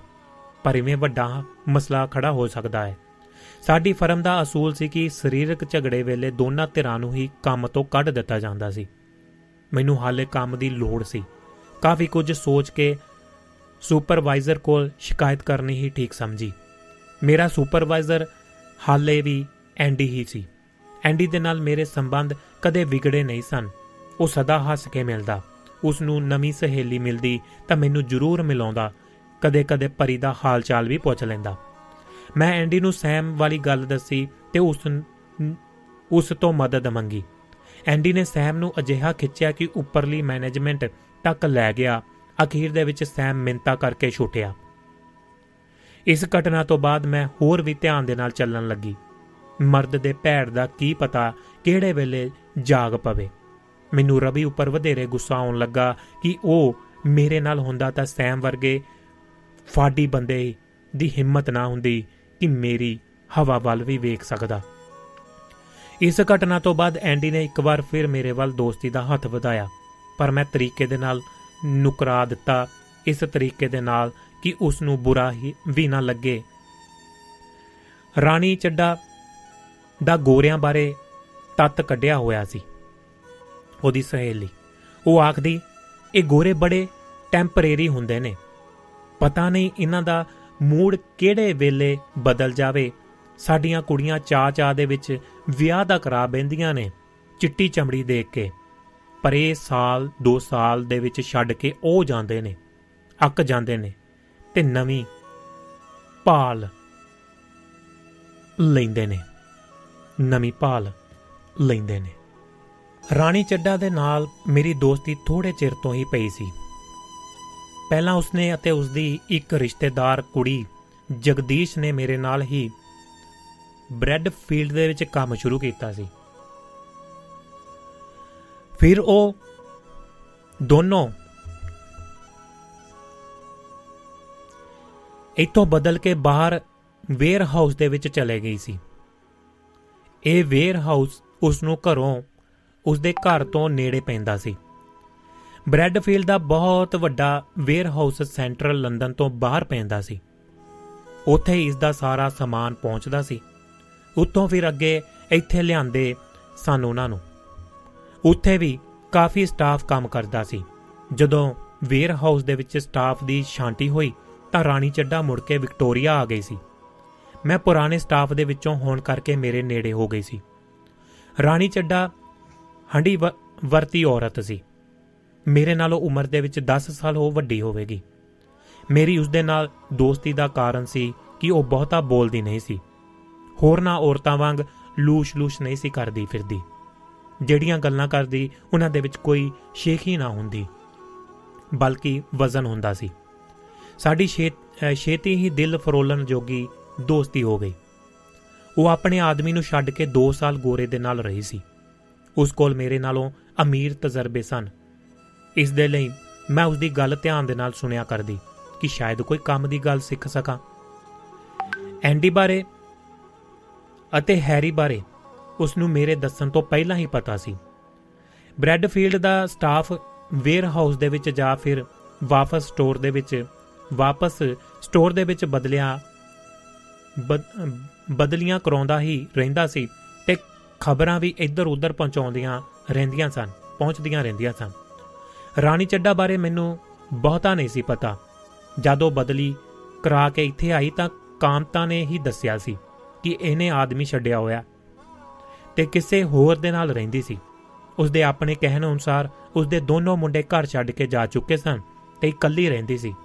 ਪਰ ਸੱਚ ਕੀ ਸੀ ਮੈਨੂੰ ਇਸ ਦੇ, ਇਸ ਦੀ ਕੋਈ ਚਿੰਤਾ ਨਹੀਂ ਸੀ। ਮੈਨੂੰ ਹੋਰ ਕਿਸੇ ਦੀ ਵੀ ਬਹੁਤੀ ਚਿੰਤਾ ਨਹੀਂ। ਰਹਿੰਦੀ ਸੀ। ਸੈਮ ਵਾਲੀ ਘਟਨਾ ਤੋਂ ਬਾਅਦ ਮੈਨੂੰ ਰਵੀ ਦੇ ਖਿਆਲ ਬਹੁਤੇ ਆਉਣ ਲੱਗੇ। ਇੱਕ ਦਿਨ ਰਾਣੀ ਚੱਡਾ ਨੇ ਪੁੱਛਿਆ, ਕੀ ਗੱਲ ਕਵਲ? ਗੁੰਮੀ ਗੁੰਮੀ ਰਹਿਨੀ ਹੈ ਤੂੰ? ਮੈਂ ਆਪਣੇ ਐਕਸ ਬਾਰੇ ਸੋਚਦੀ ਰਹਿਨੀ ਆ। ਕੀ? ਇਹੋ ਕਿ ਮੇਰੀ ਧੀ ਵੱਡੀ ਹੋ ਗਈ ਹੈ ਇਹਨੂੰ ਵੀ ਪਿਓ ਦੀ ਥੋੜੀ ਬਹੁਤੀ ਜ਼ਰੂਰਤ ਏ, ਪਰ ਉਹਨੇ ਕਦੇ ਖਬਰ ਹੀ ਨਹੀਂ ਲਈ। ਸਗੋਂ ਚੰਗੀ ਗੱਲ ਹੈ ਤੈਨੂੰ ਤਾਂ ਤੇਰੀ ਧੀ ਨੂੰ ਕਿਸੇ ਕਿਸਮ ਦੀ ਡਿਸਟਰਬੈਂਸ ਤਾਂ ਨਹੀਂ ਹੈ ਨਾ। ਤੂੰ ਤੇ ਕਿਸਮਤ ਵਾਲੀ ਹੈ ਕਿ ਤੇਰਾ ਐਕਸ ਤੈਨੂੰ ਤੰਗ ਨਹੀਂ ਕਰਦਾ। ਨਹੀਂ ਤਾਂ ਇਹ ਨੱਕ ਦੇ ਵਿੱਚ ਦਮ ਕਰ ਦਿੰਦੇ ਨੇ। ਰਾਣੀ, ਮੈਨੂੰ ਕਿਸਮਤ ਵਾਲੀ ਆਖਦੀ ਪਈ ਸੀ। ਮੈਂ ਮਨ ਹੀ ਮਨ ਹੱਸੀ ਕਿ ਇਹ ਚੰਗੀ ਕਿਸਮਤ ਹੈ ਕਿ ਬੰਦਾ ਜਾਵੇ ਤੇ ਮੁੜ ਕੇ ਪਿੱਛਾ ਵੀ ਨਾ ਦੇਖੇ। ਇਹ ਵੀ ਨਾ ਵੇਖੇ ਕਿ ਅਸੀਂ ਜਿਉਂਦੇ ਆਂ ਜਾਂ ਮਰ ਗਏ ਆਂ ਮੈਂ ਸੋਚਣ ਲੱਗਦੀ ਕਿ ਰਵੀ ਨੂੰ ਕਿਸ ਗੱਲ ਨੇ ਪੱਥਰ ਬਣਾ ਦਿੱਤਾ ਸੀ। ਭਗਵੰਤ ਦੇ ਮੁਤਾਬਕ ਜੇ ਉਹ ਆਪਣੇ ਘਰ ਕੋ ਖੁਸ਼ ਨਹੀਂ ਸੀ ਤਾਂ ਸਾਡੇ ਨਾਲ ਕੋਈ ਰਾਬਤਾ ਕਰਦਾ। ਰਾਣੀ ਨਾਲ ਗੱਲਾਂ ਕਰਕੇ ਮੈਨੂੰ ਤਸੱਲੀ ਮਿਲਦੀ। ਉਹ ਇਕੱਲੀ ਰਹਿੰਦੀ ਸੀ ਤੇ ਕਿਸੇ ਦਾ ਉਸ ਨੂੰ ਡਰ ਨਹੀਂ ਸੀ। ਮੈਨੂੰ ਵੀ ਇਕੱਲਿਆਂ ਅਲੱਗ ਘਰ ਦੇ ਵਿੱਚ ਰਹਿ ਸਕਣ ਦਾ ਕੋਈ ਫਿਕਰ ਨਹੀਂ ਸੀ। ਰਾਣੀ ਵੱਲ ਵੇਖ ਕੇ ਮੇਰਾ ਹੌਸਲਾ ਵੱਧ ਜਾਂਦਾ ਸੀ। ਜਦੋਂ ਅਸੀਂ ਕੰਮ ਛੱਡਦੀਆਂ ਤਾਂ ਸਭ ਹੀ ਆਪਣੇ ਆਪਣੇ ਰਸਤੇ ਸ਼ੂਟ ਜਹੀ ਵਟ ਜਾਂਦੀਆਂ ਸਾਂ। ਕੰਮ ਛੱਡਣ ਵੇਲੇ ਭੱਜਦੇ ਹੋਏ ਵੱਗ ਵੱਗ ਵੱਗ ਵਾਂਗ ਕਿਸੇ ਨੂੰ ਕਿਸੇ ਦੀ ਕੋਈ ਖਬਰ ਨਾ ਹੁੰਦੀ, ਕੋਈ ਕਿਸੇ ਨੂੰ ਨਾ ਮਿਲਦਾ। ਇੱਕ ਦਿਨ ਮੈਂ ਮੇਨ ਡੋਰ ਤੋਂ ਬਾਹਰ ਨਿਕਲ ਰਹੀ ਸੀ ਤਾਂ ਰਾਣੀ ਖੜੀ ਮਿਲ ਗਈ। ਮੈਂ ਆਖਿਆ, ਵੇਟ ਕਰਦੀ ਐ ਕਿਸੇ ਦੀ? ਹਾਂ, ਜਗਦੀਸ਼, ਉਹ ਮੁੰਡਾ ਵੇਖਣ ਇੰਡੀਆ ਜਾ ਰਹੀ ਹੈ ਉਹਦੀ ਵੇਟ ਕਰਦੀ ਆ। ਉਹ ਜਗਦੀਸ਼, ਉਹ ਮੇਰੇ ਮਾਮਾ ਜੀ ਦਾ, ਮਾਮਾ ਜੀ ਦੀ ਕੁੜੀ ਏ ਕੁੜੀ ਏ ਉਹ ਠੀਕ ਹੈ ਮੁੰਡਾ ਵੇਖਣ ਜਾ ਰਹੀ ਹੈ ਓਕੇ। ਕਵਲ, ਸਾਰੀ ਦੁਨੀਆ ਤੇਰੇ ਵਰਗੀ ਸਿੱਧੀ ਨਹੀਂ ਹੈ ਜਗਦੀਸ਼ ਦੇ ਦੋ ਧੀਆਂ ਨੇ। ਫਿਰ ਵੀ ਆਦਮੀ ਬਿਨਾ ਸੈਟਲ ਨਹੀਂ ਸਮਝਦੀ। ਕਿੱਡੀਆਂ ਕੋ ਨੇ ਧੀਆਂ ਉਹਦੀਆਂ? ਇੱਕ ਤਾਂ ਯੂਨੀਵਰਸਿਟੀ ਜਾਂਦੀ ਹੈ ਪਰ ਜਗਦੀਸ਼ ਨੂੰ ਲੱਗਦਾ ਹੈ ਕਿ ਆਦਮੀ ਜ਼ਰੂਰੀ ਹੈ ਮੈਂ ਤਾਂ ਸਮਝਾਇਆ ਸੀ ਕਿ ਆਦਮੀ ਨਿਰੀ ਸਿਰਦਰਦੀ ਹੀ ਹੁੰਦੇ ਨੇ, ਹੋਰ ਕੁਝ ਨਹੀਂ। ਉਸਨੇ ਹੱਥ ਘੁਮਾ ਪੰਜਾ ਖੜਾ ਕਰਦੀ ਨੇ ਕਿਹਾ, ਆਪਣੇ ਨੁਕਤੇ ਤੇ ਜ਼ੋਰ ਪਾਉਣ ਦੇ ਲਈ ਉਹ ਇਵੇਂ ਹੀ ਕਰਿਆ ਕਰਦੀ। ਮੈਂ ਸਾਰੇ ਰਾਹ ਜਗਦੀਸ਼ ਬਾਰੇ ਹੀ ਸੋਚਦੀ ਰਹੀ ਕਿ ਮੇਰੇ ਨਾਲੋਂ ਤਾਂ ਉਹ ਬਹੁਤ ਬਹਾਦਰ ਸੀ। ਕਿ ਦੋ ਧੀਆਂ ਬਰਾਬਰ ਦੀਆਂ ਹੁੰਦੇ ਹੋਏ ਵੀ ਆਪਣੇ ਲਈ ਮੁੰਡੇ ਵੀ, ਦੇਖਦੀ ਫਿਰਦੀ ਸੀ। ਮੈਂ ਰਾਣੀ ਦੇ ਕਹਿਣ ਦੇ ਅਨੁਸਾਰ ਸਿੱਧੀ ਹੀ ਸੀ। ਅਗਲੇ ਦਿਨ ਕੰਮ ਤੇ ਪਹੁੰਚ ਕੇ ਰਾਣੀ ਚੱਡਾ ਦੇ ਨਾਲ ਜਗਦੀਸ਼ ਦੀ ਗੱਲ ਤੋਰੀ। ਜਗਦੀਸ਼ ਚੜ ਗਈ ਫਿਰ। ਹਾਂ, ਮੈਂ ਫਿਰ 에어ਪੋਰਟ ਤੱਕ ਹੀ ਚਲੇ ਗਈ ਉਹਦੇ ਨਾਲ। ਹੁਣ ਉਹਨੂੰ ਮੁੰਡਾ ਵੇਖਣ ਦੀ ਕੀ ਸੁੱਝੀ ਹੈ? ਜਗਦੀਸ਼ ਤਾਂ ਪਹਿਲਾਂ ਤੋਂ ਹੀ ਇਹੀ ਜਹੀ ਰਹੀ ਹੈ। ਆਦਮੀ ਦੇ ਨਾਲ ਬਣੀ ਨਹੀਂ। ਮੇਰੇ ਮਾਮਾ ਜੀ ਸਪੈਸ਼ਲ ਇੰਡੀਆ ਤੋਂ ਆਏ ਸੀ। ਇਹਨਾਂ ਦਾ ਸਮਝੌਤਾ ਕਰਨ ਦੇ ਲਈ। ਪਰ ਉਹ ਰੋਂਦੇ ਮੁੜ ਗਏ। ਤੰਗ ਹੋਏਗੀ ਵਿਚਾਰੀ ਹੁਣ। ਹਾਂ, ਪਰ ਮੇਰੇ ਐਕਸ ਜਿੰਨਾ ਭੈੜਾ ਨਹੀਂ ਸੀ। ਜਗਦੀਸ਼ ਦੀ ਹਵਾ ਜ਼ਰਾ ਉੱਚੀ ਸੀ। ਇਹਨੂੰ ਉਹ ਪਸੰਦ ਨਹੀਂ ਸੀ ਤੇ ਅਸਲ ਨਾਂ ਤੇ ਪਾਕਿਸਤਾਨੀ ਦੇ ਨਾਲ ਦੋਸਤੀ ਪਾ ਲਈ ਸੀ। ਬੜੀ ਹਿੰਮਤ ਵਾਲੀ ਸੀ। ਹੋਰ ਕਿਤੇ ਨੇ ਵੀ ਹੋਰ ਕਿਤੇ ਨਹੀਂ ਵੀ। ਇੱਕ ਦਿਨ ਕਾਲੇ ਜਿਹੇ ਕੱਪੜੇ ਪਾ ਕੇ ਆ ਗਈ ਕਿ ਮੈਂ ਹੁਣ ਜਗਦੀਸ਼ ਨਹੀਂ ਰੁਖਸਾਨਾ ਆ। ਮੈਨੂੰ ਰੁਖਸਾਨਾ ਕਿਹਾ ਕਰੋ ਹੁਣ। ਮੈਂ ਬਥੇਰੀ ਫਿੱਟ ਲਾਹਨਤ ਪਾਈ ਉਹਦੇ। ਇਹਦਾ ਕੁੜੀਆਂ ਦੇ ਵੀ ਨਾ ਬਦਲਣ, ਨੂੰ ਫਿਰੇ। ਕਹਿੰਦੀ ਉਹਨਾਂ ਦੇ ਵੀ ਨਾ ਬਦਲ ਦੇਣੇ ਨੇ ਕੁੜੀਆਂ ਦੇ ਵੀ। ਇਹ ਸਿੱਖ ਨਹੀਂ, ਸਿੱਖ ਕੀ? ਇਹ ਤਾਂ ਪਾਠਣ ਹੁੰਦੀ ਸੀ, ਪਾਠਣ। ਕਿਸੇ ਵੇਲੇ ਰੋਲਾਂ ਲਾਇਆ ਕਰਦੀ ਸੀ, ਫੇਰ ਵੀ। ਹੋਰ ਕੀ, ਫੇਰ ਤਾਂ ਨਮਾਜ਼ ਪੜ੍ਹਨੀ ਵੀ ਸਿੱਖ ਲਈ ਸੀ। ਮੇਰੇ ਕੋਲ ਕੁੜੀਆਂ ਛੱਡ ਕੇ ਪਾਕਿਸਤਾਨ ਵੀ ਚਲੀ ਗਈ ਸੀ। ਮੈਂ ਤਾਂ ਡਰਦੀ ਸੀ ਕਿ ਹੁਣ ਨਹੀਂ ਮੁੜਦੀ ਏ। ਕਈ ਕੇਸ ਸੁਣੇ ਸਨ ਕਿ ਕੁੜੀਆਂ ਪਾਕਿਸਤਾਨ ਗਈਆਂ, ਵੇਚ ਦਿੱਤੀਆਂ ਜਾਂਦੀਆਂ, ਪਰ ਇਹ ਮੋੜ ਆਈ ਸੀ। ਆਈ ਤਾਂ ਬਹੁਤ ਖੁਸ਼ ਅਸਲਮ ਦੀ ਫੈਮਿਲੀ ਦੀਆਂ ਹੀ ਗੱਲਾਂ ਕਰੀ ਜਾਵੇ। ਉਹਦੀ ਵਾਈਫ ਦੀਆਂ ਜਿਹੜੀਆਂ ਪਾਕਿਸਤਾਨ ਰਹਿੰਦੀ ਸੀ। ਬੰਦਾ ਵੀ ਅਸਲਮ ਐਵੇਂ ਹੀ ਸੀ, ਚੂਹਾ ਜਿਹਾ। ਮੈਨੂੰ ਜਗਦੀਸ਼ ਦੀਆਂ ਗੱਲਾਂ ਹੈਰਾਨ ਕਰ ਦਿੰਦੀਆਂ ਸਨ। ਜਦ ਵੀ ਰਾਣੀ ਚੱਡਾ ਮਿਲਦੀ ਤਾਂ ਮੈਂ ਉਸ ਦੀਆਂ ਗੱਲਾਂ ਹੀ ਕਰਨ ਲੱਗਦੀ। ਰਾਣੀ ਦੱਸਦੀ, ਮੈਨੂੰ ਜਗਦੀਸ਼ ਦੇ ਨਾਲੋਂ ਉਸ ਦੀਆਂ ਕੁੜੀਆਂ ਦਾ ਫਿਕਰ ਜ਼ਿਆਦਾ ਹੁੰਦਾ ਸੀ। ਮੈਨੂੰ ਡਰ ਹੁੰਦਾ ਕਿ ਅਸਲ ਕਿਤੇ ਉਹਨਾਂ ਨੂੰ ਪਾਕਿਸਤਾਨ ਨਾ ਲੈ ਜਾਵੇ ਨਾਲ, ਉਹਦੀਆਂ ਕਿਹੜੀਆਂ ਸਕੀਆਂ ਧੀਆਂ ਸਨ?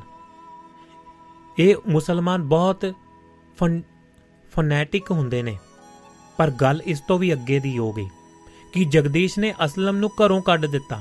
ਅੱਛਾ, ਕੀ ਹੋਇਆ ਫਿਰ? ਅਸਲਮ ਇੱਕ ਦਿਨ ਇਹਦੀ ਛੋਟੀ ਕੁੜੀ ਦੇ ਬੈੱਡ ਦੇ ਵਿੱਚ ਜਾ ਵੜਿਆ ਸੀ। ਓ ਮਾਈ ਗੋਡ, ਰਾਣੀ ਚੱਡਾ ਨੇ ਕਹਾਣੀ ਖਤਮ ਕਰਕੇ ਮੇਰੇ ਦਿਲ ਨੂੰ ਅਜਿਹਾ ਝਟਕਾ ਮਾਰਿਆ ਕਿ ਮੇਰੇ ਲਈ ਸੰਭਲਣਾ ਮੁਸ਼ਕਲ ਹੋ ਗਿਆ। ਮੈਂ ਕਿੰਨੀ ਦੇਰ ਤੱਕ ਕੁਝ ਬੋਲ ਹੀ ਨਾ ਸਕੀ। ਉਸ ਦਿਨ ਮੈਂ ਘਰ ਆਈ ਤਾਂ ਪਰੀ ਮੇਰੇ, ਮੇਰੀ ਜੀਨ ਪਾ ਪਾ ਕੇ ਵੇਖ ਰਹੀ ਸੀ। ਉਹ ਖੁਸ਼ੀ ਦੇ ਵਿੱਚ ਟੱਪਦੀ ਹੋਈ ਬੋਲੀ, ਦੇਖ ਮੰਮੀ, ਦੇਖ, ਤੇਰੀ ਜੀਨ ਮੇਰੇ ਫਿੱਟ ਆ ਗਈ। ਮੇਰਾ ਦਿਲ ਕੀਤਾ ਕਿ ਇਸ ਕੋਲੋਂ ਜੀਨ ਖੋਹ ਲਵਾਂ ਤੇ ਫਰਾਕ ਉਸਦੇ ਹੱਥ ਫੜਾਵਾਂ, ਪਰ ਮੈਂ ਹੱਸ ਕੇ ਆਖਿਆ, ਤੇਰੇ ਆ ਗਈ ਤਾਂ ਤੂੰ ਪਾ ਲਿਆ ਕਰ, ਹੋਰ ਵੀ ਟਰਾਈ ਕਰਕੇ ਵੇਖ ਲੈ। ਮੇਰਾ ਦਿਲ ਕਰ ਰਿਹਾ ਸੀ ਕਿ ਰਵੀ ਨੂੰ ਲੱਭ ਕੇ ਫੜ ਕੇ ਲਿਆਵਾਂ ਤੇ ਆਖਾਂ, ਵੇਖ ਆਪਣੀ ਧੀ। ਜ਼ਰਾ ਇਹਨੂੰ ਵੀ ਵੇਖ। ਧੀ ਜਮਾਈ ਤੇ ਭੱਜ ਗਿਆ। ਮੈਂ ਮਨ ਹੀ ਮਨ ਰਵੀ ਨੂੰ ਕੋਸਣ ਲੱਗਦੀ। ਜਿੰਨਾ ਕੋਸਦੀ, ਓਨੇ ਹੀ ਉਸਦੇ ਖਿਆਲ ਮੈਨੂੰ ਚੁੰਬੜੇ ਰਹਿੰਦੇ। ਮੈਂ ਸੁਪਨਿਆਂ ਦੇ ਵਿੱਚ ਉਹਦੇ ਨਾਲ ਲੜਦੀ, ਗੱਲਾਂ ਕਰਦੀ ਹਾਸਾ ਮਜ਼ਾਕ ਵੀ ਕਰਦੀ। ਮੈਂ ਦਿਨ ਨੂੰ ਵੀ ਅਜਿਹੇ ਸੁਪਨੇ ਵੇਖਦੀ ਰਹਿੰਦੀ ਕਿ ਮੈਂ ਰਵੀ ਤੋਂ ਦੂਰ ਹਾਂ। ਉਹਦੇ ਲੱਗ ਗਿਆ। ਮੇਰਾ ਦਿਲ ਕਰਦਾ ਕਿ ਰਵੀ ਨੂੰ ਫੋਨ ਕਰਕੇ ਵੇਖਾਂ, ਉਸ ਨੂੰ ਮਨਾਵਾਂ। ਰੁੱਸਿਆ ਵੇ, ਰੁੱਸਿਆ ਰਵੀ ਨੱਕ ਦੀ ਸੇਧੇ ਤੁਰਿਆ ਜਾਂਦਾ ਹੁੰਦਾ ਸੀ। ਰੋਕ ਲੋ ਤਾਂ ਸਭ ਕੁਝ ਭੁੱਲ ਕੇ ਰੁਕ ਜਾਂਦਾ। ਮੈਂ ਚਾਹੁੰਦੀ ਕਿ ਉਸ ਨੂੰ ਕਿਸੇ ਤਰ੍ਹਾਂ ਫੋਨ ਕਰਾਂ। ਫਿਰ ਸੋਚਣ ਲੱਗਦੀ ਕਿ ਇੰਨੇ ਸਾਲ ਹੋ ਗਏ। ਪਤਾ ਨਹੀਂ ਪਤਾ ਨਹੀਂ, ਉਹ ਪਹਿਲਾਂ ਵਾਲਾ ਰਵੀ ਹੋਵੇਗਾ ਕਿ ਨਹੀਂ। ਹੁਣ ਉਸ ਦੇ ਘਰ ਹੋਰ ਧੀ ਆ ਚੁੱਕੀ ਸੀ। ਕਿਉਂਕਿ ਉਹਨੇ ਵਿਆਹ ਕਰਾ ਲਿਆ ਸੀ। ਪਰੀ ਨੂੰ ਵੀ ਭੁੱਲ ਗਿਆ ਹੋਵੇਗਾ ਹੁਣ ਤਾਂ ਉਹ। ਮੈਂ ਨਕਸ਼ਾ ਖੋਲਿਆ ਤੇ ਵੇਖਣ ਲੱਗੀ ਕਿ ਗ੍ਰੀਨ ਫੋਰਡ ਕਿੱਥੇ ਕੁ ਪੈਂਦਾ ਸੀ। ਮੈਂ ਉਸ ਇਲਾਕੇ ਦੇ ਵਿੱਚ ਘੱਟ ਹੀ ਗਈ ਸੀ। ਗ੍ਰੀਨ ਫੋਰਡ ਤਾਂ ਸਾਊਥ ਹਾਲ ਦੇ ਨਾਲ ਸੀ। ਨਾਰਥ ਸਰਕੂਲਰ ਲੈ ਕੇ ਅਸੀਂ ਸਾਊਥ ਹਾਲ ਜਾਂਦੇ ਸਾਂ, ਉਸੇ ਰਸਤੇ ਗ੍ਰੀਨ ਫੋਰਡ ਜਾਇਆ ਜਾ ਸਕਦਾ ਸੀ। ਗ੍ਰੀਨ ਫੋਰਡ ਦੇ ਵਿੱਚ ਟਿਊਬ ਵੀ ਜਾਂਦੀ ਸੀ, ਸੈਂਟਰਲ ਲਾਈਨ ਸੀ। ਜੇ ਵਿਕਟੋਰੀਆ ਤੋਂ ਜਾਣਾ ਹੋਵੇ, ਤਾਂ ਇਹ 4 ਨਜ਼ਦੀਕ ਹੀ ਜਾਂਦੀ। ਗ੍ਰੀਨ ਫੋਰਡ ਪਹੁੰਚਣਾ ਇੰਨਾ ਮੁਸ਼ਕਲ ਨਹੀਂ ਸੀ, ਪਰ ਮੈਂ ਪਹੁੰਚਣਾ ਕਿੱਥੇ ਸੀ ਉੱਥੇ? ਇਸ ਦਾ ਮੈਨੂੰ ਕੋਈ ਪਤਾ ਨਹੀਂ ਸੀ। ਰਵੀ ਦਾ ਕੀ ਸਰਨਾਮਾ ਸੀ? ਉਸ ਦਾ ਟੈਕਸੀ ਵਾਲਾ ਦਫ਼ਤਰ ਕਿੱਥੇ ਸੀ? ਫਿਰ ਸੋਚਦੀ ਕਿ ਜੇ ਪਤਾ ਵੀ ਹੋਵੇ ਤਾਂ ਰਵੀ ਮਿਲ ਵੀ ਪਵੇ ਤਾਂ ਮੈਂ ਉਸ ਨੂੰ ਕੀ ਆਖਾਂਗੀ? ਮੇਰੇ ਕੋਲ ਕੋਈ ਬਹਾਨਾ ਵੀ ਤਾਂ ਹੋਣਾ ਚਾਹੀਦਾ ਸੀ। ਉਹ ਤਾਂ ਇਹੋ ਕਹੇਗਾ ਕਿ ਆ ਗਈ ਅਕਲ ਟਿਕਾਣੇ ਹੁਣ? ਸੋਚਦੇ ਸੋਚਦੇ ਮੈਨੂੰ ਇੱਕ ਦਿਨ ਬਹਾਨਾ ਸੁੱਝ ਗਿਆ ਕਿ ਪਰੀ ਦੇ ਹਾਲੇ ਹਾਲੇ ਤੱਕ 30 ਪੌਂਡ ਹੀ ਹਫ਼ਤੇ ਦੇ ਆਉਂਦੇ ਸਨ। ਇੰਨੇ ਸਾਲ ਹੋ ਗਏ ਸਨ, ਹੁਣ ਪਰੀ ਦੇ ਖਰਚ ਵੱਧ ਗਏ ਸਨ। ਉਸ ਨੂੰ ਜ਼ਿਆਦਾ ਪੈਸੇ ਚਾਹੀਦੇ ਸਨ। ਮੈਂ ਸ਼ਮਿੰਦਰਜੀਤ ਨੂੰ ਫੋਨ ਕੀਤਾ। ਬਹਾਨਾ ਇਹ ਸੀ ਕਿ ਅਗਲੇ ਸਾਲ ਪਰੀ ਨੇ ਹਾਈ ਸਕੂਲ ਜਾਣਾ ਸੀ, ਜਿੱਥੇ ਉਸਦੇ ਜਵਾਕ ਜਾਂਦੇ ਸਨ। ਉਹ ਸਕੂਲ ਕਿਹੋ ਜਿਹਾ ਸੀ? ਉਹ ਸਕੂਲ ਵੀ ਘਰ ਤੋਂ ਇੰਨਾ ਦੂਰ ਨਹੀਂ ਸੀ ਪੈਂਦਾ ਸਾਨੂੰ। ਸਰਸਰੀ ਗੱਲਾਂ ਹੋਈਆਂ। ਸਕੂਲ ਦੀ ਜਾਣਕਾਰੀ ਤਾਂ ਦੋ ਕੁ ਵਾਰਤਾਲਾਪ ਦੇ ਵਿੱਚ ਹੀ ਖਤਮ ਹੋ ਗਈ। ਮੈਂ ਅੱਗੇ ਪੁੱਛਿਆ ਸੌਥਾਲ ਨਹੀਂ ਗਏ ਅੱਜਕੱਲ ਜਾਂਦੇ ਹੀ ਰਹਿੰਦੇ ਆ ਕੋਈ ਸੁਨੇਹਾ ਦੇਣਾ ਹੈ? ਸ਼ਮਿੰਦਰਜੀਤ ਕਦੇ-ਕਦੇ ਰਵੀ ਦਾ ਨਾਂ ਲੈ ਕੇ ਮੈਨੂੰ ਮਜ਼ਾਕ ਕਰ ਲਿਆ ਕਰਦਾ ਸੀ। ਉਹ ਮੈਨੂੰ ਥੋੜਾ ਬਹੁਤਾ ਸਮਝਦਾ ਸੀ। ਸਮਝਦੀ ਵੀ ਸੀ। ਮੈਂ ਆਖਿਆ, ਹਾਂ, ਪਰੀ ਦੇ ਪਿਓ ਨੇ ਇਹਦੇ ਪੈਸੇ ਨਹੀਂ ਵਧਾਏ। ਮੈਂ ਸੋਚਦੀ ਆ ਕਿ ਹੁਣ ਕੋਰਟਾਂ ਦੇ ਵਿੱਚ ਕੀ ਜਾਣਾ ਹੈ। ਇੱਕਨ ਹੀ ਉਹ ਮੰਨ ਜਾਏ ਤਾਂ ਮੈਂ ਇਹਨਾਂ ਨੂੰ ਆਖ ਦਿੰਨੀ ਆ ਉਹ ਉਹਦੇ ਭਰਾ ਦੇ ਨਾਲ ਗੱਲ ਕਰ ਲੈਣਗੇ। ਜੇ ਕਹੇ ਤਾਂ ਉਹਨੂੰ ਮਿਲ ਵੀ ਆਉਣਗੇ। ਇੱਕ ਮਿੰਟ ਦੇ ਲਈ ਮੈਂ ਚੁੱਪ ਕਰ ਗਈ। ਮੈਨੂੰ ਸਮਝ ਨਹੀਂ ਸੀ ਪੈ ਰਹੀ ਕਿ ਅੱਗੇ ਕਿਹੜੀ ਗੱਲ ਕਰਾਂ। ਮੈਂ ਸੋਚ ਕੇ ਆਖਿਆ, ਮੈਂ ਸੋਚ ਕੇ ਆਖਣ ਲੱਗੀ, ਮੈਂ ਇਹਨਾਂ ਨੂੰ ਆਖ ਦਿੰਨੀ ਆ ਇੱਕ ਮਿੰਟ ਦੇ ਲਈ ਮੈਂ ਚੁੱਪ ਕਰ ਗਈ ਤੇ ਜੇ ਮੈਂ ਸੋਚ ਕੇ ਆਖਿਆ, ਕਿੱਥੇ ਰਹਿੰਦਾ ਹੈ ਉਹ? ਜੇ ਇਹ ਗੱਲ ਹੈ ਤਾਂ ਉਹਦਾ ਐਡਰੈਸ ਵੀ ਲਿਆ ਦਿੰਨੀ ਆ। ਤੂੰ ਹੁਕਮ ਕਰ, ਫੋਨ ਨੰਬਰ ਵੀ ਪਤਾ ਕਰ ਦਿਓ, ਇਹੋ ਬਹੁਤ ਹੈ ਉਹਦੇ ਘਰ ਦੇ ਨੰਬਰ ਦਾ ਤਾਂ ਪਤਾ ਨਹੀਂ, ਕੰਮ ਦੇ ਦਾ ਤਾਂ ਪਤਾ ਹੀ ਇਹਨਾਂ ਨੂੰ ਹੈ ਅਸੀਂ ਤਾਂ ਜਦ ਵੀ ਜਾਈਏ, ਉਧਰ ਦੀ ਲੰਘਦੇ ਆ ਈਲਿੰਗ ਦੇ ਵਿੱਚ ਪੈਂਦਾ ਹੈ ਉਹਨੇ ਫੋਨ ਇੱਕ ਪਾਸੇ ਕਰਕੇ ਭਗਵੰਤ ਨੂੰ ਆਵਾਜ਼ ਦਿੱਤੀ ਤੇ ਰਵੀ ਦੇ ਕੰਮ ਦਾ ਨੰਬਰ ਮੰਗਿਆ। ਭਗਵੰਤ ਨੂੰ ਜਿਵੇਂ ਉਹ ਜ਼ੁਬਾਨੀ ਹੀ ਯਾਦ ਸੀ। ਉਹ ਦੂਰ ਬੈਠਾ ਹੀ ਸ਼ਮਿੰਦਰਜੀਤ ਨੂੰ ਦੱਸਣ ਲੱਗਿਆ, ਉਹ ਅੱਗੇ ਮੈਨੂੰ ਦੱਸਦੀ ਗਈ ਤੇ ਟੈਲੀਫੋਨ ਨੰਬਰ ਮੇਰੇ ਮਨ ਦੇ ਵਿੱਚ ਵੀ ਖੂਨ ਹੁੰਦਾ ਗਿਆ।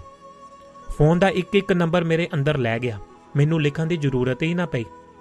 ਮੈਂ ਬੈਠਦੀ, ਉੱਠਦੀ, ਉਹ ਨੰਬਰ ਮਨ ਦੇ ਵਿੱਚ ਦੁਹਰਾਉਂਦੀ ਰਹਿੰਦੀ। ਦਿਲ ਕੀਤਾ ਕਿ ਹੁਣੇ ਫੋਨ ਕਰਾਂ। ਮੈਂ ਕਈ ਵਾਰ ਫੋਨ ਕੀਤਾ ਤੇ ਕੈਨਸਲ ਵੀ ਕੀਤਾ, ਕਰ ਦਿੱਤਾ। ਮੇਰੇ ਹੱਥ ਕੰਬਣ ਲੱਗਦੇ ਮੇਰਾ ਹੌਸਲਾ ਪਸਰ ਹੋ ਜਾਂਦਾ। ਰਵੀ ਦਾ ਫੋਨ ਨੰਬਰ ਮਿਲ ਜਾਣਾ ਇੱਕ ਖਜ਼ਾਨਾ ਮਿਲ ਵਾਂਗ ਸੀ। ਮੈਂ ਉਸ ਦੇ ਉਸ ਦੇ ਦਿਨ, ਉਸ ਦਿਨ ਤੇ ਅਗਲੇ ਦਿਨ ਕੰਮ ਤੇ ਵੀ ਚਾਹ ਜਿਹੇ ਵਿੱਚ ਘੁੰਮਦੀ ਰਹੀ। ਇਸ ਤਰ੍ਹਾਂ ਕਈ ਦਿਨ ਨਿਕਲਦੇ ਗਏ। ਫੋਨ ਕਰਨ ਦੀ ਮੇਰੇ ਅੰਦਰ, ਮੇਰੇ ਵਿੱਚ ਹਿੰਮਤ ਨਾ ਆਈ। ਹਰ ਬ੍ਰੇਕ ਦੇ ਵਿੱਚ ਮੈਂ ਫੋਨ, ਬੂਥ ਤੇ ਦੇ ਨਜ਼ਦੀਕ ਜਾਂਦੀ ਤੇ ਮੁੜ ਆਉਂਦੀ। ਰਾਣੀ ਚੱਡਾ ਮੈਨੂੰ ਪੁੱਛਣ ਲੱਗੀ, ਨਰਵਸ ਲੱਗਦੀ ਐ ਤੂੰ? ਹਾਂ ਐਕਸ ਨੂੰ ਫੋਨ ਕਰਨ ਬਾਰੇ ਸੋਚ ਰਹੀ ਵਾਂ। ਪਰ ਬਹੁਤ ਸਾਲ ਹੋ ਗਏ। ਲੀਵ ਹਿਮ ਅਲੋਨ ਕੀ ਲੈਣਾ ਉਹਦੇ ਤੋਂ ਹੁਣ? ਮੈਂ ਚਾਹੁੰਦੀ ਸੀ ਕਿ ਪਰੀ ਦਾ ਕੁਝ ਖਰਚਾ ਵਧਾਵੇ। ਖਰਚ ਤਾਂ ਵੱਧ ਜਾਵੇਗਾ, ਪਰ ਤੇਰੀ ਬੌਧਰੇਸ਼ਨ ਵੀ ਵੱਧ ਜਾਣੀ ਹੈ ਉਹ ਆਉਣ ਲੱਗ ਲਿਆ, ਉਹ ਆਉਣ ਲੱਗ ਗਿਆ ਤਾਂ ਫਿਰ ਜਾਂ ਫਿਰ ਆਖ ਕਿ ਤੂੰ ਹਾਲੇ ਵੀ ਉਹਨੂੰ ਚਾਹਨੀ ਹੈ ਉਸ ਆਖਿਆ ਤਾਂ ਮੈਨੂੰ ਸੰਗ ਜਹੀ ਆ ਗਈ। ਉਹ ਫਿਰ ਬੋਲੀ, ਮੈਨੂੰ ਲੱਗਦਾ ਹੈ ਤੂੰ ਉਹਨੂੰ ਵਾਪਸ ਖੋਣਾ ਚਾਹੁੰਦੀ ਹੈ ਪਤਾ ਨਹੀਂ। ਇੱਥੋਂ ਤੱਕ ਕਿ, ਇੱਥੋਂ ਤੱਕ ਤਾਂ ਸੋਚਿਆ ਹੀ ਨਹੀਂ। ਨਹੀਂ ਸੋਚਿਆ ਤਾਂ ਸੋਚ। ਜੇ ਤੈਨੂੰ ਲੱਗਦਾ ਹੈ ਕਿ ਬੁਰਾ ਹਸਬੈਂਡ ਨਹੀਂ ਹੈ ਤਾਂ ਫਿਰ go go and try Rani Chadha ਦੇ ਉਤਸ਼ਾਹ ਨੇ ਮੇਰੇ ਖਿਆਲਾਂ ਨੂੰ ਹੋਰ ਵੀ ਖੰਭ ਲਾ ਦਿੱਤੇ। ਮੈਂ ਕੁਝ ਦਾ ਕੁਝ ਸੋਚਣ ਲੱਗ ਪਈ। ਸ਼ਾਮ ਨੂੰ ਜਦ ਮੈਂ ਸੌਣ ਦੀ ਤਿਆਰੀ ਕਰ ਰਹੀ ਸੀ ਤਾਂ ਸ਼ਮਿੰਦਰਜੀਤ ਦਾ ਫੋਨ ਆ ਗਿਆ। ਆਖਣ ਲੱਗੀ, ਰਵੀ ਨੂੰ ਫੋਨ ਕੀਤਾ ਫਿਰ? ਟਾਈਮ ਹੀ ਨਹੀਂ ਲੱਗਿਆ ਹਾਲੇ। ਕਿਸੇ ਖਬਰ ਦਾ ਪਤਾ ਚੱਲਿਆ? ਨਹੀਂ ਤਾਂ ਕੀ ਹੈ ਤੇਰੇ ਰਵੀ ਦੇ ਘਰ ਮੁੰਡਾ ਹੋਇਆ ਮੁੰਡਾ। ਇਹ ਪਿਛਲੇ ਸੋਮਵਾਰ ਦੀ ਗੱਲ ਹੈ ਮੈਂ ਸੋਚਿਆ ਕਿ ਦੱਸਦਾ। ਜੇ ਫੋਨ ਕਰੇ ਤਾਂ ਵਧਾਈਆਂ ਦੇ ਦੇਵੇਂ। ਉਸਨੇ ਹੱਸਦਿਆਂ ਫੋਨ ਰੱਖ ਦਿੱਤਾ। ਮੈਂ ਸੋਚਣ ਲੱਗੀ ਕਿ ਰਵੀ ਦੇ ਘਰ ਪੁੱਤ ਆਇਆ ਸੀ। ਮੈਨੂੰ ਖੁਸ਼ ਹੋਣਾ ਚਾਹੀਦਾ ਸੀ। ਕਿ ਉਦਾਸ ਮੈਂ ਕਿਸੇ ਦੇ ਨਾਲ ਬਹੁਤੀ ਗੱਲ ਕੀਤੀ ਬਿਨਾਂ ਸੌਂ ਗਈ। ਮੈਂ ਰਾਣੀ ਨੂੰ ਦੱਸਿਆ, ਮੇਰੇ ਐਕਸ ਦੇ ਘਰ ਮੁੰਡਾ ਪੈਦਾ ਹੋਇਆ। ਮੈਨੂੰ ਰਾਤੀ ਕਿਸੇ ਨੇ ਦੱਸਿਆ, ਕਵਲ, ਇਹ ਤਾਂ ਤੇਰੇ ਲਈ ਚੰਗੀ ਖਬਰ ਨਹੀਂ ਹੈ। ਕਿਉਂ? ਕਿਉਂਕਿ ਜਿਹੜਾ ਵੀ ਪ੍ਰੋਗਰਾਮ ਤੂੰ ਮਨ ਦੇ ਵਿੱਚ ਚਾਕ ਆਊਟ ਕੀਤਾ ਹੈ ਉਸ ਨੂੰ ਦੁਬਾਰਾ ਉਲੀਕਣਾ ਪਵੇਗਾ। ਹਾਲਾਤ ਬਦਲ ਗਏ ਨੇ। ਉਹ ਕਿਵੇਂ? ਇਹ ਜੋ ਮਰਦ ਜਾਤ ਹੈ ਨਾ, ਪੁੱਤਾਂ ਪਿੱਛੇ ਜਾਨ ਦਿੰਦੀ ਹੈ ਜਾਨ। ਜੇ ਤੇਰੇ ਘਰ ਪਰੀ ਦਾ, ਪਰੀ ਦੀ ਥਾਂ ਪੁੱਤ ਹੁੰਦਾ ਨਾ, ਤਾਂ ਤੇਰਾ ਐਕਸ ਤੈਨੂੰ ਕਦੇ ਨਾ ਛੱਡਦਾ। ਤੇਰੇ ਤਲੂਏ ਤਲੂਏ ਚੱਟਦਾ ਫਿਰਦਾ। ਹੁਣ ਉਸ ਦੀ ਤੀਵੀਂ ਦੇ ਮੁੰਡਾ ਹੋ ਗਿਆ, ਉਹ ਚੰਗੀ ਜਾਂ ਮਾੜੀ, ਪਰ ਹੁਣ ਉਹਨੂੰ ਛੱਡਣ ਨਹੀਂ ਲੱਗਿਆ। ਮੈਨੂੰ ਪਤਾ ਹੈ ਕਿ ਮੈਂ ਆਪਣੇ ਐਕਸ ਨੂੰ ਕਿਵੇਂ ਮਗਰੋਂ ਲਾਇਆ ਹੈ ਪੁੱਤਾਂ ਖਾਤਰ ਮਾਰਿਆ, ਮਰਿਆ ਮਰਿਆ, ਫਿਰਦਾ ਹੁੰਦਾ ਸੀ ਉਹ। ਮੇਰੇ ਮਨ ਦੇ ਵਿੱਚ ਰਵੀ ਦਾ ਫੋਨ ਨੰਬਰ ਘੁੰਮਣ ਲੱਗਿਆ। ਮੇਰਾ ਦਿਲ ਕਰ ਰਿਹਾ ਸੀ ਕਿ ਆਪਣੀ ਜ਼ੁਬਾਨ ਹੀ ਛਿੱਲ ਸੁੱਟਾਂ। ਛਿੱਲ ਸੁੱਟਾਂ ਜਿੱਥੇ ਨੰਬਰ ਚਿਪ ਪਿਆ, ਨੰਬਰ ਚਿਪਕਿਆ ਪਿਆ ਸੀ। ਨੰਬਰ ਚਿਪਕਿਆ ਪਿਆ। ਜੀ ਦੋਸਤੋ, ਇਹ ਸੀ ਜੀ ਗੱਲਬਾਤ। ਅੱਜ ਖਾਸ ਦਿਹਾੜੇ ਦੇ ਉੱਤੇ, ਲੋਹੜੀ ਦੇ ਉੱਤੇ ਸਬੱਬ ਬਣ ਗਿਆ। ਹਰਜੀਤ ਅਟਵਾਲ ਉਹਨਾਂ ਦੀ ਕਲਮ ਦੇ ਵਿੱਚੋਂ ਰਿਸ਼ਤਿਆਂ ਦੀ ਨਾਲ ਬਾਤ ਪਾਉਂਦੀ ਹੈ ਗੱਲਬਾਤ ਹੈ। ਸਾਡੇ ਨਾਲ ਸੁਰਿੰਦਰ ਕੌਰ ਮਾਲ ਜੀ ਜੁੜੇ ਹੋਏ ਨੇ ਜੀ, ਉਹਨਾਂ ਦੇ ਨਾਲ ਗੱਲ ਸੁਣਦੇ ਹਾਂ। ਤੁਹਾਡੇ ਲਈ ਲਾਈਨਾਂ ਖੁੱਲੀਆਂ ਨੇ, ਆਪਣੇ ਕੋਲ 10 12 ਮਿੰਟ ਦਾ ਸਮਾਂ ਬਾਕੀ ਹੈ। ਤੁਸੀਂ ਕਿਸੇ ਵੀ ਤਰ੍ਹਾਂ ਦੀ ਗੱਲਬਾਤ ਕਰਨੀ ਚਾਹੁੰਦੇ ਹੋ ਤਾਂ ਨਿੱਘਾ ਸਵਾਗਤ ਹੈ। ਦੁੱਲੇ ਭੱਟੀ ਦੀ ਵੀ ਗੱਲ ਕੀਤੀ ਹੈ, ਪਹਿਲਾਂ ਹੋਰ ਸਾਰੀਆਂ ਗੱਲਾਂ ਬਾਤਾਂ ਕੀਤੀਆਂ ਨੇ। ਆਪ ਸਭ ਦਾ ਸਵਾਗਤ ਹੈ ਜੀ। ਤੇ WhatsApp ਦੇ ਉੱਤੇ ਕੁਝ ਸੁਨੇਹੇ ਲੈ ਕੇ ਅੱਗੇ ਬਾਤ ਤੁਹਾਡੇ ਨਾਲ ਸਾਂਝੀ ਕਰਦੇ ਹਾਂ। ਸੁਰਿੰਦਰ ਕੌਰ ਮਾਹਲ ਜੀ ਜੁੜੇ ਹੋਏ ਨੇ। ਦਵਿੰਦਰ ਕੌਰ ਢਾਲੀਵਾਲ ਸਾਹਿਬ ਕਹਿ ਰਹੇ ਨੇ ਜੀ, ਸਤਿ ਸ਼੍ਰੀ ਅਕਾਲ ਸਰਦਾਰ ਭੁਪਿੰਦਰ ਭਾਰਤ ਜੀ, ਹੈਪੀ ਲੋਹੜੀ ਮਤਾ ਮੁਬਾਰਕ ਜੀ, ਮੈਂ ਸੁਣ ਰਹੀ ਹਾਂ ਪ੍ਰੋਗਰਾਮ ਤੇ ਜਰੂਰ ਜੁੜੋ ਜੀ ਆਜੋ ਜੀ। ਨਿੱਘਾ ਸਵਾਗਤ ਹੈ। ਤੇ ਗੱਲ ਕਰਦੇ ਹਾਂ ਆਪਣੇ ਨਾਲ ਸੁਰਿੰਦਰ ਕੌਰ ਮਾਹਲ ਜੀ ਜੁੜੇ ਨੇ। ਸਤਿ ਸ਼੍ਰੀ ਅਕਾਲ ਜੀ, ਜੀਆਂ ਨੂੰ ਜੀ, ਨਿੱਘਾ ਸਵਾਗਤ ਹੈ ਜੀ। ਹਾਂਜੀ ਭੁਪਿੰਦਰ ਜੀ ਸਤਿ ਸ਼੍ਰੀ ਅਕਾਲ ਤੇ ਸਾਰਿਆਂ ਨੂੰ ਲੋਹੜੀ ਮੁਬਾਰਕ। ਸਤਿ ਸ਼੍ਰੀ ਅਕਾਲ ਬਹੁਤ ਵਧੀਆ ਤੁਸੀਂ ਦੱਸਿਆ ਦੁੱਲੇ ਭੱਟੀ ਬਾਰੇ ਤੇ ਮੈਂ ਕਾਫੀ ਸੁਣਿਆ ਜ਼ਿਆਦਾ ਸਾਰਾ। ਹਨਾ? ਜੀ ਤੇ ਬਹੁਤ ਚੰਗਾ ਲੱਗਾ ਸਾਰਿਆਂ ਨੂੰ ਪਤਾ ਲੱਗਦਾ ਵੀ ਕਹਾਣੀ ਇਹਦੇ ਪਿੱਛੇ ਕੀ ਆ ਕਿੱਦਾਂ ਹੋਇਆ ਕਿੱਦਾਂ ਨਹੀਂ। ਨਹੀਂ ਤਾਂ ਆਪਾਂ ਨੂੰ ਨਹੀਂ ਪਤਾ ਬਸ ਹੌਲੀ ਹੌਲੀ ਜਿੱਦਾਂ ਜਿੱਦਾਂ ਆਪਾਂ ਇੱਕ ਦੂਜੇ ਤੋਂ ਸੁਣਦੇ ਆ ਪੜ੍ਹਦੇ ਆ ਤਾਂ ਹੀ ਪਤਾ ਲੱਗਦਾ। ਜਿਹੜਾ ਤੁਸੀਂ ਹੁਣ ਕਿਤਾਬਾਂ ਰਾਹੀਂ ਪੜ੍ਹ ਪੜ੍ਹ ਕੇ ਬਾਕੀਆਂ ਨੂੰ ਕਰਦੇ ਆ ਸੁਣਾਉਂਦੇ ਆ ਤਾਂ ਉਹਦੇ ਨਾਲ ਕੀ ਆ ਬੰਦਾ ਕੰਮ ਕਰਦਾ ਵੀ ਸੁਣ ਲੈਂਦਾ ਤਾਂ ਕਾਫੀ ਜਾਣਕਾਰੀ ਮਿਲ ਜਾਂਦੀ ਬਿਲਕੁਲ ਜੀ। ਅੱਛਾ ਬਾਕੀ ਇੱਕ ਜਗ੍ਹਾ ਤੇ ਉਸ ਮੇਰੇ ਤੋਂ ਸੌਰੀ ਉਸ ਲਈ ਮੈਂ ਫੋਨ ਕਰ ਦਿੱਤਾ ਮੈਨੂੰ ਇਹ ਨਹੀਂ ਨਹੀਂ ਕੋਈ ਗੱਲ ਨਹੀਂ ਜੀ ਕੋਈ ਗੱਲ ਨਹੀਂ। ਪੇ ਹੋ ਗਿਆ। ਉਸੇ ਵੇਲੇ ਮੈਂ ਦੇਖਿਆ। ਫੋਨ ਨਹੀਂ ਗਿਆ ਤਾਂ ਤਾਂ ਮੈਂ ਕਿਹਾ ਇਹ ਤਾਂ ਮਤਲਬ ਚੱਲਦਾ ਹੋਊਗਾ। ਮੈਨੂੰ ਜੀ। ਅਸਲ 'ਚ ਮਤਲਬ ਉੱਥੇ ਲੱਗਾ ਸੀ ਐਂਡ 'ਚ ਹੋਏ ਲੱਗਾ ਜਿੱਥੇ ਤੁਸੀਂ ਕਿਹਾ ਹਾਂਜੀ। ਤੇ ਉਹਦੇ ਵਿੱਚ ਨਾਵਲ ਵਿੱਚ ਆਉਂਦਾ ਵੀ ਮਤਲਬ ਨਾ ਆਮ ਤੌਰ ਤੇ ਫਿਰ ਸਾਡੀਆਂ ਕੁੜੀਆਂ ਜਿਹੜੀਆਂ ਗੋਰਿਆਂ ਨਾਲ ਵਿਆਹ ਕਰ ਲੈਂਦੀਆਂ ਤਾਂ ਗੋਰੇ ਛੱਡ ਦਿੰਦੇ। ਉੱਥੋਂ ਹੀ ਮੇਰੇ ਇੱਕ ਸੈਕਿੰਡ ਵਿੱਚ ਇਹ ਮਨ ਵਿੱਚ ਆਈ ਸੀ ਕਿ ਮੈਂ ਹੁਣੇ ਗੱਲ ਕਰਾਂ। ਪਤਾ ਕੀ? ਉਹ ਗੋਰੇ ਹੀ ਨਹੀਂ ਛੱਡਦੇ। ਗੱਲ ਸੁਣੋ ਆਪਣੇ ਮੁੰਡੇ ਵੀ ਤਾਂ ਗੋਰੀਆਂ ਨਾਲ ਵਿਆਹ ਕਰ ਰੱਖ ਕੇ ਕਾਲੀਆਂ ਨਾਲ ਟੈਨਸ਼ਨ ਰੱਖ ਰੱਖ ਕੇ ਉਹਨਾਂ ਨੂੰ ਕਿੱਦਾਂ ਛੱਡਦੇ ਆ? ਮੈਂ ਬਸ ਉੱਥੋਂ ਹੀ ਮੇਰੀ ਇੱਕ ਮਿੰਟ ਚ ਆ ਗਿਆ। ਮੈਂ ਕਿਹਾ ਹੁਣ ਚਰਚਾ ਸ਼ੁਰੂ ਹੋਣ ਲੱਗੀ ਨਹੀਂ ਸੁਰਿੰਦਰ ਕੌਰ ਮਾਹਲ ਜੀ ਇਹ ਆਪਣੇ ਦੇ ਉੱਤੇ ਡਿਪੈਂਡ ਆ। ਚਲੋ ਮੈਂ ਤਾਂ ਇਸ ਜ਼ਿੰਦਗੀ ਦੇ ਵਿੱਚੋਂ ਵਿਚਰ ਰਹੇ ਹਾਂ ਇਦਾਂ ਨਹੀਂ ਕਿਸੇ ਲਈ ਵੀ ਪਰਸਨਲ ਨਹੀਂ ਹੈ ਨਹੀਂ ਨਹੀਂ ਪਰਸਨਲ ਆਪਾਂ ਤਾਂ ਆਪਣੀ ਗੱਲ ਕਰਦੇ ਹੁੰਨੇ ਆ ਮੈਂ ਤਾਂ ਤੁਹਾਡੀ ਗੱਲ ਦੇ ਵਿੱਚ ਵਾਅਦਾ ਕਰਨ ਲੱਗਾ। ਮੈਨੂੰ 18 ਸਾਲ ਹੋ ਗਏ। ਮੈਂ 17 ਸਾਲ ਹੋ ਗਏ। ਮੈਨੂੰ ਤਾਂ ਗੋਰੀ ਨੇ ਛੱਡਿਆ ਨਹੀਂ ਜਾਂ ਮੈਂ ਉਹਨੂੰ ਛੱਡਿਆ ਨਹੀਂ ਜੀ ਅਜੇ ਤਾਈਂ ਬਿਲਕੁਲ ਬਿਲਕੁਲ ਬਿਲਕੁਲ ਤੁਹਾਨੂੰ ਦੱਸਦੀ ਆ ਇਦਾਂ ਨਹੀਂ ਹੁੰਦੇ ਇਦਾਂ ਨਹੀਂ ਹੁੰਦੇ। ਜਿਹਦੇ ਨਾਲ ਵੀ ਜਿਹਨੂੰ ਵੀ ਤੁਸੀਂ ਪਿਆਰ ਕਰਦੇ ਸੀ। ਇਹ ਅੱਛਾ ਇੱਥੇ ਗੋਰੇ ਜਾਂ ਹੋਰ ਕਿਸੇ ਨੂੰ ਲੋਕ ਇਦਾਂ ਸੋਚਦੇ ਵੀ ਪਤਾ ਨਹੀਂ ਉਪਰੇ ਲੋਕ ਕਿਹੋ ਜਿਹੇ ਹੋਣਗੇ ਜਾਂ ਕਿੱਦਾਂ ਦੇ ਹੋਣਗੇ ਇਹੀ ਚਿੱਤ ਚ ਹੁੰਦਾ ਉਦਾਂ ਵੀ ਜਿਸਲੇ ਕੋਈ ਇੰਟਰਕਾਸਟ ਮੈਰਿਜ ਹੁੰਦੀ ਜਾਂ ਕੁਝ ਵੀ ਹੁੰਦਾ ਤਾਂ ਵੀ ਲੋਕ ਦੇਖਦੇ ਜਾਂ ਫਿਰ ਨਹੀਂ ਨਹੀਂ ਇਦਾਂ ਨਹੀਂ ਕਰਨਾ ਇਦਾਂ ਨਹੀਂ ਕਰਨਾ। ਇਹ ਸਾਰਾ ਕੁਝ ਇਹ ਮਸਲੇ ਚੱਲੀ ਜਾਂਦੇ ਸੀ ਚੱਲੀ ਜਾਂਦੇ ਸੀ। ਮੈਨੂੰ ਲੱਗਦਾ ਹੁਣ ਹੁਣ ਨਾ ਗੁਰੂ ਨਾਨਕ ਦੇਵ ਜੀ ਵਾਲੀ ਪੱਕੀ ਗੱਲ ਹੋ ਗਈ ਆ। ਪੱਕੀ ਕੀ ਉਹਦਾ ਤਾਂ ਪਹਿਲਾਂ ਹੀ ਸੀਗਾ ਇਹ ਇਦਾਂ ਚਲੋ ਉਹਨਾਂ ਨੇ ਬਹੁਤ ਕੋਸ਼ਿਸ਼ ਕੀਤੀ ਕਿ ਸਾਰੇ ਅਸੀਂ ਭੈਣ ਭਰਾ ਆ ਸਾਰੇ ਕੰਮਾਂ ਕਾਰਾਂ ਕਰਕੇ ਆਪਣੀਆਂ ਜੱਤਾਂ ਬਣੀਆਂ। ਜਿਹੜਾ ਕੋਈ ਲੱਕੜੀ ਦਾ ਕਰਦਾ ਉਹ ਉਹ ਲੱਕੜਹਾਰਾ ਹੋ ਗਿਆ ਹਨਾ।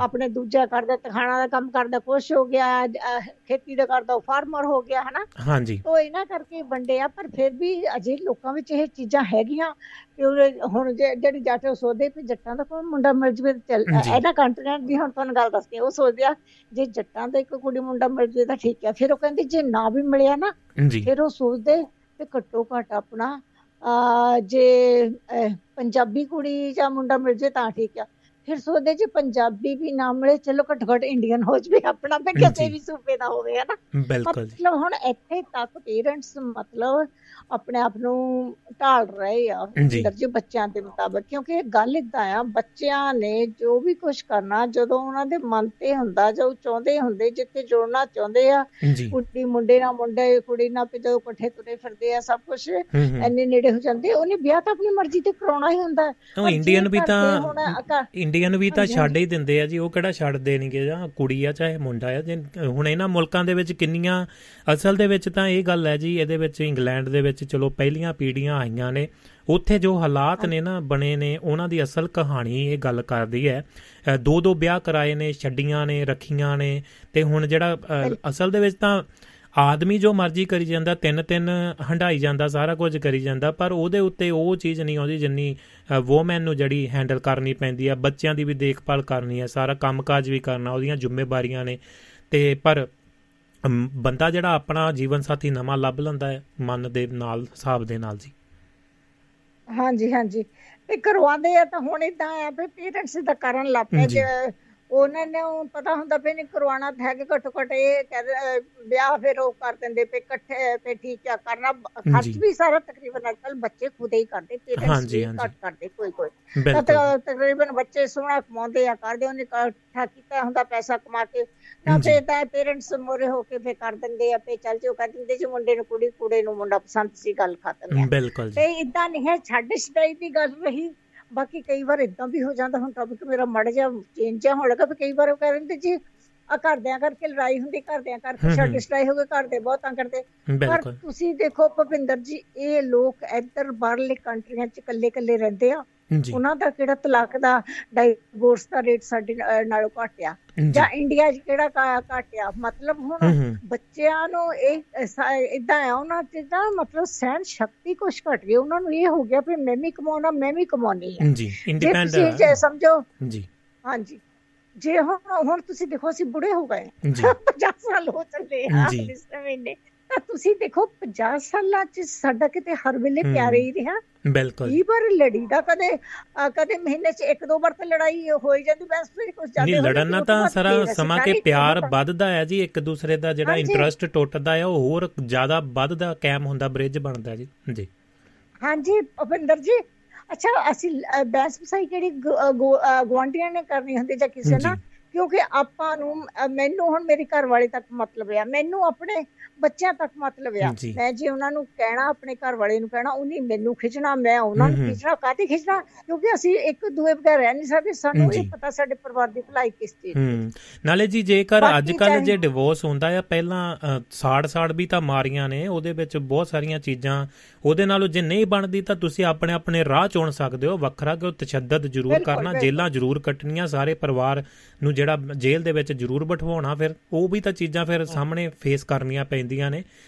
ਜੇ ਜਾਨ ਬਚਾ ਸਕਦੇ ਆ ਗੱਲਬਾਤ ਚਲੋ ਸਹਿਮਤ ਨਹੀਂ ਹੋਈ ਨਹੀਂ ਬਣੀ ਤਾਂ ਵੱਖਰੇ ਹੋ ਸਕਦੇ ਨੇ ਆਪਣੇ ਆਪਣੇ ਰਾਹ ਚੱਲ ਸਕਦੇ ਨੇ ਜੀ। ਮੈਂ ਬਿਲਕੁਲ ਤੁਹਾਡੇ ਨਾਲ 100% ਐਗਰੀ ਇਸ ਗੱਲ ਤੇ। ਮੈਂ ਇਹ ਚਾਹੁੰਦੀ ਆ ਮੈਂ ਇਹ ਸਾਰਿਆਂ ਨੂੰ ਇਹ ਕਹਿੰਦੀ ਫਿਰਨੀ ਜੇ ਕੋਈ ਆਪਸ ਵਿੱਚ ਕੋਈ ਗੱਲ ਹੋਈ ਹੋਵੇ ਕਿਸੇ ਨੂੰ ਜਣ ਕਿ ਮੈਂ ਇੱਥੇ ਆ ਜਣ ਕਿ ਇਸ ਗੱਲ ਤੇ ਕਿ ਜੇ ਤੁਹਾਡੀ ਆਪਸ ਵਿੱਚ ਨਹੀਂ ਬਣਦੀ ਜ਼ਰੂਰੀ ਥੋੜੋ ਸਮਝੋ ਕਿ ਮੈਂ ਆਪਣੇ ਘਰ ਵਾਲੇ ਨੂੰ ਪਿਆਰ ਕਰਦੀ ਹਾਂ ਮੈਨੂੰ ਨਾ ਕਰਦਾ ਹੋਵੇ ਜਾਂ ਉਹ ਮੈਨੂੰ ਕਰੀ ਜਾਂਦੇ ਮੈਂ ਨਹੀਂ ਕਰਦੇ। ਪਰ ਕਾਤੇ ਇੱਕ ਦੂਏ ਨੂੰ ਦਾ ਨੁਕਸਾਨ ਕਾਤੇ ਕਰਨਾ? ਅਕਸਰ ਮੇਰਾ ਘਰ ਵਾਲਾ ਮੈਂ ਉਹਨਾਂ ਦੀ ਘਰ ਵਾਲੀ ਨੁਕਸਾਨ ਨਾ ਕਰੋ ਜੇ ਇਕੱਠੇ ਨਹੀਂ ਰਹਿ ਸਕਦੇ। ਅਲੱਗ ਅਲੱਗ ਰਹਿ ਲਓ ਉਹ ਵੀਰ ਵਾਹਿਗੁਰੂ ਜੇ ਤੁਹਾਨੂੰ ਚੱਲ ਰਿਹਾ ਆ ਵਾਹਿਗੁਰੂ ਨੂੰ ਇਸ ਦੁਨੀਆ ਤੇ ਭੇਜਿਆ ਜੇ ਉਹ ਵਾਹਿਗੁਰੂ ਬਰਦਾਸ਼ਤ ਕਰਦਾ ਤਾਂ ਅਸੀਂ ਇੱਕ ਦੂਜੇ ਨੂੰ ਕਿਉਂ ਨਹੀਂ ਬਰਦਾਸ਼ਤ ਨਹੀਂ ਕਰ ਸਕਦੇ? ਹੂੰ ਬਿਲਕੁਲ। ਜੇ ਨਹੀਂ ਬਰਦਾਸ਼ਤ ਕਰ ਸਕਦੇ ਘੱਟੋ ਘੱਟ ਇਕੱਲੇ ਇਕੱਲੇ ਰਹਿ ਲਓ ਪਰ ਇੱਕ ਦੂਜੇ ਨੂੰ ਨੁਕਸਾਨ ਨਾ ਪਹੁੰਚਾਓ। ਇਹ ਨਹੀਂ ਕਿ ਸਮਝੋ ਸਾਡੀ ਧੀ ਨਾਲ ਮੁੰਡਾ ਨਹੀਂ ਖੁਸ਼ ਉਹ ਵੱਖਰੇ ਹੋਣੇ ਚਾਹੁੰਦੇ ਆ ਇਕੱਲੇ ਇਕੱਲੇ ਰਹਿਣਾ ਚਾਹੁੰਦੇ ਡਾਈਵੋਰਸ ਚਾਹੁੰਦੇ ਲੈ ਲੈਣ ਡਾਈਵੋਰਸ ਕੋਈ ਗੱਲ ਨਹੀਂ ਆਪਣਾ ਆਪਣਾ ਕਮਾਓ ਖਾਓ ਕੋਈ ਹੋਰ ਜੀਵਨ ਸਾਥੀ ਮਿਲਦਾ ਤਾਂ ਚਲੋ ਪਰ ਘੱਟੋ ਘੱਟ ਇਦਾਂ ਆ ਇੱਕ ਗੋਰਿਆਂ ਵਾਂਗ ਇਦਾਂ ਕਰਨਾ ਚਾਹੀਦਾ ਵੀ ਜਦੋਂ ਇੱਕ ਦੂਜੇ ਦਾ ਛੱਡ ਦਿੱਤਾ ਨਾ ਰਸਤਾ ਉੱਥੋਂ ਛੱਡਦਾ ਉਹਨੂੰ ਕੋਈ ਨੁਕਸਾਨ ਨਾ ਪਹੁੰਚਾਓ। ਭੈਣ ਜੀ ਗੋਰੇ ਤਾਂ ਗੋਰੇ ਤਾਂ ਨਾ ਚਾਹੇ ਡਿਵੋਰਸ ਵੀ ਹੋ ਜਾਂਦੇ ਨੇ ਸਾਰਾ ਕੁਝ ਹੁੰਦਾ ਉਹ ਕੁੱਤਿਆਂ ਦੀ ਜਾਨਵਰਾਂ ਦੀ ਵੀ ਆਪਣੇ ਬੱਚਿਆਂ ਦੀ ਵੀ ਨਾਲ ਦੀ ਨਾਲ ਸੰਭਾਲ ਕਰਦੇ ਨੇ ਪਰ ਸਾਡੇ ਜਿਹੜੇ ਉਹ ਕੜਕਣ ਭਰ ਜਾਂਦੇ ਨਾ ਇੱਕ ਦੂਜੇ ਨੂੰ ਦੇਖ ਕੇ ਇੱਕ ਦੂਸਰੇ ਦੀ ਹੈਲਪ ਕਰਨ ਦੀ ਬਜਾਏ ਵੀ ਜਿੰਨਾ ਨਿਆਣਾ ਤੁਹਾਡਾ ਚਾਹੇ ਉਹਦੇ ਨਾਲ ਰਹਿੰਦਾ ਚਾਹੇ ਉਹਦੇ ਨਾਲ ਉਹਨੂੰ ਨਹੀਂ ਦੇਖ ਕੇ ਰਾਜੀ। ਬਸ ਨਫ਼ਰਤ ਐਡੀ ਪਾ ਲੈਂਦੇ ਨੇ ਵੱਡਣ ਨੂੰ ਪੈਂਦੇ ਨੇ ਜੀ। ਹਾਂਜੀ ਸਾਡੇ ਭਿੰਦਰ ਜੀ ਫੇਰ ਤਾਂ ਕਹਿੰਦੇ ਪੇ ਉਹ ਤੇਰਾ ਪਿਓ ਚੰਗਾ ਨਹੀਂ ਉਹਨਾਂ ਮਾਂ ਨੇ ਵੀ ਬੱਚੇ ਦੇ ਦਿਲ ਵਿੱਚ ਉਹ ਪੱਕੀ ਤਰ੍ਹਾਂ ਬੁਰੀ ਬੁਰਾਈਆਂ ਉਹਦੀਆਂ ਭਰੀਆਂ ਉਹ ਚੰਗਾ ਨਹੀਂ ਹੋਇਆ ਇਦਾਂ ਨਹੀਂ ਇਦਾਂ ਨਹੀਂ ਇਦਾਂ ਇੰਨੀ ਨਫ਼ਰਤ ਭਰ ਜਾਂਦੀ। ਕਈ ਵਾਰ ਬੱਚਾ ਹੈਰਾਨ ਹੁੰਦਾ ਤੇ ਇੰਨਾ ਕੁਛ ਹੈ ਫਿਰ ਕਈ ਵਾਰ ਜਦੋਂ ਬੱਚਾ ਦੇਖਦਾ ਵੀ ਡੈਡੀ ਕੋਲ ਜਾਂਦਾ ਮਿਲਦਾ ਤਾਂ ਉਹ ਦੇਖਦਾ। ਮੇਰੇ ਡੈਡੀ ਤਾਂ ਬਹੁਤ ਚੰਗਾ ਹੁੰਦਾ ਪੇ ਕੋਈ ਗੱਲਾਂ ਮੈਨੂੰ ਕਹਿੰਦਾ ਨਹੀਂ ਸਿਰਫ ਕਈ ਵਾਰ ਮਾਮਾ ਹੀ ਬਹੁਤ ਕੁਝ ਸਿਖਾਲਦੀਆਂ ਦੂਰ ਲੈ ਜਾਂਦੀਆਂ ਰਿਸ਼ਤੇ ਟੁੱਟ ਜਾਂਦੇ। ਬਸ ਚਲੋ ਹੁਣ ਹੋਰ ਕੁਝ ਥੈਂਕ ਯੂ ਜੀ ਥੈਂਕ ਯੂ ਬਹੁਤ ਬਹੁਤ ਧੰਨਵਾਦ। ਮੁਬਾਰਕ ਤੁਹਾਨੂੰ ਲੋਹੜੀ ਦੀ ਮਾਗੀ ਦੀ ਜੀ। ਹਾਂਜੀ ਹੈਪੀ ਲੋਹੜੀ ਸਾਰਿਆਂ ਨੂੰ। ਬਹੁਤ ਬਹੁਤ ਪਿਆਰ ਸਤਿ ਸ੍ਰੀ ਅਕਾਲ ਸਤਿ ਸ੍ਰੀ ਅਕਾਲ ਜੀ। ਸ਼ੁਕਰੀਆ ਜੀ ਧੰਨਵਾਦ ਜੀ। ਜੀ ਦੋਸਤੋ ਇਹ ਸਨ ਸੁਰਿੰਦਰ ਕੌਰ ਮਾਲ ਜੀ ਬਾਕਮਾਲ ਗੱਲਬਾਤ ਕਰ ਗਏ ਨੇ। ਅਗਲੀ ਕਾਲ ਦੇ ਉੱਤੇ ਸਾਡੇ ਨਾਲ ਜੁੜ ਰਹੇ ਨੇ ਜੀ। ਦਵਿੰਦਰ ਕੌਰ ਧਾਲੀਵਾਲ ਜੀ, ਉਹਨਾਂ ਦੇ ਨਾਲ ਗੱਲਬਾਤ ਸੁਣਦੇ ਆ ਆਪਣੇ ਕੋਲ 10 ਮਿੰਟ ਦਾ ਸਮਾਂ ਜਿਹੜਾ ਬਾਕੀ ਹੈ ਜੀ, ਸਟੂਡੀਓ ਦਾ ਨੰਬਰ +358 ਹੈ। ਸਤਿ ਸ਼੍ਰੀ ਅਕਾਲ ਧਾਲੀਵਾਲ ਮੈਮ ਜੀ ਜੀ ਆਨੂ ਜੀ ਨਿੱਕਾ ਸਵਾਗਤ ਹੈ। ਕੀ ਹਾਲ ਚਾਲ ਨੇ ਜੀ? ਰੇਡੀਓ ਚੱਲ ਰਿਹਾ ਜੀ ਬੈਕ ਪਿੱਛੇ ਜੀ, ਉਹਨੂੰ ਥੋੜਾ ਜਿਹਾ ਬੰਦ ਕਰ ਲਓ। ਜੀ, ਧਾਲੀਵਾਲ ਮੈਮ ਜੀ ਜੀ ਆਨੂ ਜੀ ਸਵਾਗਤ ਹੈ। 에ਅਰ ਤੇ ਹੋ ਜੀ ਤੁਸੀਂ। ਤੇ ਰੇਡੀਓ ਥੋੜਾ ਜਿਹਾ ਬੰਦ ਕਰ ਲਓ ਕਿਉਂਕਿ ਉਹ ਬੈਕ ਮੈਨੂੰ ਆਪਣੀ ਆਵਾਜ਼ ਜਿਹੜੀ ਆ ਰਹੀ ਹੈ ਜੀ ਰੇਡੀਓ ਐਪ ਚੱਲ ਰਿਹਾ ਜੀ। ਅਜੇ ਅਜੇ ਵੀ ਆ ਰਹੀ? ਨਹੀਂ ਹੁਣ ਠੀਕ ਹੈ ਜੀ। ਜੀ ਆਨੂ ਜੀ। ਹਾਂਜੀ ਹਾਂਜੀ ਸਤਿ ਸ੍ਰੀ ਅਕਾਲ। ਸਤਿ ਸ੍ਰੀ ਅਕਾਲ ਜੀ। ਸਾਰਿਆਂ ਨੂੰ ਸਾਰਿਆਂ ਨੂੰ ਸਤਿ ਸ੍ਰੀ ਅਕਾਲ ਹੈਪੀ ਲੋਹੜੀ। ਤੁਹਾਨੂੰ ਵੀ ਜੀ ਬਹੁਤ ਬਹੁਤ। ਮੈਂ ਕਿਹਾ ਮੈਂ ਕਿਹਾ ਅੱਜ ਸ਼ਗਨਾ ਦਾ ਦਿਨ ਆ ਤੇ ਜੀ। ਸਾਰਿਆਂ ਨੂੰ ਫਤਿਹ ਬੁਲਾਈਏ ਨਾਲੇ ਹੈਪੀ ਲੋਹੜੀ ਕਹਿ ਦਈਏ। ਸੇਮ ਟੂ ਯੂ ਜੀ ਥੈਂਕ ਯੂ ਜੀ। ਜੀ ਹਾਂ ਅੱਜ ਜੱਖੂ ਜੀ ਨਹੀਂ ਆ ਨਹੀਂ ਜੱਖੂ ਜੀ ਦਾ ਸੁਨੇਹਾ ਆਇਆ ਸੀ ਸੁਣ ਰਹੇ ਨੇ ਜੀ ਤੇ ਆਉਣ ਵਾਲੇ ਸਮੇਂ 'ਚ ਸ਼ਾਇਦ ਹੋ ਸਕਦਾ ਕਿਉਂਕਿ ਆਪਣੇ ਕੋਲ ਸਮਾਂ ਵੀ 8 ਮਿੰਟ ਦਾ ਹੀ ਰਹਿੰਦਾ ਹੈ। ਤੇ ਹੁਣੇ ਨਾਵਲ ਦੀ ਸਮਾਪਤੀ ਕਰਕੇ ਹਟਿਆ ਜੀ। ਪਹਿਲਾਂ ਦੁੱਲੇ ਪੱਟੀ ਬਾਰੇ ਗੱਲਬਾਤ ਕਰਕੇ ਹਟਿਆ ਜੀ। ਜੀ। ਵੈਰੀ ਗੁੱਡ ਵੈਰੀ ਗੁੱਡ ਹਾਂਜੀ। ਮੈਂ ਵੀ ਆਪਣੇ ਕਿਚਨ ਦਾ ਕੰਮ ਖਤਮ ਕਰਕੇ ਹਟੀ ਥੋੜਾ ਟਾਈਮ ਕੀ ਬਾਤ ਹੈ ਜੀ। ਵਾਹ ਜੀ। ਮੈਂ ਕਿਹਾ ਯਾਦ ਆ ਗਿਆ ਨਾ ਮੈਂ ਬਣਾ ਰਹੀ ਸੀ। ਜੀ। ਪਰਾਠੇ ਤਾਂ ਮੈਂ ਯਾਦ ਕਰੀ ਸੀ ਮੈਂ ਭਵਿੰਦਰ ਵੀ ਖਾ ਲੈਂਦਾ। ਜਰੂਰ ਜਰੂਰ ਜੀ। ਜੀ ਆਇਆਂ ਨੂੰ ਜੀ ਥੈਂਕ ਯੂ ਤੁਹਾਡਾ। ਯਾਦ ਕੀਤਾ ਤੁਸੀਂ। ਯਾਦ ਕਰ ਰਹੀ ਸੀ। ਜੀ। ਹਾਂਜੀ ਹਾਂਜੀ। ਬਸ ਮੈਂ ਫਤਿਹ ਬੁਲਾਣੀ ਸੀ ਅੱਜ। ਥੈਂਕ ਯੂ ਜੀ। ਹੈਪੀ ਲੋਹੜੀ ਤੇ ਮਾਗੀ ਜੀ। ਲੰਬੀ ਗੱਲ ਕਰਾਂਗੇ ਥੈਂਕ ਯੂ ਥੈਂਕ ਯੂ ਸਤਿ ਸ਼੍ਰੀ ਅਕਾਲ ਸ਼ੁਕਰੀਆ ਜੀ। ਜੀ ਦੋਸਤੋ ਇਹ ਸਨ ਆਪਣੇ ਨਾਲ ਦਵਿੰਦਰ ਕੌਰ ਧਾਲੀਵਾਲ ਜੀ ਯੂਐਸਏ ਤੋਂ ਜੁੜੇ ਸਨ ਤੇ ਜੱਕੂ ਸਾਹਿਬ ਦੀ ਕੋਸ਼ਿਸ਼ ਕਰਦੇ ਆ ਉਹ ਕਰਦੇ ਪਏ ਸੀਗੇ ਤੇ ਜਰੂਰ ਉਹਨਾਂ ਦੇ ਨਾਲ ਜੇਕਰ ਗੱਲਬਾਤ ਹੋ ਪਾਊਗੀ ਤਾਂ ਕਰ ਲਾਂਗੇ ਜੀ। ਆਪਣੇ ਕੋਲ ਸਮਾਂ ਵੀ ਜਿਹੜਾ ਥੋੜਾ ਹੀ ਬਚਿਆ ਹੈ। ਤੇ ਸਟੂਡੀਓ ਦਾ ਨੰਬਰ +358 ਸਟੂਡੀਓ ਦਾ ਨੰਬਰ ਹੈ ਜੀ। ਤੇ ਆਪਣੇ ਕੋਲ ਸਿਰਫ ਤੇ ਸਿਰਫ 7 ਮਿੰਟ ਦਾ ਜਿਹੜਾ ਸਮਾਂ ਬਾਕੀ ਹੈ। ਤੁਸੀਂ ਗੱਲਬਾਤ ਕਰਨੀ ਚਾਹੁੰਦੇ ਤਾਂ ਨਿੱਘਾ ਸਵਾਗਤ ਹੈ। +358 ਸਕੰਦਰ ਸਿੰਘ ਔਜਲਾ ਸਾਹਿਬ ਕਹਿ ਰਹੇ ਨੇ ਬਹੁਤ ਬਹੁਤਾਤ ਕਹਾਣੀ ਆਮ ਪਰਿਵਾਰਾਂ ਦੇ ਵਿੱਚ ਹਨ। ਕਈਆਂ ਦੇ ਮਸਲੇ ਵੱਡੇ ਬਣ ਜਾਂਦੇ ਨੇ, ਪਰ ਜ਼ਿੰਦਗੀ ਜਿਉਣੀ ਚਾਹੀਦੀ ਹੈ, ਬਹੁਤ ਖੂਬ। ਸ਼ੁਕਰੀਆ ਜੀ, ਧੰਨਵਾਦ। ਔਜਲਾ ਸਾਹਿਬ, ਬਾ ਕਮਾਲ, ਬਿਲਕੁਲ ਜੀ। ਲੀਹਾਂ ਨਵੀਆਂ ਪੈ ਜਾਂਦੀਆਂ ਨੇ, ਹੋਰ ਬਹੁਤ ਸਾਰੀਆਂ ਚੀਜ਼ਾਂ ਚੱਲ ਪੰਦੀਆਂ ਨੇ ਅੱਗੇ। ਤੇ ਜ਼ਿੰਦਗੀ, ਮਤਲਬ ਕਿ ਜਿਉਣੀ ਚਾਹੀਦੀ ਹੈ ਇਹਨੂੰ। ਉਜਾੜਨ ਦੀ ਜ਼ਰੂਰਤ ਨਹੀਂ ਹੈ, ਕਿਉਂਕਿ ਇੱਕੋ ਵਾਰੀ ਮਿਲਣੀ ਹੈ। ਤੇ ਤੁਸੀਂ ਗੱਲਬਾਤ ਕਰ ਸਕਦੇ ਹੋ। +35444976 ਬਟ ਕਿਸੇ ਤਰ੍ਹਾਂ ਦਾ ਸੁਨੇਹਾ ਦੇਣਾ ਚਾਹੁੰਦੇ ਹੋ। ਅਗਲਾ ਜਿਹੜਾ ਆਪਣਾ ਰਾਬਤਾ ਬਣੇਗਾ ਜੀ, ਸੋਮਵਾਰ ਨੂੰ ਜ਼ਿੰਦਗੀ ਨਾਮਾ ਹਾਲੇ ਦੁਨੀਆ ਦੇ ਵਿੱਚ ਪ੍ਰੋਗਰਾਮ ਲੈ ਕੇ ਹੋਵਾਂਗੇ। ਪੇਜ ਤੁਹਾਡੀ ਕਚਹਿਰੀ ਦੇ ਵਿੱਚ ਰਿਪੀਟ ਪ੍ਰੋਗਰਾਮ ਸੁਣਨ ਦੇ ਲਈ ਤੁਸੀਂ ਦੁਆਬਾ ਰੇਡੀਓ ਨੂੰ ਜਿਹੜਾ ਵੈਬਸਾਈਟ ਦੇ ਉੱਤੇ ਜਾ ਕੇ ਤਾਂ, ਜਾਂ ਫਿਰ ਤੁਸੀਂ ਰਿਪੀਟ ਸੁਣਨ ਦੇ ਲਈ ਜਿਹੜਾ ਪ੍ਰੋਗਰਾਮ ਕਰ ਸਕਦੇ ਹੋ ਜੀ, ਆਪਣਾ ਟਿਊਨ ਇਨ ਕਰ ਸਕਦੇ ਹੋ ਰੇਡੀਓ ਗਾਰਡਨ ਦੇ ਉੱਤੇ, ਜਿੰਨੇ ਵੀ ਆਪਣੇ ਅਫੀਸ਼ੀਅਲ ਐਪ ਨੇ ਦੁਆਬਾ ਰੇਡੀਓ ਦੇ, ਉਹਨਾਂ ਦੇ ਉੱਤੇ ਜਾ ਕੇ ਪ੍ਰੋਗਰਾਮ ਸੁਣ ਸਕਦੇ ਹੋ। ਇਸ ਦੇ ਨਾਲ ਹੀ ਜਿਹੜਾ ਜੁਆਇਨ ਕਰੋ ਜੀ ਫੇਸਬੁੱਕ ਨੂੰ ਲਾਈਵ ਪ੍ਰੋਗਰਾਮ ਚੱਲਦੇ ਨੇ ਇਸੇ ਤਰ੍ਹਾਂ। ਤੇ ਟੈਲੀਗ੍ਰਾਮ ਦੇ ਉੱਤੇ ਜਾ ਕੇ ਤੁਸੀਂ ਜੁਆਇਨ ਕਰ ਸਕਦੇ ਹੋ। ਕਿਸੇ ਵੀ ਸਮੇਂ ਜੇ ਤੁਸੀਂ ਦੁਆਬ ਰੇਡੀਓ ਦੇ ਲਾਈਵ ਜਾਂ ਰਿਪੀਟ ਪ੍ਰੋਗਰਾਮ ਨਹੀਂ ਸੁਣ ਪਾਉਂਦੇ, ਤਾਂ ਤੁਸੀਂ ਜਿਹੜਾ ਪ੍ਰੋਗਰਾਮਾਂ ਦਾ ਆਨੰਦ ਮਾਣ ਸਕਦੇ ਹੋ ਜੀ ਆਪਣੇ ਸਮਾਂ ਤੇ ਸਥਿਤੀ ਦੇਖ ਕੇ ਉਸ ਹਿਸਾਬ ਦੇ ਨਾਲ। ਟੈਲੀਗ੍ਰਾਮ ਦੇ ਉੱਤੇ ਰਿਕਾਰਡਿੰਗ ਜਿਹੜੀ ਅਵੇਲੇਬਲ ਕਰ ਦਿੱਤੀ ਜਾਂਦੀ ਹੈ ਤੁਹਾਨੂੰ। ਮੱਖਣ ਪੁਰੇਵਾਲ ਸਾਹਿਬ ਜੁੜੇ ਨੇ ਜੀ, ਉਹਨਾਂ ਦਾ ਕਰਦੇ ਆ ਸਵਾਗਤ ਤੇ ਫਿਰ ਆਪਾਂ ਆਗਿਆ ਵੀ ਲਵਾਂਗੇ। ਪੁਰੇਵਾਲ ਸਾਹਿਬ, ਜੀਆਂ ਨੂੰ ਜੀ ਨਿੱਘਾ ਸਵਾਗਤ ਹੈ ਤੇ ਕੱਲ ਮਿਸ ਹੋ ਗਿਆ ਜੀ, ਪ੍ਰੋਗਰਾਮ ਸਮਾਪਤ ਹੋ ਗਿਆ ਸੀ। ਜੀਆਂ ਨੂੰ ਜੀ। ਹਾਂਜੀ ਕੱਲ ਫਿਰ ਟਾਈਮ ਥੋੜਾ ਹੀ ਤੁਹਾਡੇ ਕੋਲ ਮੈਂ ਕਿਹਾ ਚਲੋ ਫਿਰ ਗੱਲ ਪੂਰੀ ਹੋਣੀ ਨਹੀਂ ਆਪਣੀ। ਜੀ। ਤੇ ਕੀ ਕਹਿਣਾ ਚਾਹੁੰਦੇ? ਮੈਂ ਹੁਣ ਅੱਜ ਮੌਕਾ। ਵਧੀਆ ਤੁਹਾਡਾ ਜੀ ਚਲੋ ਪ੍ਰੋਗਰਾਮ ਜਿੰਨਾ ਵੀ ਸੁਣਿਆ ਵਧੀਆ ਲੱਗਿਆ ਕਹਾਣੀ ਸਾਰੀ। ਥੈਂਕ ਯੂ ਜੀ ਥੈਂਕ ਯੂ ਜੀ। ਲੋੜੀ ਕਿਵੇਂ ਮਨਾ ਰਹੇ ਹੋ? ਮੇਰੀ ਆਉਂਦੀ ਸਾਫ਼ ਤੁਹਾਨੂੰ? ਬਹੁਤ ਵਧੀਆ ਆਉਂਦੀ ਹੈ ਜੀ। ਤੁਹਾਡੀ ਆਵਾਜ਼ ਸਾਫ਼ ਜੇ ਨਹੀਂ ਆਉਂਦੀ ਹੈਗੀ। ਮੇਰੀ ਆਵਾਜ਼ ਸਾਫ਼ ਨਹੀਂ ਆਉਂਦੀ ਪਈ? ਹਾਂਜੀ ਹਾਂਜੀ। ਹੁਣ ਦੇਖੋ ਤਾਂ ਹੁਣ ਕਿਵੇਂ ਆ? ਹਾਂਜੀ ਹੁਣ ਥੋੜੀ ਸਹੀ ਆ। ਹਾਂਜੀ ਜੀ।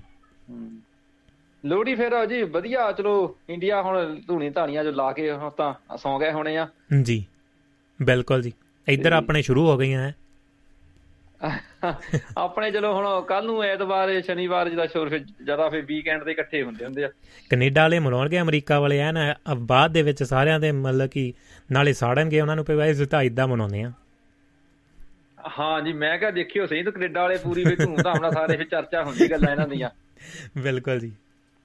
ਇਹਨਾਂ ਦੀਆਂ ਨਵੇਂ ਸਾਲ ਦੀਆਂ ਵੀ ਬੜੀਆਂ ਨਵਾਂ ਸਾਲ ਬਹੁਤ ਧੂਮ ਧਾਮ ਨਾਲ ਮਨਾਇਆ ਇਹਨੇ। ਜੀ ਬਿਲਕੁਲ ਜੀ।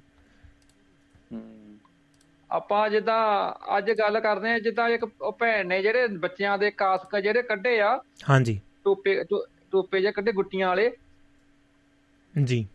ਉਹਦੇ ਉੱਪਰ ਜਿੱਦਾਂ ਬੰਦੇ ਕਈ ਵਿਰੋਧ ਵੀ ਬਹੁਤ ਕਰਦੇ ਉਸ ਗੱਲ ਤੇ। ਨਹੀਂ ਸਮਝ ਨਹੀਂ ਆਈ। ਕਿਹਦੀ ਗੱਲ ਕਰਦੇ ਹੋ?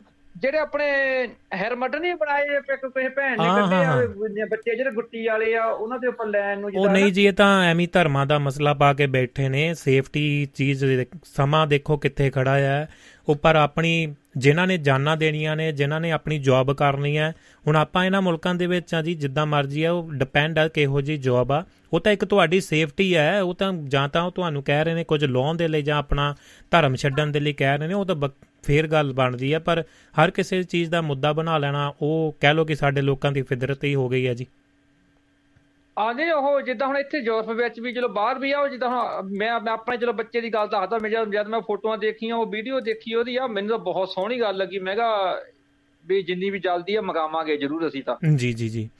ਬਿਲਕੁਲ ਜੀ ਬਿਲਕੁਲ। ਜਿੱਦਾਂ ਮੈਂ ਜਿਹੜਾ ਬੇਟੇ ਦੀ ਗੁੱਟੀ ਬੜੀ ਰੀਝ ਰੱਖੀ ਹੋ ਆ। ਜੀ। ਉਹ ਜਦ ਸਕੂਲ ਵੱਲੋਂ ਉਹਨੂੰ ਬੱਚੇ ਨੂੰ ਲੈ ਕੇ ਜਾਂਦੇ ਆ ਹਾਂਜੀ। ਉਹ ਜਿੱਤੇ ਵੀ ਕੋਈ ਉੱਥੇ ਕੋਈ ਮੋਟਰਸਾਈਕਲ ਤੇ ਕੋਈ ਘੋੜੇ ਤੇ ਕੋਈ ਹੋਰ ਚੀਜ਼ ਤੇ ਹੁਣ ਇਹਨੂੰ ਉੱਥੇ ਸਿਰ ਤੇ ਇਹਦੇ ਫਿਰ ਰੱਖਦੇ ਆ ਟੋਪਾ ਜਾ ਉਹ। ਹਾਂਜੀ ਹਾਂਜੀ। ਕਿਉਂਕਿ ਜੀ ਉਹਨਾਂ ਦੀ ਵਜ੍ਹਾ ਕਰਕੇ ਫਿਰ ਡਿੱਗਦਾ ਉਹ ਡੈਪਾਂ ਦਾ ਆ ਉਹ ਨਹੀਂ ਟਿਕਦਾ ਉੱਪਰ ਫਿਰ।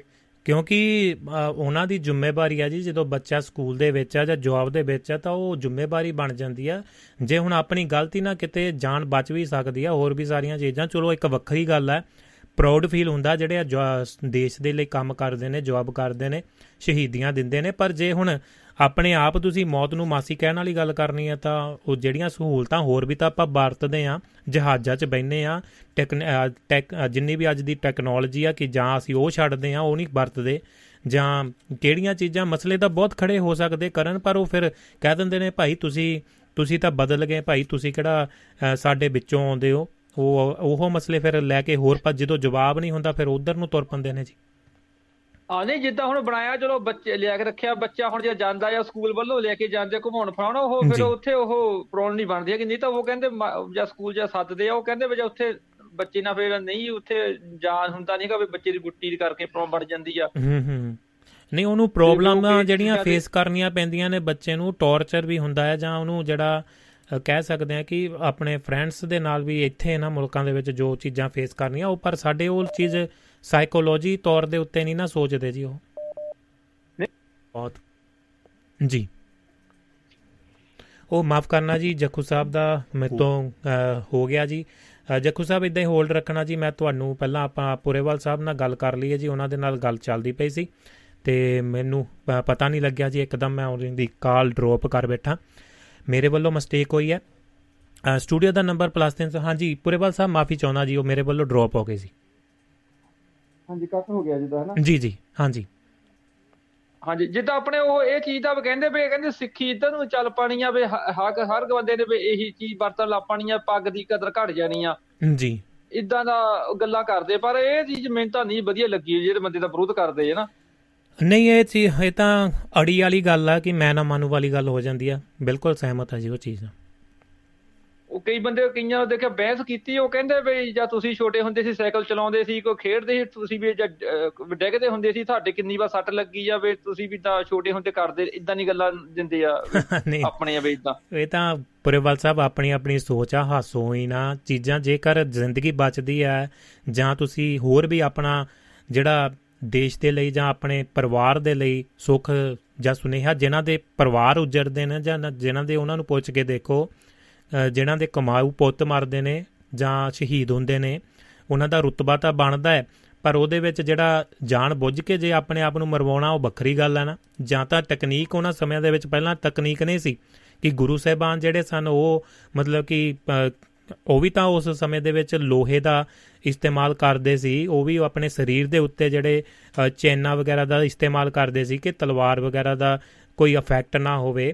ਸਿਰ ਦੇ ਉੱਤੇ ਜਿਹੜਾ ਵੱਡਾ ਕੜਾ ਪਾਇਆ ਜਾਂਦਾ ਹੈ ਆਪਣੇ ਕਹਿ ਸਕਦੇ ਆ ਕਿ ਦਮਾਲਾ ਬਣ ਕੇ ਪਾਇਆ ਜਾਂਦਾ ਸੀ ਕਿ ਉਹ ਵੀ ਤਾਂ ਇੱਕ ਚੀਜ਼ ਮਤਲਬ ਕਿ ਸੇਫਟੀ ਲਈ ਸੀਗਾ ਵੀ ਉਹ ਗੁਰੂ ਸਾਹਿਬਾਨ ਨੇ ਕਿਸੇ ਕਰਕੇ ਹੀ ਬਣਾਇਆ ਜਾਂ ਉਹਦੇ ਵਿੱਚ ਆਪਾਂ ਉਦਾਹਰਨ ਵੀ ਤਾਂ ਦਿੰਨੇ ਆ ਵੀ ਜਿਹੜਾ ਉਹ ਕੜਾ ਪਾਇਆ ਜਾਂਦਾ ਵੱਡਾ ਉੱਪਰਲੇ ਪਾਸੇ ਦਸਤਾਰ ਬਣ ਕੇ ਜਾਂ ਦਮਾਲਾ ਬਣ ਕੇ ਯੋਧਿਆਂ ਦੇ ਦੇਖਿਆ ਜਾਵੇ ਤਾਂ ਪੁਰਾਣੇ ਸਮੇਂ ਦੇ ਵਿੱਚ ਵੀ, ਤੇ ਉਹਨਾਂ ਨੇ ਵੀ ਤਾਂ ਉਹ 4-4 3-3 ਕੜੇ ਟੇਡੇ ਟੇਡੇ ਕਰਕੇ ਹਰ ਪਾਸੇ ਨੂੰ ਪਾਏ ਨੇ, ਸਿੱਧਾ ਪਾਇਆ ਹੈ ਤੇ ਉਹਦੇ ਉੱਤੇ ਵੀ ਫਿਰ ਟੀਕਾ ਟਿੱਪਣੀ ਕਰਨਗੇ ਇਹ?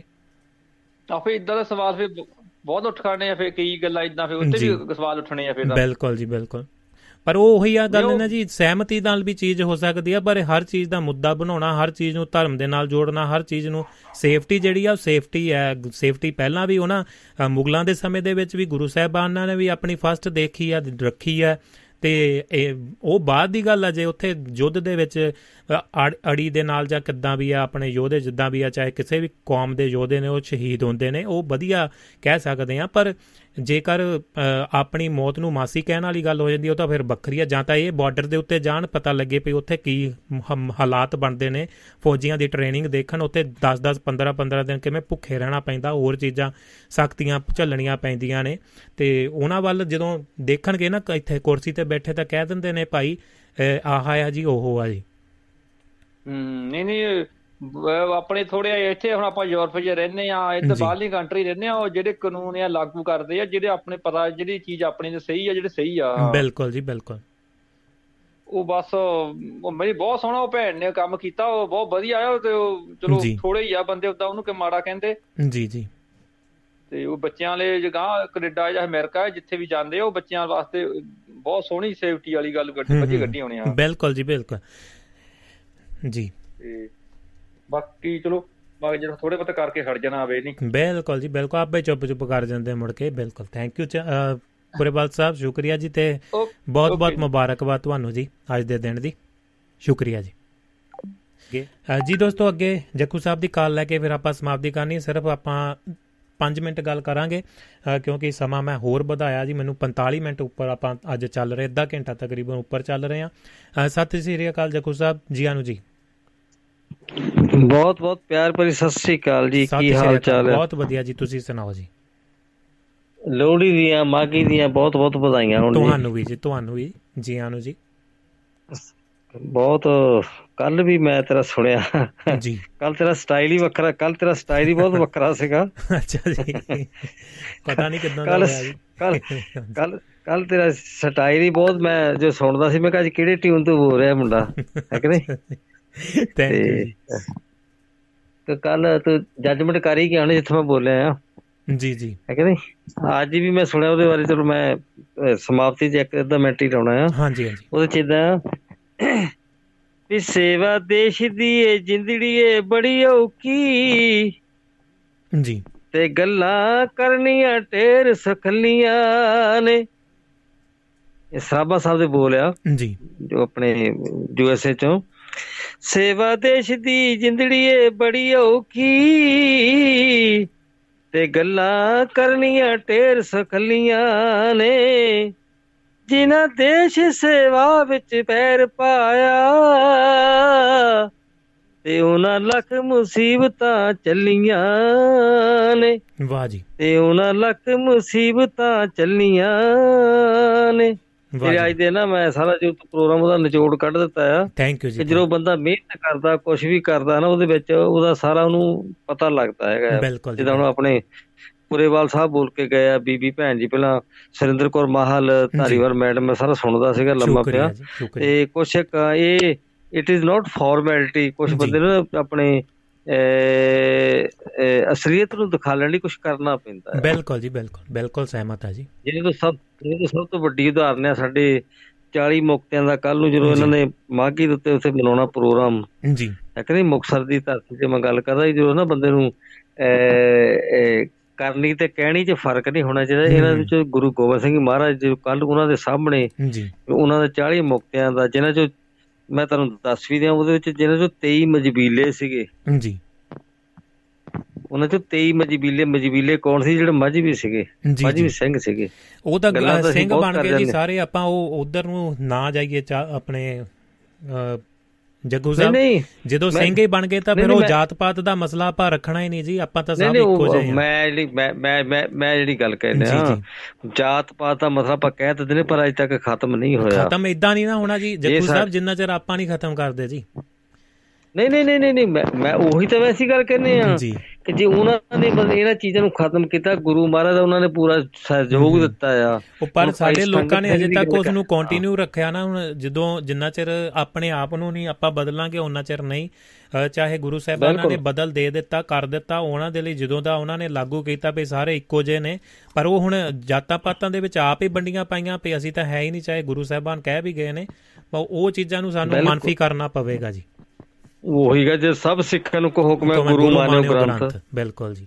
ਸਿੱਖ ਸਿੱਖਣ ਦੇ ਵਿੱਚ ਉਹਨਾਂ ਨੇ ਇਹ ਥੋੜੀ ਕਿ ਵੀ ਜਿਹੜੇ ਸਿੱਖ ਗੁਰੂ ਦੇ ਸਿੱਖ ਹੀ ਹੈ ਕਿ ਜਿਨ੍ਹਾਂ ਨੇ ਗਾਤਰੇ ਪਾਏ ਆ ਜਿਨ੍ਹਾਂ ਨੇ ਪੱਗਾਂ ਬੰਨੀਆਂ ਆ ਸਿੱਖਣ ਦਾ ਮਤਲਬ ਜਿਹੜੇ ਗੁਰੂ ਦੇ ਸਿੱਖ ਆ ਗੁਰੂ ਨੇ ਸਿੱਖਿਆ ਲਈ ਆ। ਬਿਲਕੁਲ ਜੀ। ਜਿਨ੍ਹਾਂ ਨੇ ਗੁਰੂ ਦੇ ਗੁਰੂ ਉਹਨਾਂ ਨੇ ਉਹਨਾਂ ਕੋਲ ਸਿੱਖ ਕੇ ਉਹਨਾਂ ਨੇ ਕੁਝ ਨਾ ਕੋਈ ਆਪਣੇ ਨੂੰ ਉਹਨਾਂ ਦੀ ਉਹਨੇ ਲ- ਲੀਦ ਤੋਰਿਆ ਹੈਗਾ ਆ। ਸਿੱਖਣ। ਦਾ ਮਤਲਬ ਇਹ ਨਹੀਂ ਕਿ ਜਿਹੜੇ ਸਿੱਖ ਜਿਹੜੇ ਜਿਹਨੇ ਗਾਤਰਾ ਪਾਇਆ ਪਗੜੀਆਂ ਜੀ। ਸਰਦਾਰ ਬਣ ਗਏ ਜਿਹੜੇ। ਸਿੱਖ ਦਾ ਮਤਲਬ ਜਿਹਨੇ ਕਿ ਗੁਰੂ ਮਹਾਰਾਜ ਦੀ ਸਿੱਖਿਆ ਦੀ ਮੱਤ ਲਈ ਹੈਗੀ ਮਤ ਆ ਲਈ ਆ ਜੀ। ਉਹਨਾਂ ਦੇ ਉਹਨਾਂ ਦੇ ਉਹਨਾਂ ਦੇ ਦਰਬਾਰ ਦੇ ਵਿੱਚ 52 ਕਵੀ ਜਿਹੜੇ ਸੀਗੇ ਵਿੱਚ ਮੁਸਲਮਾਨ ਸੀ ਵਿੱਚ ਹਿੰਦੂ ਸੀਗੇ। ਬਿਲਕੁਲ ਜੀ ਬਿਲਕੁਲ ਜੀ।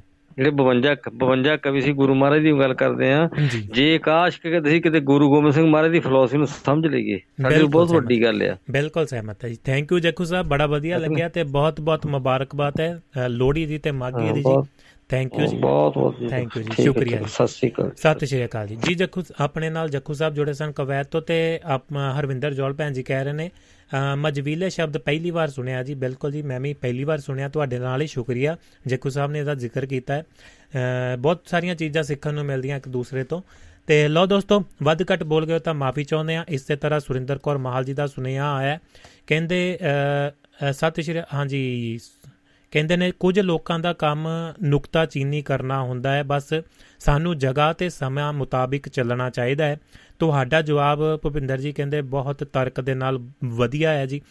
ਬਹੁਤ ਬਹੁਤ ਧੰਨਵਾਦ ਜੀ ਐਪਰੀਸ਼ੀਏਟ ਕਰਨ ਦੇ ਲਈ। ਕੁਝ ਲੋਕਾਂ ਨੂੰ ਇਹ ਚੀਜ਼ ਖੜਕਣੀ ਵੀ ਹੈ ਕਿ ਗੁਰੂ ਸਾਹਿਬਾਂ ਦੀ ਅ, ਉਹਨਾਂ ਦੀ ਜੰਗਾਂ ਦੀ ਲ- ਜਦੋਂ ਗੱਲ ਕੀਤੀ ਹੈ ਭਈ ਅ, ਦੁਮਾਲੇ ਦੇ ਉੱਤੇ ਜਾਂ ਦਸਤਾਰਾਂ ਸਜਾ ਕੇ ਜਦੋਂ ਉੱਪਰ ਕੜੇ ਪਾਏ ਜਾਂਦੇ ਨੇ ਉਹ ਚਾਹੇ ਨਿਹੰਗ ਸਿੰਘਾਂ ਵੱਲੋਂ ਵੀ ਪਾਏ ਜਾਂਦੇ ਨੇ ਉਹ ਦੇਖੋ ਉਹ ਕੀ ਰੂਪ ਆ? ਫਿਰ ਟੀਕਾ ਟਿੱਪਣੀ ਹਰ ਚੀਜ਼ ਦੇ ਉੱਤੇ ਸਮੇਂ ਦੇ ਨਾਲ ਅ, ਜਿਹੜੀ ਸੇਫਟੀ ਜ਼ਰੂਰੀ ਹੈ ਉਹਨਾਂ ਸਮਿਆਂ ਦੇ ਵਿੱਚ ਜਿਹੜੀਆਂ ਸ- ਇਹ ਢਾਲਾਂ ਨਹੀਂ ਸਨ ਜਾਂ ਹੋਰ ਚੀਜ਼ਾਂ ਨਹੀਂ ਸਨ ਤਾਂ ਉਹਨਾਂ ਦੇ ਫਰੇਮ ਨਹੀਂ ਬਣਦੇ ਸੀ। ਤਾਂ ਅੱਜ ਦੇ ਵਿੱਚ ਟੈਕਨੀਕ ਆ ਚੁੱਕੀ ਹੈ ਜੇਕਰ ਉਹ ਚੰਗੀ ਬਾਲ ਗੱਲਬਾਤ ਹੁੰਦੀ ਹੈ ਤਾਂ ਉਹਨੂੰ ਐਪਰੀਸ਼ੀਏਟ ਵੀ ਕਰਨਾ ਚਾਹੀਦਾ ਹੈ। ਹਰ ਚੀਜ਼ ਦੀ ਨੁਕਤੇਚੀਨੀ ਨਹੀਂ ਜਾਣ ਦੀ ਅ, ਸੰਬੰਧ ਦੇ ਵਿੱਚ ਇਹ ਗੱਲਬਾਤ ਹੈ। ਅ, ਬ- ਧਰਮ ਨੂੰ ਇੱਕ ਪਾਸੇ ਤੇ ਉਹ ਚੀਜ਼ਾਂ ਨੂੰ ਇੱਕ ਪਾਸੇ ਰੱਖ ਕੇ ਤੁਰਨਾ ਪੈਂਦਾ ਹੈ ਜੀ। ਵੱਧ ਘੱਟ ਬੋਲ ਗਏ ਹੋਏ ਤਾਂ ਮਾਫੀ ਚਾਹੁੰਦੇ ਆ ਕਿਸੇ ਨੇ ਸਹਿਮਤ ਹੋਣਾ ਨਹੀਂ ਹੋਣਾ ਵੱਖਰੀ ਗੱਲ ਗੱਲ ਹੈ। ਬਹੁਤ ਬਹੁਤ ਧੰਨਵਾਦ ਤੇ ਸ਼ੁਕਰੀਆ ਦੋਸਤੋ, ਜਿਨ੍ਹਾਂ ਨੇ ਸਾਰਿਆਂ ਨੇ ਸਾਂਝ ਪਾਈ ਹੈ। ਮੈਨੂੰ ਦਿਓ ਆ ਗਿਆ ਸਮਾਂ, ਹੋਰ ਇਜਾਜ਼ਤ ਨਹੀਂ ਦਿੰਦਾ ਤੁਹਾਡੇ ਲਈ ਜਾਂਦੇ ਜਾਂਦੇ ਗੀਤ ਛੱਡ ਕੇ ਚੱਲਿਆ। ਤੁਸੀਂ ਕਰੋ ਇਸ ਗੀਤ ਨੂੰ ਇੰਜੋਏ ਲੋਹੜੀ ਦਾ ਦਿਨ ਦੇ ਉੱਤੇ ਨਾਲ ਦੀ ਨਾਲ ਤੇ ਆਖਰੀ ਜਿਹੜਾ ਹੈ ਗੀਤ ਤੁਹਾਡੇ ਨਾਲ ਸਾਂਝਾ ਕਰ ਰਿਹਾ। ਮੈਨੂੰ ਦਿਓ ਆ ਗਿਆ। ਤੇ ਮਹਿਫਲ ਮਿੱਤਰਾਂ ਦੀ ਤੇ ਹੋਰ ਸਾਰੇ ਪ੍ਰੋਗਰਾਮਾਂ ਦੇ ਨਾਲ ਇਸੇ ਤਰ੍ਹਾਂ ਤੁਸੀਂ ਕੱਲ ਨੂੰ ਜੁੜਨਾ ਹੈ ਤੇ ਤੁਸੀਂ ਕਰੋ ਇਸ ਗੀਤ ਨੂੰ ਇੰਜੋਏ ਸਾਰਿਆਂ ਨੂੰ ਭੁਪਿੰਦਰ ਭਾਰਤ ਵੱਲੋਂ ਹੈਪੀ ਲੋਹੜੀ ਮਾਗੀ ਦੀਆਂ ਬਹੁਤ-ਬਹੁਤ ਮੁਬਾਰਕਾਂ ਤੇ ਜ਼ਿੰਦਗੀ ਜ਼ਿੰਦਾਬਾਦ। ਤੇ ਸੋਮਵਾਰ ਨੂੰ ਤੁਹਾਡਾ ਤੇ ਮੇਰਾ ਰਾਬਤਾ ਹੋ ਗਿਆ। ਸਤਿ ਸ਼੍ਰੀ ਅਕਾਲ।